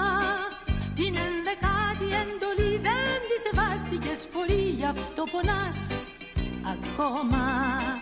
Την ενδεκάτη εντολή δεν τη σεβάστηκες πολύ, γι' αυτό πονάς ακόμα. Είναι καινούρια και παλιά, σαν της ψυχής την αντιλιά, σαν της καρδίας τα βάθη. Μα μες του κόσμου τη φωτιά που μπερδευτήκαν τα χαρτιά κανείς δεν θα τη μάθει. Τράβα να βρεις το Μωυσή και ξαναρώτα τον κι εσύ μήπως αυτός την ξέρει. Την ενδεκάτη εντολή που είναι ολοκάθαρο γυαλί και κόφτερο μαχαίρι. Την ενδεκάτη εντολή που είναι ολοκάθαρο γυαλί και κόφτερο μαχαίρι. Στην παγωμένη σου ερημιά το γέλιο γίνεται ζημιά και η ομορφία σκοτάδι. Έτσι είναι φίλε μου η ζωή, παίρνει τον ήλιο το πρωί, την καταχνιά το βράδυ. Κάνε λοιπόν υπομονή τώρα που φως δεν θα φανεί κι ούτε θα έρθει καράβι. Την ενδεκάτη εντολή τη ζουν μόνο οι τρελοί κι όλοι της γης οι σκλάβοι. Την ενδεκάτη εντολή τη ζουν μόνο οι τρελοί κι όλοι της γης οι σκλάβοι.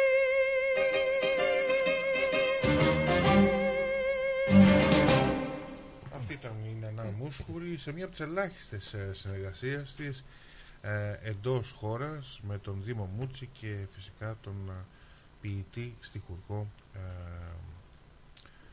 Νίκο Κάτσο. Ε, νομίζω ότι είμαστε έτοιμοι να πάμε σε Δαμιανό. Ε, πολλά συζητήσαμε σήμερα, δεν ξέρω να κάνουμε μια ανακεφαλαίωση, τίποτα, κάτι που δεν... Νίκο, εσύ...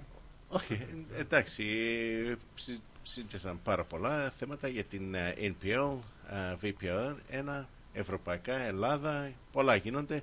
Ενδιαφέρον έχει να ακούσουμε και τον Δα, Δαμιανό Τζαβέλα για θέματα του μπάσκετ, γιατί είχαμε και δραστηριότητα στο εν μπι έι. Νομίζω ε, φημολογείται και αλλαγή προπονητή ξανά στο μπαξ.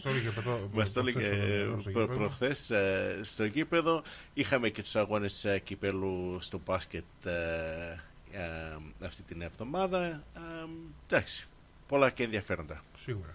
Τον έχουμε στη γραμμή του Δαμιανό, να τον καλωσορίσουμε λοιπόν. Α, και Δαμιανέ, καλησπέρα. Ναι, για χαρά, καλησπέρα παιδιά, καλησπέρα και στο κουραβέ σας. Τελικά ανακάλυψα ότι σου πάνε τα κίτρινα πολύ. Σε είδα με αυτή τη φανέλα του Αλεξάνδρου στο Olympic Village και επειδή σε έχω δει και στο περίπτερο που θα έχετε και φέτος, δηλαδή την άλλη εβδομάδα με φανέλα του Άρη, λέω αυτό το παιδί τα κίτρινα είναι πάνω του μια χαρά, όπως και ο δικός μας εδώ, Νίκος ο Κομινάκης.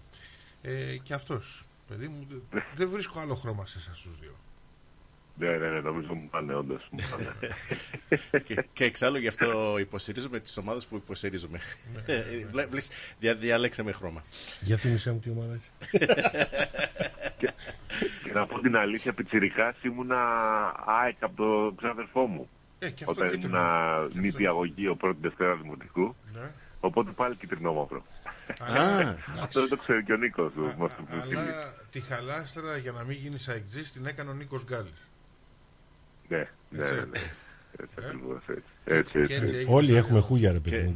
Και ήταν παρόν στο Νίκ Γκάλης Χολ, στο Αλεξάνδριο προχθές ο Νίκος ο Γκάλης. Μεγάλη υποδοχή ας πούμε.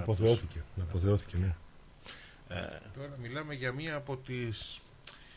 Σίγουρα από τις τρεις μεγαλύτερες προσωπικότητες αθλητή που έχει περάσει από τη χώρα. Ναι. Ε, ο άλλος μπορεί άνετα να ανέβει το κούπο. Εντάξει, από εκεί πέρα, να μην λέω και μεγάλα λόγια, υπάρχουν και άλλοι. Φυσικά. Υπάρχουν και άλλοι αθλητές σε άλλα αθλήματα, ε, όπως ο Πετρούνιας ε, στους Κρίκους, όπως ε, πάρα πολλοί ο... αθλητές. που... Ο Τεντόγλου, θα έλεγα τώρα. Ο, ο, ο Μίλτος Τεντόγλου. Είναι πιο, ίσως να είναι και πιο φωτεινή περίπτωση μαζί με τον Πετρούνια, γιατί είναι αποδεδειγμένα για πολύ καιρό στην κορυφή. Ναι. Τέλος πάντων, να αφήσουμε όλα αυτά, να πάμε στο στοιχείο μας που είναι το μπάσκετ. Και δεν ξέρω, εγώ έχω μια αιμονή να ξεκινάω πάντα με εν μπι έι. Α, με στεναχωρεί το γεγονός ότι οι Bucks παρά την αλλαγή προπονητή δεν βρήκαν τη σειρά τους. Έρχονται από δύο συνεχόμενες ήττες. Ναι. Και πλέον πάνε να παίξουν τους Timberwolves α, μεθαύριο ή αύριο. Μπορούν, σε τέσσερις μέρες. Α, αυτό είναι το επόμενο παιχνίδι των Bucks. Τι ακριβώς συμβαίνει με τους Milwaukee και να δούμε λίγο το εν μπι έι. Ναι, με τη Μιλγουόκη, να σου πω και εγώ δεν ξέρω ακριβώς τι συμβαίνει. Άλλαξε ο προπονητής, ε, περιμέναμε να δούμε μια αλλαγή νοοτροπίας, αλλά ο Γιάννης πάλι προχθές ήταν νευριασμένος και στη συνέντευξη τα τάχωνε στους συμπαίκτες του πάλι. Ε, ακριβώς το ίδιο πράγμα που έκανε και με τον προηγούμενο προπονητή, ότι δεν έχουν διάθεση, ότι δεν παλεύουν. Δεν ξέρω πού θα οδηγήσει αυτό, η αλήθεια είναι. Ξέρεις, καμιά φορά σου λέω εγώ πάντα σε αυτά εδώ ότι το... Uh, ψάρι μυρίζει από το κεφάλι. Uh, είχαν πολύ καλό προπονητή όταν πήγαν το πρωτάθλημα και δεν ήταν τυχαίο, φτάσανε μέχρι εκεί. Και ήταν άνθρωπος ο οποίος κράταγε την ψυχολογία. Τα έχουμε πει και σε άλλη εκπομπή σας. Ο προπονητής yeah. είναι το βασικότερο από όλα, να κρατάει την ομάδα δεμένη και να έχει ψυχολογία. Mm-hmm. Uh, και το έκανε πάρα πολύ καλά ο Γκουτσχόχερ uh, που τον είχαν πριν από που πήρε το πρωτάθλημα. Τώρα οι άλλοι προπονητές, δυστυχώς ο ένας ήταν. Νέος, ο άλλος τώρα δεν έχω καταλάβει τι, τι νοοτροπία τους δίνει και τι ψυχολογία. Ε, δεν θα πάει νομίζω μακριά. Ίσως και ο Γιάννης είναι πιθανόν να αποχωρήσει, αν και έκανε συμβόλαιο φέτος, έκανε ανανέωση. Ε, δεν ξέρω, τον βλέπω δυσαρεστημένο. Πόσα, δεν πόσα ξέρω. Χρόνια ανανέωση, τρία. Έκανε, όχι, ναι, τρία ή πέντε νομίζω έκανε αρκετά χρόνια ανανέωση. Ε, αυτό όμως δεν λέει και τίποτα, γιατί ουσιαστικά αυτό... Εξασφαλίζει φυσικά και τους δύο ότι υπάρχει μια συνεργασία, αλλά αυτές οι συνεργασίες πάνε γιατί έρχεται μια καλή πρόταση. Ναι, ναι. Γίνεται ναι. εξαγορά του συμβολέου και μπορεί να πάει σε άλλη ομάδα. Τώρα το ερώτημα είναι εάν άλλη ομάδα ενδιαφερθεί για τον Γιάννη Αντετικούπο και ποια θα είναι αυτή η άλλη ομάδα. Δηλαδή δεν πολλές έχει... θα είναι, αλλά... Πολλές θα είναι, αλλά εντάξει, δεν έχει τώρα σκοπό να πάει σε μια ομάδα α, που δεν κάνει πρωταθλητισμό. Ε, σίγουρα. Για σίγουρα. Ο Γιάννης νομίζω είχε πει για τους Warriors όταν έτσι μεταξύ σοβαρού και αστείου, δεν ξέρω αν θυμάστε το καλοκαίρι. Ναι. Είχε πει, το έχει δηλώσει κιόλας ότι θα ήθελα να παίξω με τον ε, Στεφ Κάρι. Δεν ξέρω πώς θα παίζει βέβαια ακόμα ο Στεφ Κάρι, αλλά είχε δηλώσει επιθυμία. Τώρα. Ε, νομίζω θα... μια συνεργασία Στεφ Κάρι Γιάννη Αντετοκούμπο είναι πιο σημαντική από μια συνεργασία Γιάννη Αντετοκούμπο Λίλαρτ. Δηλαδή. Ναι. Απλά ο Στεφ Κάρι είναι άνθρωπος που ναι μεν θεωρείται ένα μεγάλο ταλέντο, αλλά καταστρέφει και τον μπάσκετ. Είναι... Δηλαδή παίρνει το παιχνίδι απάνω του, κάτι που κάνει και ο Γιάννης, και δεν ξέρω σε αυτήν την περίπτωση αν θα μπορούσε να δέσει αυτό το δίδυμο. Ναι. Ε, θέλει και άμυνα. Ε, οι Βόρειος έχουν και παίχτες που είναι αμυντικοί, όπως ο Γκριν, ας πούμε. Ε, εντάξει, θέλει και άμυνα. Mm. Δεν είναι απλά η ομάδα. Έφυγε ο Χόλιντε τώρα και τελικά... Αυτό που είπαν μερικοί άφησε κενό. Δεν καλύφθηκε αυτό το κενό. Ε, αλλά νομίζω ότι είναι και θέμα ψυχολογίας και ο προπονητής άφησε πολύ μεγάλο κενό. Ο, πρωτα... ο προπονητής που πήραν το πρωτάθλημα. Δεν έχει αναπληρωθεί αυτό το κενό ακόμα. Οπότε βλέπουμε. Ε, πάντως δεν έχουμε αγωνιστική αυτή την περίοδο στο εν μπι έι. Ε, έχουμε το All Star Game. Ναι. Oh. Έχουμε το All Star ah, Game. Ναι, ναι, ναι. Και... είκοσι τέσσερα, ναι. Έχουμε να παίζουν αύριο το μεσημέρι, δώδεκα η ώρα, ε, Ανατολή-Δύση, και έχουμε πάλι τον Γιάννη. Ε, να φτιάχνει τη δικιά του ομάδα στην Ανατολή εναντίον του Λεμπρόν. Το είχαμε ξαναδεί αυτό νομίζω πριν δύο χρονιές και σαν, το, δει, το έχουμε ήδη δει δύο-τρεις φορές. Ε, και πολύ καλά ονόματα. Πιστεύω θα είναι πολύ ωραίο παιχνίδι αύριο για όσους μπορέσουν να το δουν. Ε, είχαμε διαγωνισμό καρφωμάτων, διαγωνισμό τριπώντων χθες. Ο Λίλα πήρε τα, τα τρίποντα. Ε, δεύτερη συνεχόμενη χρονιά. Στο τελευταίο τρίποντο μάλιστα ήταν και όλα στην αγωνία. Ε, στα καρφώματα... Μιλάς για πέρσι τώρα, έτσι. Όχι, για, για χθες. Έγινε. Ναι, ναι, ναι. ναι, ναι, ναι, ναι, ναι, ναι. Πρώτα τα... Γίνονται πρώτα πάντα τα, τα, τα διαγωνισμοί πριν το, το αγώνα. Με το τελευταίο τρίποντο ο Λίλαρτ κέρδισε τον διαγωνισμό, ενώ ήταν ε, στους ίδιους ε, πόντους μαζί με τους Ταρίς Χαλιμπέρτον, Μπενεντίκ Μαθούριν και Μάιλς Τέρνερ.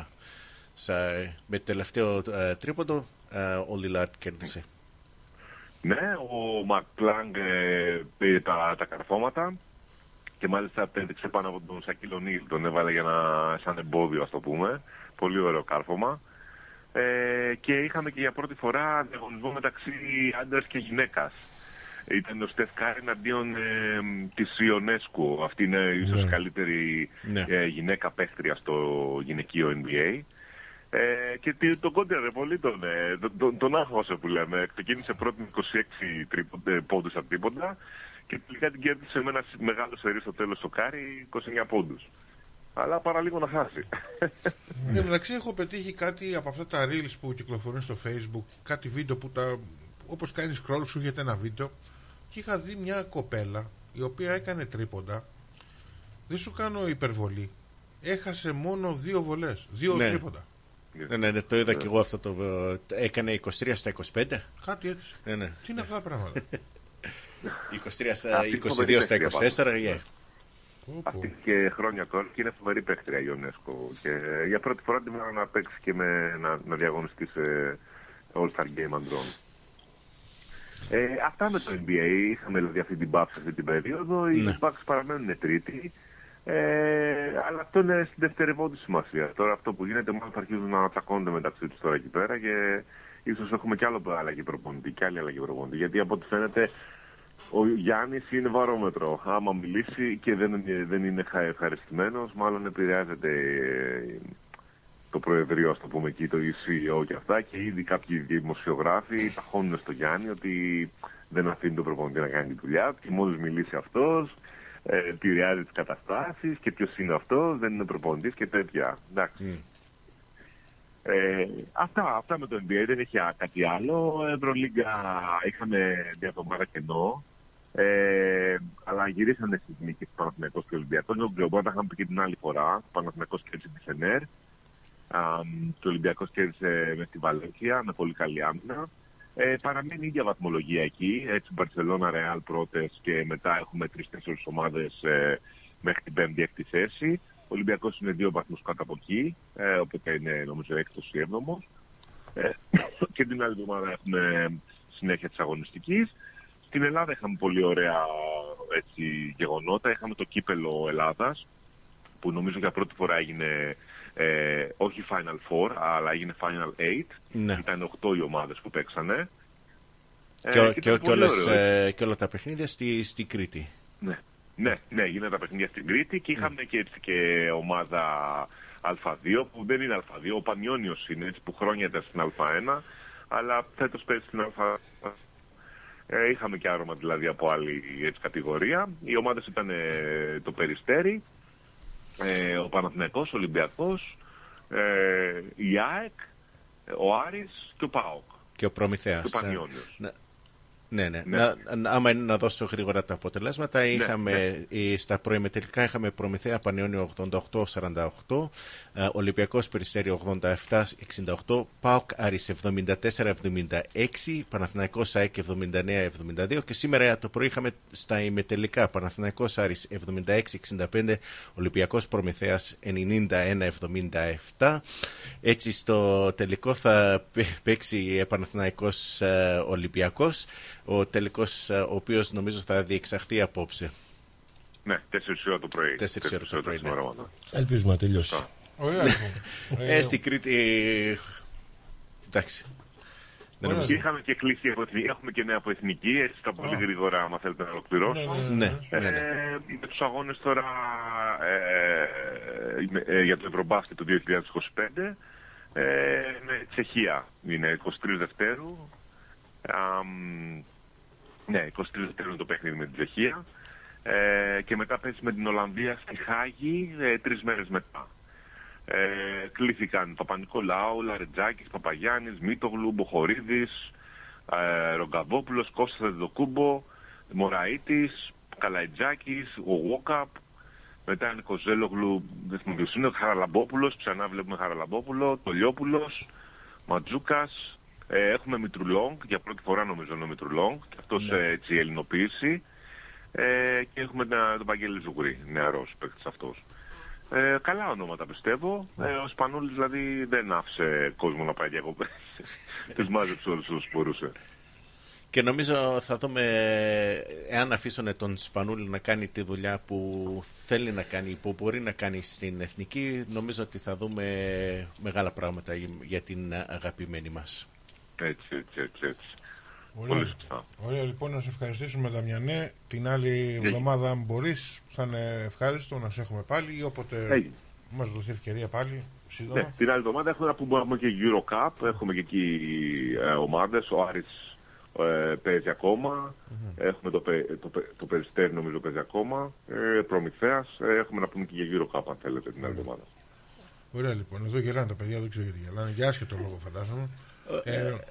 Ανέκδοτο, ένα ανέκδοτο μέσα. Αν μας το πεις στον αέρα. Δεν λέγεται. Και αυτό δεν λέγεται. Όλα τα καλά ανέκδοτα δεν λέγονται. Έχεις κανένα καλό ανέκδοτο να μας πεις έτσι να κλείσουμε? Ανέκδοτο, εντάξει, τώρα δεν βγαίνει στον αέρα. Τέλος πάντων, θα στο πω. Έχει σχέση με αυτά που γίνονται τώρα στην Ελλάδα με τα ψηφίσματα και όλα αυτά. Ναι, ναι, ναι. Λέει ο γονέας ένα, λέει, κάνει ντουζάκι, μπαίνει ο γιος και του λέει, πόπο ρε μπαμπά, λέει, τι μεγάλη τσουτσού λέει που έχεις. Και του απαντάει ο πατέρας, πού να δεις και της μάνας σου.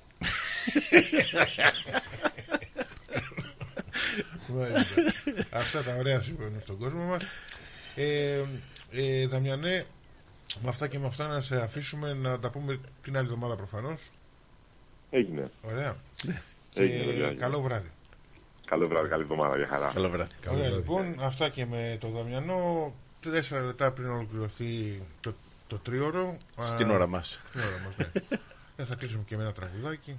Ναι. Ε, επανέλαβα αν θέλεις την επόμενη αγωνιστική, Νίκο, ε, για το εν πι ελ. Για το εν πι ελ... Ε, ναι, να είναι τρίτη αγωνιστική. Επόμενη αγωνιστική ξεκινάει την Παρασκευή το βράδυ με τρία παιχνίδια. Στις εφτά και μισή στο Summer Street, Melbourne Knights Avondale. Στις οκτώ στο Gully Reserve, Green Gully Manningham Blues. Και στις οκτώ και μισή στο Jacobs Reserve, Oakley Altona Magic.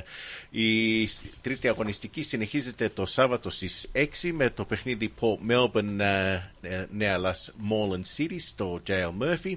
Και στις εφτά στο Dandenong Thunder Αλέξανδρος. Ε, Κυριακή στις πέντε St Albans Dandenong City και Δευτέρα βράδυ South Melbourne Hume City. Και μην ξεχνάτε, φίλες και φίλοι, ε, αύριο το βράδυ έχουμε δύο παιχνίδια, δύο μεγάλα παιχνίδια για τις ε, ελληνικές μας ομάδες στο βι πι ελ ένα, όπου στις εφτά και μισή η Kingston City θα υποδεχθεί την Manchester City και στις οκτώ και τέσσερα στο Veneta Club ο Παγκύπριος θα πάει να παίξει με την Bulleen Lions. Και βέβαια μια ενότητα που έχει καθιερωθεί πλέον, είναι η τρίτη φορά που ο Στέλιος θα μας δώσει κάποια σημεία για το στοιχήματος. Μια στιγμή να, να, να πάρω στυλό για να mm. τα γράψω, να είμαι έτοιμος. Την περασμένη εβδομάδα βγήκαν δύο στα τρία, έτσι. Ναι, γιατί θα σου πω όμως γιατί. Γιατί το yeah. παιχνίδι της Κηφισιάς ε, την ενημέρωσε τελευταία στιγμή η ΕΠΟ ότι οι παίχτες που είχαν πάρει κίτρινη δεν είχαν δηλώσει πότε θα εκτίσουν τις ποινές τους και yeah. η ΕΠΟ καθόρισε ότι έπρεπε να τις εκτίσουν σε, αυτές, σε αυτή την αγωνιστική. Ah, okay. Και αναγκάστηκε να παίξει χωρίς δύο επιθετικούς και το, και το βασικό της σέντερμπακ. Δικαιολογήσα. Λοιπόν. Πάμε να δούμε. Σημειώνω εσύ, Νίκο. Εγώ σημειώνω. Ε, έτοιμος. Πώς το λέει ο Νίκος. Ε, άνετα. Λοιπόν, άνετα, α, άνετα. Σας, σας δίνω τέσσερα σημεία. Γράψε, Ά, γράψε Κέντσελ Μπιλίκη, πώς το έλεγε ο άλλος την περασμένη. Τα γράμμες. Έχουμε ένα λεπτό να ξέρεις. Λοιπόν, είναι Sheffield United, Brighton, Goal Goal, Ράγιο Βαγεκάνο, Real Madrid της διπλό, ΑΕΚ Κηφισιά. Για κάτσε, Ράγιο Βαγεκάνο. Real Madrid της διπλό. Διπλό, ναι, καλά εννοείται. ΑΕΚ Κηφισιά, άσο ημίχρονο, άσο τελικό και over δυόμιση. Και Μόντσα Μίλαν διπλό. Διαλέχτε και παίχτε. Ναι. Αυτά λοιπόν, φίλοι μου, να σας καληνυχτήσουμε εκ μέρους των συνεργατών. Όλα τα παιδιά βγήκαν σήμερα στην εκπομπή. Ο Αλέξανδρος Ανυφαντής, ο Νίκος ο Χαϊδεμενάκης, ο Κώστας ο Κατσόνης, ο Κώστας ο Αρακίντσες και ο Δαμιανός Τζαβέλας, αλλά και από εμάς εδώ στο στούντιο ο Στέλιος ο Γεροντάρας, ο Νίκος ο Κομινάκης και εγώ, ο Αλέκος Κατσιφάρας. Σας χαιρετούμε και ανανεώνουμε το ραντεβού μας για την ερχόμενη Κυριακή, όπου κατά πάσα πιθανότητα θα έχουμε καλεσμένο στο στούντιο τον σι ι ο της Football Victoria, Χρήστο Πεχλιβάνη. Ε, ναι, να, θα, θα, θα δούμε πώς θα γίνει, θα επιβεβαιωθεί, γιατί, πώς θα γίνει με το, γιατί γίνεται και αυτό το Σαββατοκύριακο το Festival Αντιπόδων της κεντρικής ε, ελληνικής κοινότητας ε, και θα, θα δούμε. Ωραία. Τι θα γίνει. Ωραία, λοιπόν, ε, να σας καληνυχτήσουμε, να είστε καλά, καλό βράδυ, ραντεβού την άλλη εβδομάδα, ως τότε, γεια σας. Γεια σας. Γεια σας. Μην πας πουθενά. Σε λίγα λεπτά θα ακούσεις αυτό.